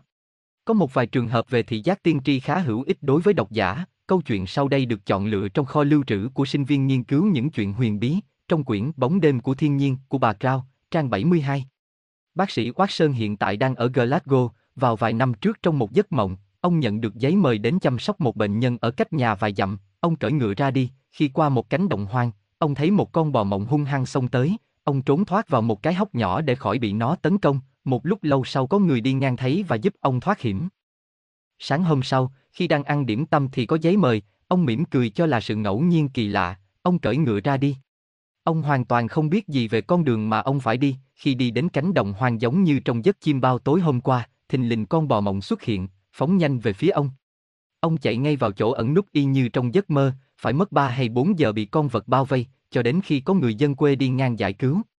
Bác sĩ Quát Sơn thú thật là, nếu không có giấc mơ, ông sẽ không biết hướng nào để chạy cho được an toàn. Một trường hợp khác mà sự việc xảy ra thật sự ngoài đời cách điềm báo trước khá lâu, chuyện này trích ra trong bộ sách Thoáng thấy điều phi thường của tiến sĩ F. J. Lee. Quyển Y, trang 240. Bà Hannah Green là quản gia cho một gia đình ở miền quê vùng Oxford Một đêm kia nằm chim bao thấy ở nhà một mình vào buổi chiều Chủ nhật, khi nghe tiếng gõ ở cánh cửa chánh, bà mở cửa và thấy một người lang thang khó coi, lưng đeo một cây dùi cui bước sấn tới muốn xông vào trong. Bà chống cự để cản ông ta lại, nhưng bà hoàn toàn bất lực và bị đánh ngã xuống bất tỉnh, do đó ông ta vào được bên trong lâu đài, và bà giật mình thức dậy. Không có chuyện gì xảy ra trong một thời gian khá lâu, nên người ta sớm quên đi giấc mơ, như trường hợp này, bà quản gia. Green cũng quả quyết rằng, nó không còn ở trong trí bà nữa. Tuy nhiên 7 năm sau, bà có dịp cùng với hai người giúp việc khác trong năm một lâu đài biệt lập tại Kensington. Vào một buổi chiều Chủ nhật khi hai người giúp việc đồng nghiệp của bà đi ra ngoài để bà ở lại một mình, thình lình bà hoảng hốt, vì có tiếng đập mạnh vào cửa trước. Tức khắc ký ức về giấc mơ 7 năm trước trở lại trong trí bà rất rõ ràng và sinh động, bà cảm thấy rất lẻ loi. Bà thắp nhanh cây đèn trên cái bàn ở phòng trước. Trong khi tiếng đập cửa lặp lại mạnh hơn, bà cẩn thận rón rén đến bên cửa sổ và nhìn ra ngoài. Bà sợ hãi, vì thấy ngay một người bằng xương bằng thịt, mà mấy năm trước đây bà đã thấy trong giấc mơ, cũng có trang bị một cây dùi cui, đòi vào nhà. Hình ảnh trong mơ hiện ra rất rõ trong trí, để chắc chắn bà đi xuống hành lang chính và đóng các cửa sổ cũng như cửa cái, rồi bà rung chung rất lớn khắp nhà, thắp đèn sáng tất cả các phòng. Kết quả là người lạ mặt sợ hãi và bỏ đi. Hiển nhiên, trong trường hợp này giấc mơ rất hữu ích, nếu không có nó bà quản gia sẽ không nghi ngờ và mở cửa theo thói quen mỗi khi nghe tiếng gõ cửa. Tuy nhiên, không phải chỉ trong giấc mơ chân nhân mới gây ấn tượng những điều nó nghĩ là có ích lên phạm nhân. Thay vì trích dẫn từ sách vở, tôi đưa ra một trường hợp có liên hệ đến vấn đề này do một bà người quen kể lại vài tuần trước. Bà bạn tôi có hai đứa con còn bé, mấy hôm trước đứa con lớn bị cảm nặng, bà nghĩ như thế, vài ngày sau nó bị nghẹt mũi. Mẹ chúng chỉ nghĩ là do cảm cúm chớ không có gì đáng ngại, chỉ chờ cho căn bệnh mau khỏi. Vài ngày sau, bà thình lình thấy trong không gian, trước mặt bà có một cái gì mà bà mô tả như là hình ảnh một căn phòng, ở giữa căn phòng có một cái bàn, trên đó con bà nằm mê man như chết. Bà thấy rõ những chi tiết nhỏ nhặt của hình ảnh này, và bà chú ý đặc biệt đến con bà đang mặc một bộ đồ ngủ màu trắng, trong khi bà biết rằng tất cả quần áo của đứa con gái này đều màu hồng. Hình ảnh này gây ấn tượng rất mạnh trong trí, làm bà nghĩ tới con bà bị một chứng bệnh nào đó nguy hiểm hơn cảm cúm. Vì thế bà mang nó ngay vào nhà thương để khám bệnh. Vì y sĩ giải phẫu tìm thấy có một cục bướu nguy hiểm ở trong mũi, và cho biết là phải mổ để lấy ra. Vài ngày sau, đứa bé được đem tới bệnh viện để giải phẫu và nó phải nằm lại đó. Khi bà mẹ đến nhà thương thì bà đã quên đem theo bộ đồ ngủ cho đứa bé, vì vậy các cô y tá phát cho nó một bộ đồ màu trắng. Ngày hôm sau, đứa bé được đưa vào phòng mổ với bộ y phục màu trắng, giống như trong linh ảnh mà bà mẹ đã thấy, và mọi sự việc đều xảy ra y hệt. Trong tất cả những trường hợp này, kết quả xảy ra đúng theo linh ảnh được thấy trước, nhưng trong sách có nhiều câu chuyện về điềm báo trước mà người ta không để ý hoặc phủ nhận, về các tai biến xảy ra sau đó. Trong vài trường hợp những tin tức được đưa cho một người nào đó, mà thường họ không có khả năng can thiệp. Như trong trường hợp lịch sử, khi ông John William, vị giám đốc hầm mỏ Cornish, đã thấy trước từng chi tiết, 8 hoặc 9 ngày trước vụ ám sát ông Tổng Giám đốc Ngân khố Spencer Percival tại hành lang hạ nghị viện. Tuy nhiên trong trường hợp này, có thể có một vài sự kiện sẽ đổi khác đi, vì chúng ta biết rằng ông William có ấn tượng rất sâu đậm về linh ảnh, và ông có hỏi ý kiến các bạn ông về việc đi London để báo tin cho ông Percival. Rủi thay các bạn ông đã khuyên can, cho nên ông bỏ ý định đó, và vụ ám sát đã xảy ra. Trong trường hợp nếu ông đi về thành phố và kể về điều ông thấy, có thể những lời ông kể không được chú ý, nhưng cũng có thể có một vài sự đề phòng để cản trở kẻ sát nhân. Chúng ta thấy có rất ít sự can thiệp đặc biệt từ những cõi cao trong trường hợp thị giác tiên tri kỳ lạ này. Những người liên hệ trong câu chuyện hoàn toàn không biết lẫn nhau, không có sự liên hệ tình cảm giữa người thấy linh ảnh và người được thấy. Nếu do một vị cứu trợ vô hình nào đó cố gắng làm thay đổi số mạng, có lẽ vị ấy sẽ gây ấn tượng lên một người nào đó ở gần thành phố hơn. Một giải thích khác là có thể trong lúc ngủ, ông William ở cõi trung giới, bằng cách nào đó đã thấy được phản ảnh của sự việc trong tương lai. Tóm lại, người ta không thể biết chắc trường hợp này thuộc loại nào, nếu không khảo sát tiên thiên ký ảnh để xem những gì thực sự xảy ra. Một trường hợp điển hình về sự thấy trước hoàn toàn không có mục đích đã được ông Sid kể lại trong quyển Những chuyện ma có thật, trang 83, nói về người bạn của ông là cô Freer, mà người ta thường gọi là cô Ít, khi cô lưu lại một ngôi nhà ở thôn quê.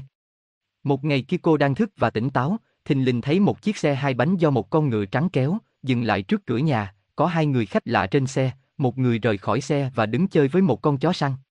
Cô nhận thấy ông ta mặc áo choàng, và cô cũng đặc biệt quan sát các vết của bánh xe mới để lại trên sỏi cát, mặc dù lúc đó không có chiếc xe nào. Nhưng nửa giờ sau có hai người lạ ngồi trên một chiếc xe với mọi chi tiết đều giống với linh ảnh mà cô đã thấy giờ trước đó. Ông Sip còn kể một trường hợp khác nữa về một điềm thấy trước không mục đích, trường hợp này là một giấc mơ mà sau đó thật sự xảy ra.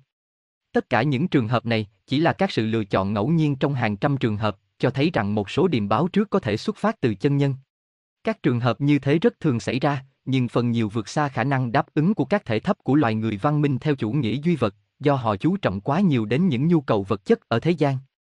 Trong nhiều trường hợp, có thể chính chân ngã chưa phát triển, nên điềm thấy trước của họ rất mập mờ, trong những trường hợp khác, chính chân ngã có thể thấy rõ ràng, nhưng những vận cụ ở dưới thấp không nhận được ấn tượng, do đó nó chỉ có thể gieo lên bộ óc thể xác một dự cảm lờ mờ về một tai họa sắp xảy ra.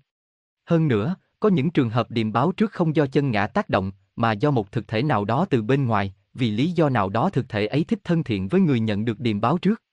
Trong tác phẩm mà tôi trích dẫn ở trên, ông Sip trong nhiều tháng trước có nói là ông cảm thấy chắc chắn sẽ rời nhiệm vụ trong năm tờ Panmon Gazette. Muốn phân biệt sự biết trước do ấn tượng từ chính chân ngã hay do một ám chỉ có hảo ý từ một người nào khác, chúng ta cần phải nghiên cứu sâu xa mới có thể xác định. Có một loại nhãn thông trong thời gian tương đối hiếm, nhưng cũng có một số trường hợp được ghi nhận mà chúng ta cần lưu ý, tuy các chi tiết được đưa ra thường không cho chúng ta xét đoán một cách chính xác. Trong quyển Bóng đêm của thiên nhiên có đề cập nhiều trường hợp linh ảnh là những đoàn quân ma hay từng bầy ma thú. Trong đó có kể chuyện một người có uy tín thấy được một đoàn quân ma với đồng phục màu trắng lên đến vài trăm người, thao diễn nhiều lần khác nhau tại công viên Harava gần Ridley. Linh ảnh tương tự về đoàn quân cũng được thấy vài năm trước ở vùng ngoại ô Invern bởi hai cha con nông dân như sau. Số binh sĩ hiện ra rất đông, mà lúc đầu họ cứ tưởng là những người lính thật sự. Họ nói rằng có ít nhất 16 cặp hàng đôi, những hàng phía trước có 7 người đi ngang nhau và nhiều lúc họ thấy rõ từng chi tiết. Có nhiều phụ nữ và trẻ em tháp tùng, mang theo thùng thiết và đồ dùng nấu ăn. Đàn ông mặc đồng phục màu đỏ, mang những binh khí sáng chói. Ở giữa họ có một con thú, khó phân biệt được nai hay ngựa, bị đẩy tới một cách hung hăng bởi các mũi lưỡi lê. Người trẻ tuổi kể rằng, anh thấy những người ở hàng sau bắt buộc phải chạy để đuổi theo kịp đoạn quân tiền phong. Còn người lớn tuổi, trước đây là một quân nhân, nói rằng trong trường hợp này nếu đang phục vụ, ông ta sẽ cố gắng đi đầu. Một vị sĩ quan cởi con ngựa màu xám, đội một cái nón viền vàng và một cái áo choàng màu xanh của kỵ binh, tay áo rộng có kẻ hàng màu đỏ. Hai người nhìn ông rất kỹ, họ nói rằng bất cứ nơi đâu họ cũng nhận ra ông ta, họ kết luận là những binh sĩ này đến từ Ái Nhĩ Lan và đổ bộ lên Kim Ti. Hai người sợ bị ngược đãi và bị cưỡng bách đi theo đoàn quân, phải leo lên một con đê để tránh đường, sau đó tất cả cảnh tượng đều biến mất. Vào các năm đầu tiên của thế kỷ này, tại Paderborn thuộc vùng Westphalia, một số người nhìn thấy hiện tượng tương tự, nhưng vài năm sau đó, có 20.000 người hội họp tại chỗ xảy ra linh ảnh để xem lại, và người ta kết luận rằng ảo ảnh đó cùng một loại với thị giác thứ nhì, một quan năng thường xảy ra trong dân chúng ở vùng này. Tuy nhiên, đôi khi người ta cũng thấy những đoàn ma quỷ như thế xuất hiện ở những vùng mà không có một đoàn quân thật sự nào đi qua trước hoặc sau lúc ấy. Một trong nhiều câu chuyện đáng được ghi nhận về sự xuất hiện như thế, do cô Harriet Martinea viết trong bài tự truyện của cô có tựa là Ao hồ của nước Anh. Cô viết như sau. Sauter hay Sautrafel là tên một ngọn núi mà trên đó có vô số ma quỷ thường xuất hiện, vào khoảng 10 năm của thế kỷ trước. Có 26 bằng chứng được chọn lọc cho thấy có sự xuất hiện giống nhau, tất cả dân chúng cư ngụ trong những mái nhà tranh gần ngọn núi đều thấy mỗi hai tiếng rưỡi đồng hồ nhóm ma quỷ lại hiện ra một lần, và chỉ chấm dứt khi trời tối. Người ta biết rằng, ngọn núi đó đầy dốc đứng, là một nơi thách thức cho nhiều đoàn người đi qua, phía bắc và phía tây có một dốc đứng cao lối 900 bộ Anh, khoảng 270 mét. Vào một buổi chiều giữa mùa hè năm 1735, một người giúp việc cho trang trại của ông Lancaster, cách núi này khoảng một phần hai dặm, thấy sườn núi phía đông có nhiều binh sĩ đi tới, sự kiện xảy ra khoảng một giờ. Họ xuất hiện bằng thể xác rõ ràng, từ một mô đất ở đầu phía bắc và biến vào một chỗ trũng trên đỉnh núi. Khi người bạn đáng thương này kể lại câu chuyện, thì bị sĩ vả và chế nhạo, giống như những người thấy được trước đó cũng bị xem thường, khi họ nói ra điều lạ lùng mà họ đã thấy. Hai năm sau, cũng vào buổi chiều giữa mùa hè, ông Lancaster thấy nơi đó có một vài người đang đi theo sau những con ngựa của họ, giống như từ một cuộc đi săn trở về. Ông không nghĩ gì về sự kiện này, nhưng 10 phút sau, ông bất ngờ nhìn lại nơi đó, ông thấy số người bây giờ gia tăng, tiếp theo là hàng đoàn binh sĩ số kể, dàn hàng năm đi từ dốc núi vào khe núi, mỗi đại đội được giữ trật tự dưới sự chỉ huy của vị sĩ quan cởi ngựa đi thị sát. Đến lúc chạng vạn, kỷ luật có vẻ nới lỏng, các toán quân đi loạn xạ không còn bước đều nữa, cho đến khi tất cả đều biến mất trong bóng tối. Vào một buổi chiều đầy sợ hãi giữa hè năm 1745, tất cả 26 người trong trại đều bị gọi nhanh ra, họ trông thấy những sự việc mà một số người đã thấy lúc trước, và còn nhiều hơn nữa. Bây giờ lại có các xe chen lẫn với binh lính, mà mọi người đều biết không có xe và cũng không thể có xe trên đỉnh núi Sauterfell. Có rất đông binh lính ngoài sự tưởng tượng, vì các toán quân này chiếm đầy cả một vùng dài khoảng một dặm, họ đi rất nhanh cho đến khi màn đêm phủ xuống, trong trường hợp này, mọi người thấy đoàn quân ma xuất hiện rõ ràng. Vào buổi sáng hôm sau, một vài người đi lên núi để xem các dấu móng ngựa, và họ hoảng sợ khi không tìm thấy một dấu chân nào để lại trên cỏ hay trên cây thạch thảo.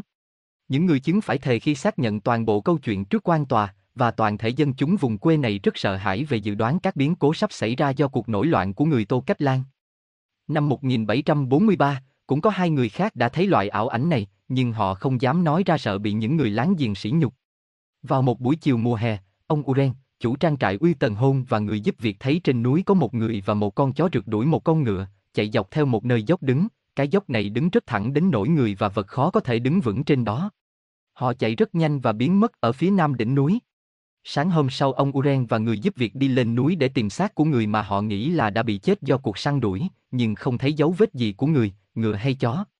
Để giải thích điều này, tổng biên tập tạp chí Lonsang Magazine cho biết, người ta đã khám phá ra vào buổi chiều giữa hè năm 1745, các phần tử bạo động đã tụ tập trên bờ biển phía tây Tô Cách Lan, mà những cử động của họ được phản ảnh thành những hình ảnh rõ ràng, tương tự như phong trào Fata Morgana. Cách giải thích trên chưa được hoàn hảo, nhưng trong hiện tại, chúng ta tạm thời chấp nhận như thế. Tuy nhiên, các sự kiện đó cũng đem lại cho người ta nhiều điều đáng suy xét, tương tự như cuộc diễn hành của đoàn quân ma mà người ta thấy ở Leyset vào năm 1707 và truyền thuyết về cuộc diễn hành quân đội trên Helvellyn vào buổi chiều của trận đánh Marstonmoor. Có những người thấy nhiều bầy trừu ma tràn ra một vài đường phố và nhiều câu chuyện của người Đức về các đoàn kỵ mã ma đi săn và ăn cướp. Những trường hợp giống như thế cũng rất thường gặp trong các cuộc nghiên cứu về hiện tượng huyền bí. Người ta cho rằng có thể do nhiều nguyên nhân khác nhau, mỗi nguyên nhân giải thích cho một sự kiện xảy ra, nhưng nếu không có đủ dữ kiện về một biến cố, người ta chỉ có thể phỏng đoán chớ không thể giải thích chính xác. Khi câu chuyện được chứng tỏ không phải ngụy tạo, người ta thường giải thích rằng những gì được thấy chỉ là phản ảnh, do ảo ảnh từ các cử động của những nhân vật thực sự đã xảy ra ở một nơi khá xa. Có vài dịp, chính tôi cũng thấy ảo ảnh, cho nên tôi biết một vài điều về năng lực phỉnh lừa phi thường này, tôi nghĩ chúng ta cần phải phân biệt sự khác nhau của những loại ảo ảnh này. Trước hết, các đoàn quân này có thể xuất hiện rõ ràng giống như trường hợp ở Westphalia mà chúng ta đã đề cập ở trên, chúng ta chỉ biết sự kiện được sắp xếp ở mức độ lớn lao, nhưng không thể biết mục đích của sự sắp xếp đó, và cũng không dễ gì đoán được ai đã sắp xếp sự việc. Những sự kiện thường thuộc về quá khứ thay vì tương lai, thực sự đó là phản ảnh những cảnh tượng từ tiên thiên ký ảnh, mặc dù chúng ta không hiểu rõ phương thức của sự phản ảnh. Rất nhiều loài tinh linh thiên nhiên có khả năng làm việc đó nếu chúng muốn làm như vậy, để khoe khoang các quyền năng mà chúng cho là phi thường, hãy xem quyển theo Sophie Fick Manun, số V, trang 113. Khi làm như thế, chúng tỏ ra rất thích thú vì có dịp gây ấn tượng thần bí lên con người. Hoặc đôi khi chúng có hảo ý báo tin cho những người mà chúng có cảm tình biết trước những sự việc sắp xảy ra. Trong vài trường hợp, chính các loài tinh linh thiên nhiên lấy hình thể những người lính qua những cuộc thao diễn có hệ thống mà chúng rất thích thú, nhưng người ta ít khi nhận lầm sự vui đùa của các tinh linh này với các cuộc thao diễn quân sự. Hình ảnh các bầy thú có lẽ chỉ là phản ảnh từ các ký ảnh, như trong chuyện Những người đi săn hoang dã của người Đức. Những hình ảnh này thuộc về một nhóm hiện tượng hoàn toàn khác, ngoài phạm vi đề tài của chúng ta. Các nghiên cứu sinh huyền bí thường quen với những cảnh tượng đáng khiếp sợ, như trường hợp sát nhân khủng khiếp. Người chưa phát triển khả năng tâm linh đôi khi cũng thấy được những cảnh tượng hải hùng này, thỉnh thoảng người ta cũng thấy có nhiều con thú khác nhau hiện ra ở chung quanh nơi giết người, sự xuất hiện này xảy ra từng lúc do tư tưởng tội lỗi của kẻ sát nhân. Những câu chuyện khác nhau về các đoàn đi săn và kỵ mã ma có thể được xếp vào loại này. Hiển nhiên, nó cũng có thể giải thích những linh ảnh về các đoàn quân ma, như trường hợp hình ảnh về trận đánh ở Edgill, gần Ken trong vùng Northampton. Linh ảnh này được thấy khoảng một vài tháng sau khi cuộc chiến tranh thực sự xảy ra. Sự kiện này được xác minh bởi một vị quan tòa, một vị giáo sĩ nhiều chứng nhân khác. Những sự việc này được ghi trong tập tài liệu cùng thời có tên là Tin đồn lạ lùng về cuộc chiến tranh và trận đánh ở Edgill. Theo bản tài liệu do vài vị sĩ quan trong quân đội điều tra họ đã nhận ra được nhiều người ma mà họ đã gặp lúc còn sống. Sự thấy này tạo ra do năng lực mạnh mẽ của người có lòng đam mê sâu nặng không cưỡng chế được, làm phát sinh một cách lạ thường những hình ảnh xuống cõi vật chất từ tiên thiên ký ảnh. Trong một số trường hợp khá rõ ràng, những bầy thú mà người ta thấy được chỉ là những hình ảnh được tạo ra bởi đám tinh linh, chúng tạo ra những hình dáng đó với mục đích để nuôi dưỡng các hình tư tưởng bẩn thỉu phát sinh từ các nơi khủng khiếp dị thường, như những nơi xử tử thác cổ. Thí dụ về loại này được kể lại trong các câu chuyện nổi tiếng về ma thần vòng hay ma thác cổ trong quyển thoáng thấy thêm thế giới vô hình, Morglim of the World Unseen. Trong tác phẩm ấy cũng có tả lại những vong linh hiện thành hình dáng những con thú dị hình giống như heo, tràn ra ủi đất và giao chiến đêm này qua đêm kia tại nơi xảy ra tội ác. Nhưng những sự việc này thuộc về vấn đề hiện hình hơn là vấn đề nhãn thông. Chương 9 Phương pháp khai mở Method of Development một người bắt đầu tin tưởng vào giá trị thực tiễn của năng lực nhãn thông, câu hỏi đầu tiên của họ thường là, trong trường hợp cá nhân tôi, tôi có thể làm cách nào để khai mở quan năng mà người ta nói là còn tiềm ẩn trong mọi người. Có nhiều phương pháp để khai mở năng lực này, nhưng chỉ có một phương pháp khá an toàn thường được khuyến khích, chúng ta sẽ nói đến sau. Trong các nước kém phát triển trên thế giới, hiện tượng linh thị được phát sinh theo nhiều đường lối khách quan khác nhau. Dân tộc thiểu số trong vài bộ lạc ở Ấn Độ thường dùng các loại dược thảo độc hại hoặc hít khói thuốc gây mê. Một số các giáo sĩ Hồi giáo dùng cách quay cuồng theo một điệu vũ điên loạn do sự hăng say tín ngưỡng, cho đến khi chóng mặt và hôn mê. Những người theo nghi lễ tà thuật, thực hành những cách thức gớm ghiếc như giết sinh vật để cúng tế, và các nghi thức đáng ghê tởm của tà đạo.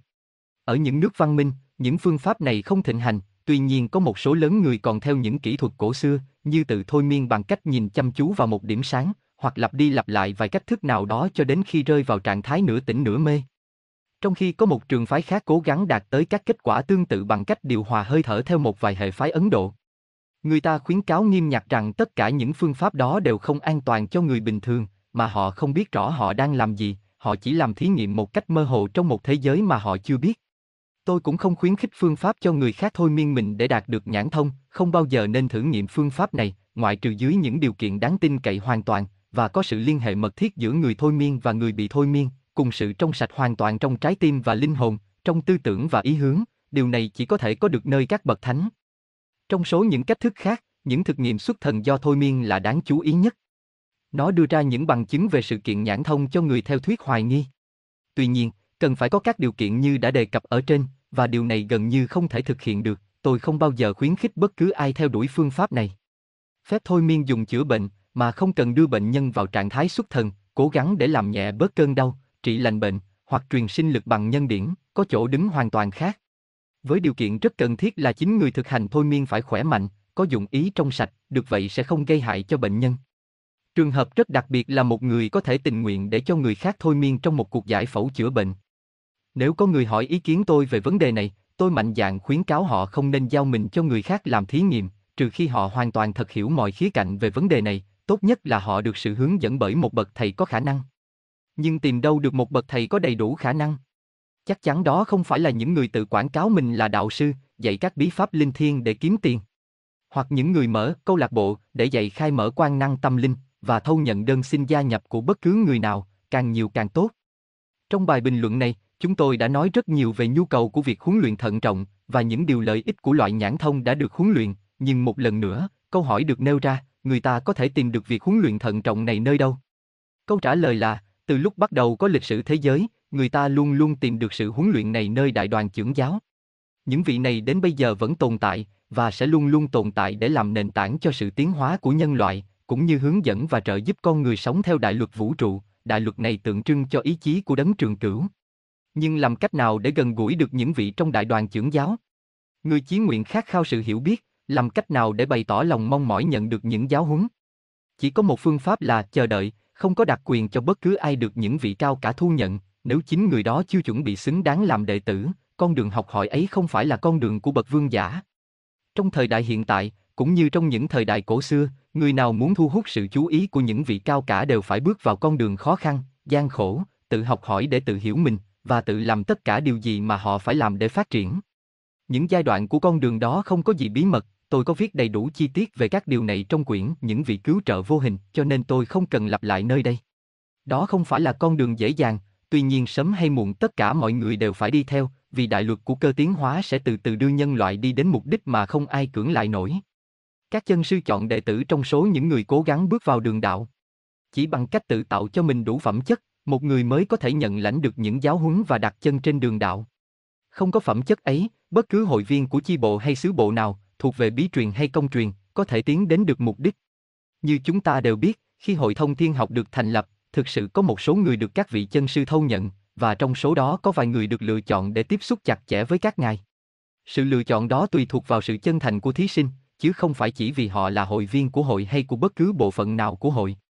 Đó là cách duy nhất, an toàn tuyệt đối cho sự khai mở quan năng nhãn thông, để con người bước vào con đường tiến hóa về đạo đức và tâm linh với tất cả năng lực của mình. Ở một giai đoạn nào đó trên đường đạo, quan năng này và những quan năng cao siêu hơn sẽ bắt đầu khai mở. Có một phương pháp được hầu hết mọi tôn giáo khuyến khích, phương pháp này nếu được theo đuổi một cách cẩn trọng và tôn kính sẽ rất an toàn cho người thực hành và sẽ đưa đến sự phát triển loại nhãn thông rất thanh khiết, đó là sự thực hành tham thiền. Mỗi ngày, hãy chọn một thời giờ nhất định mà chúng ta có thể tin chắc là yên tĩnh và không bị quấy rầy, vào ban ngày thích hợp hơn ban đêm.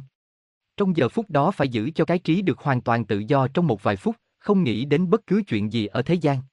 Khi đạt được điều này, hãy hướng toàn thể sức mạnh tư tưởng đến một lý tưởng tâm linh cao siêu nhất mà chúng ta hiểu được.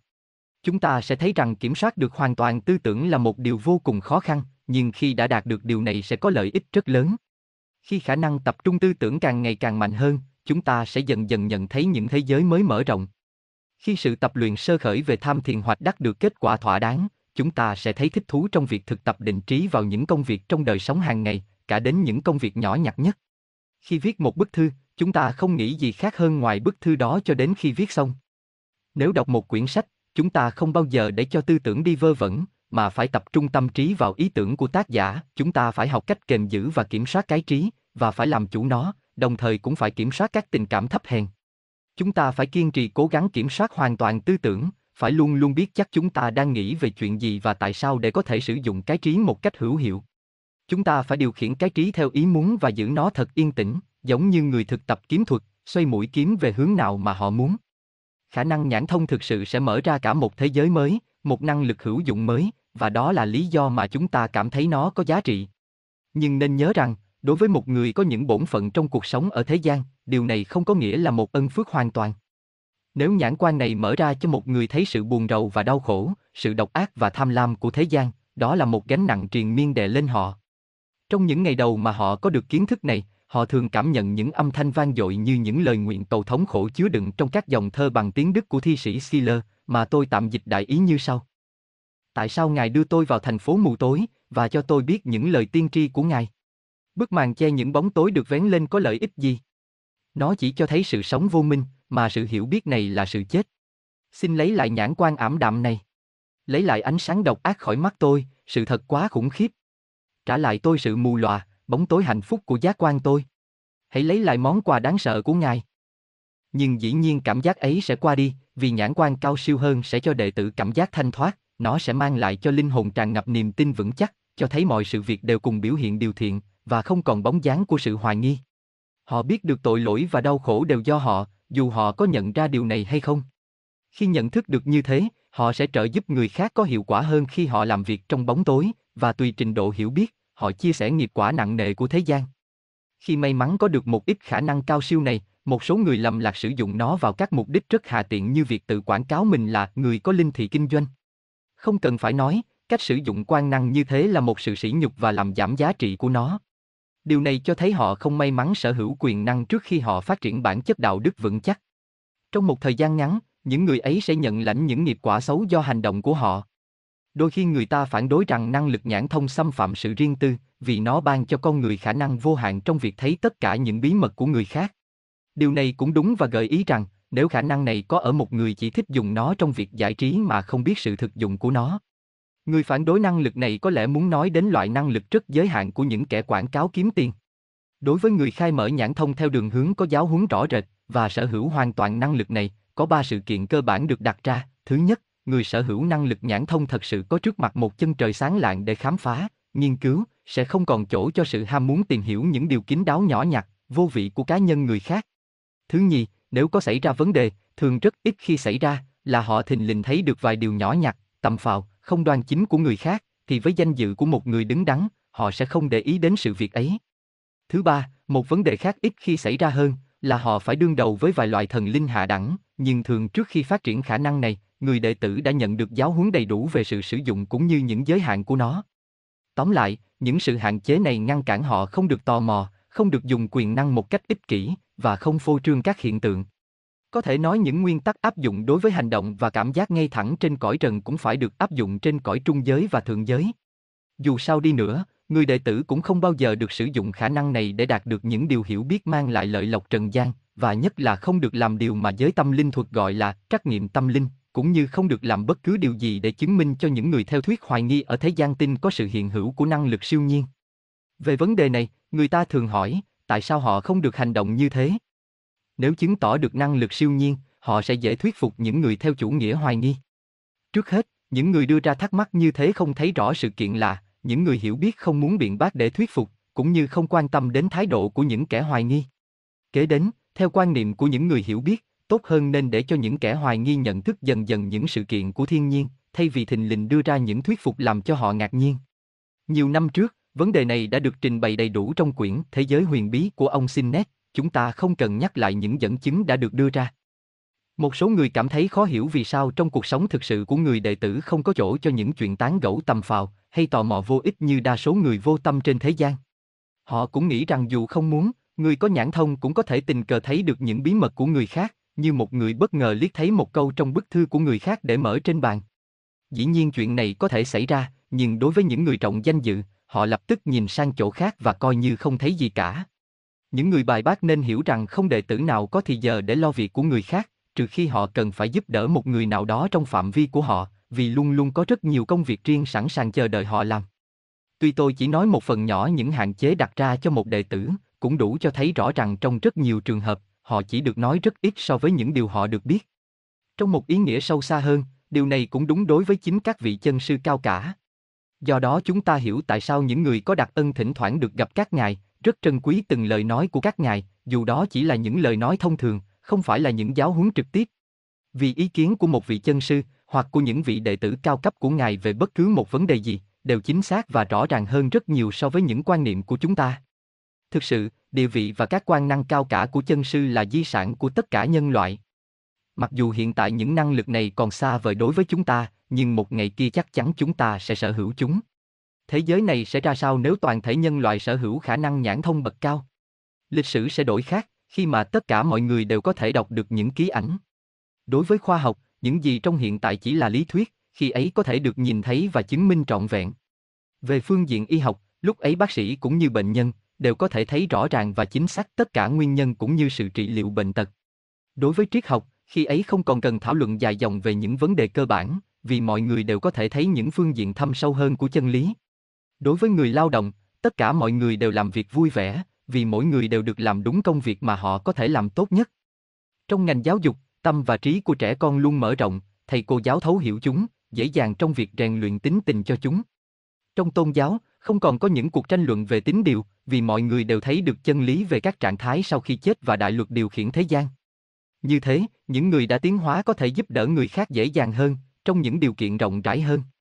Trí con người sẽ bừng sáng huy hoàng trải rộng khắp mọi hướng, do đó mà cuộc tuần hoàn thứ bảy của chúng ta sẽ là một thời đại hoàng kim thực sự.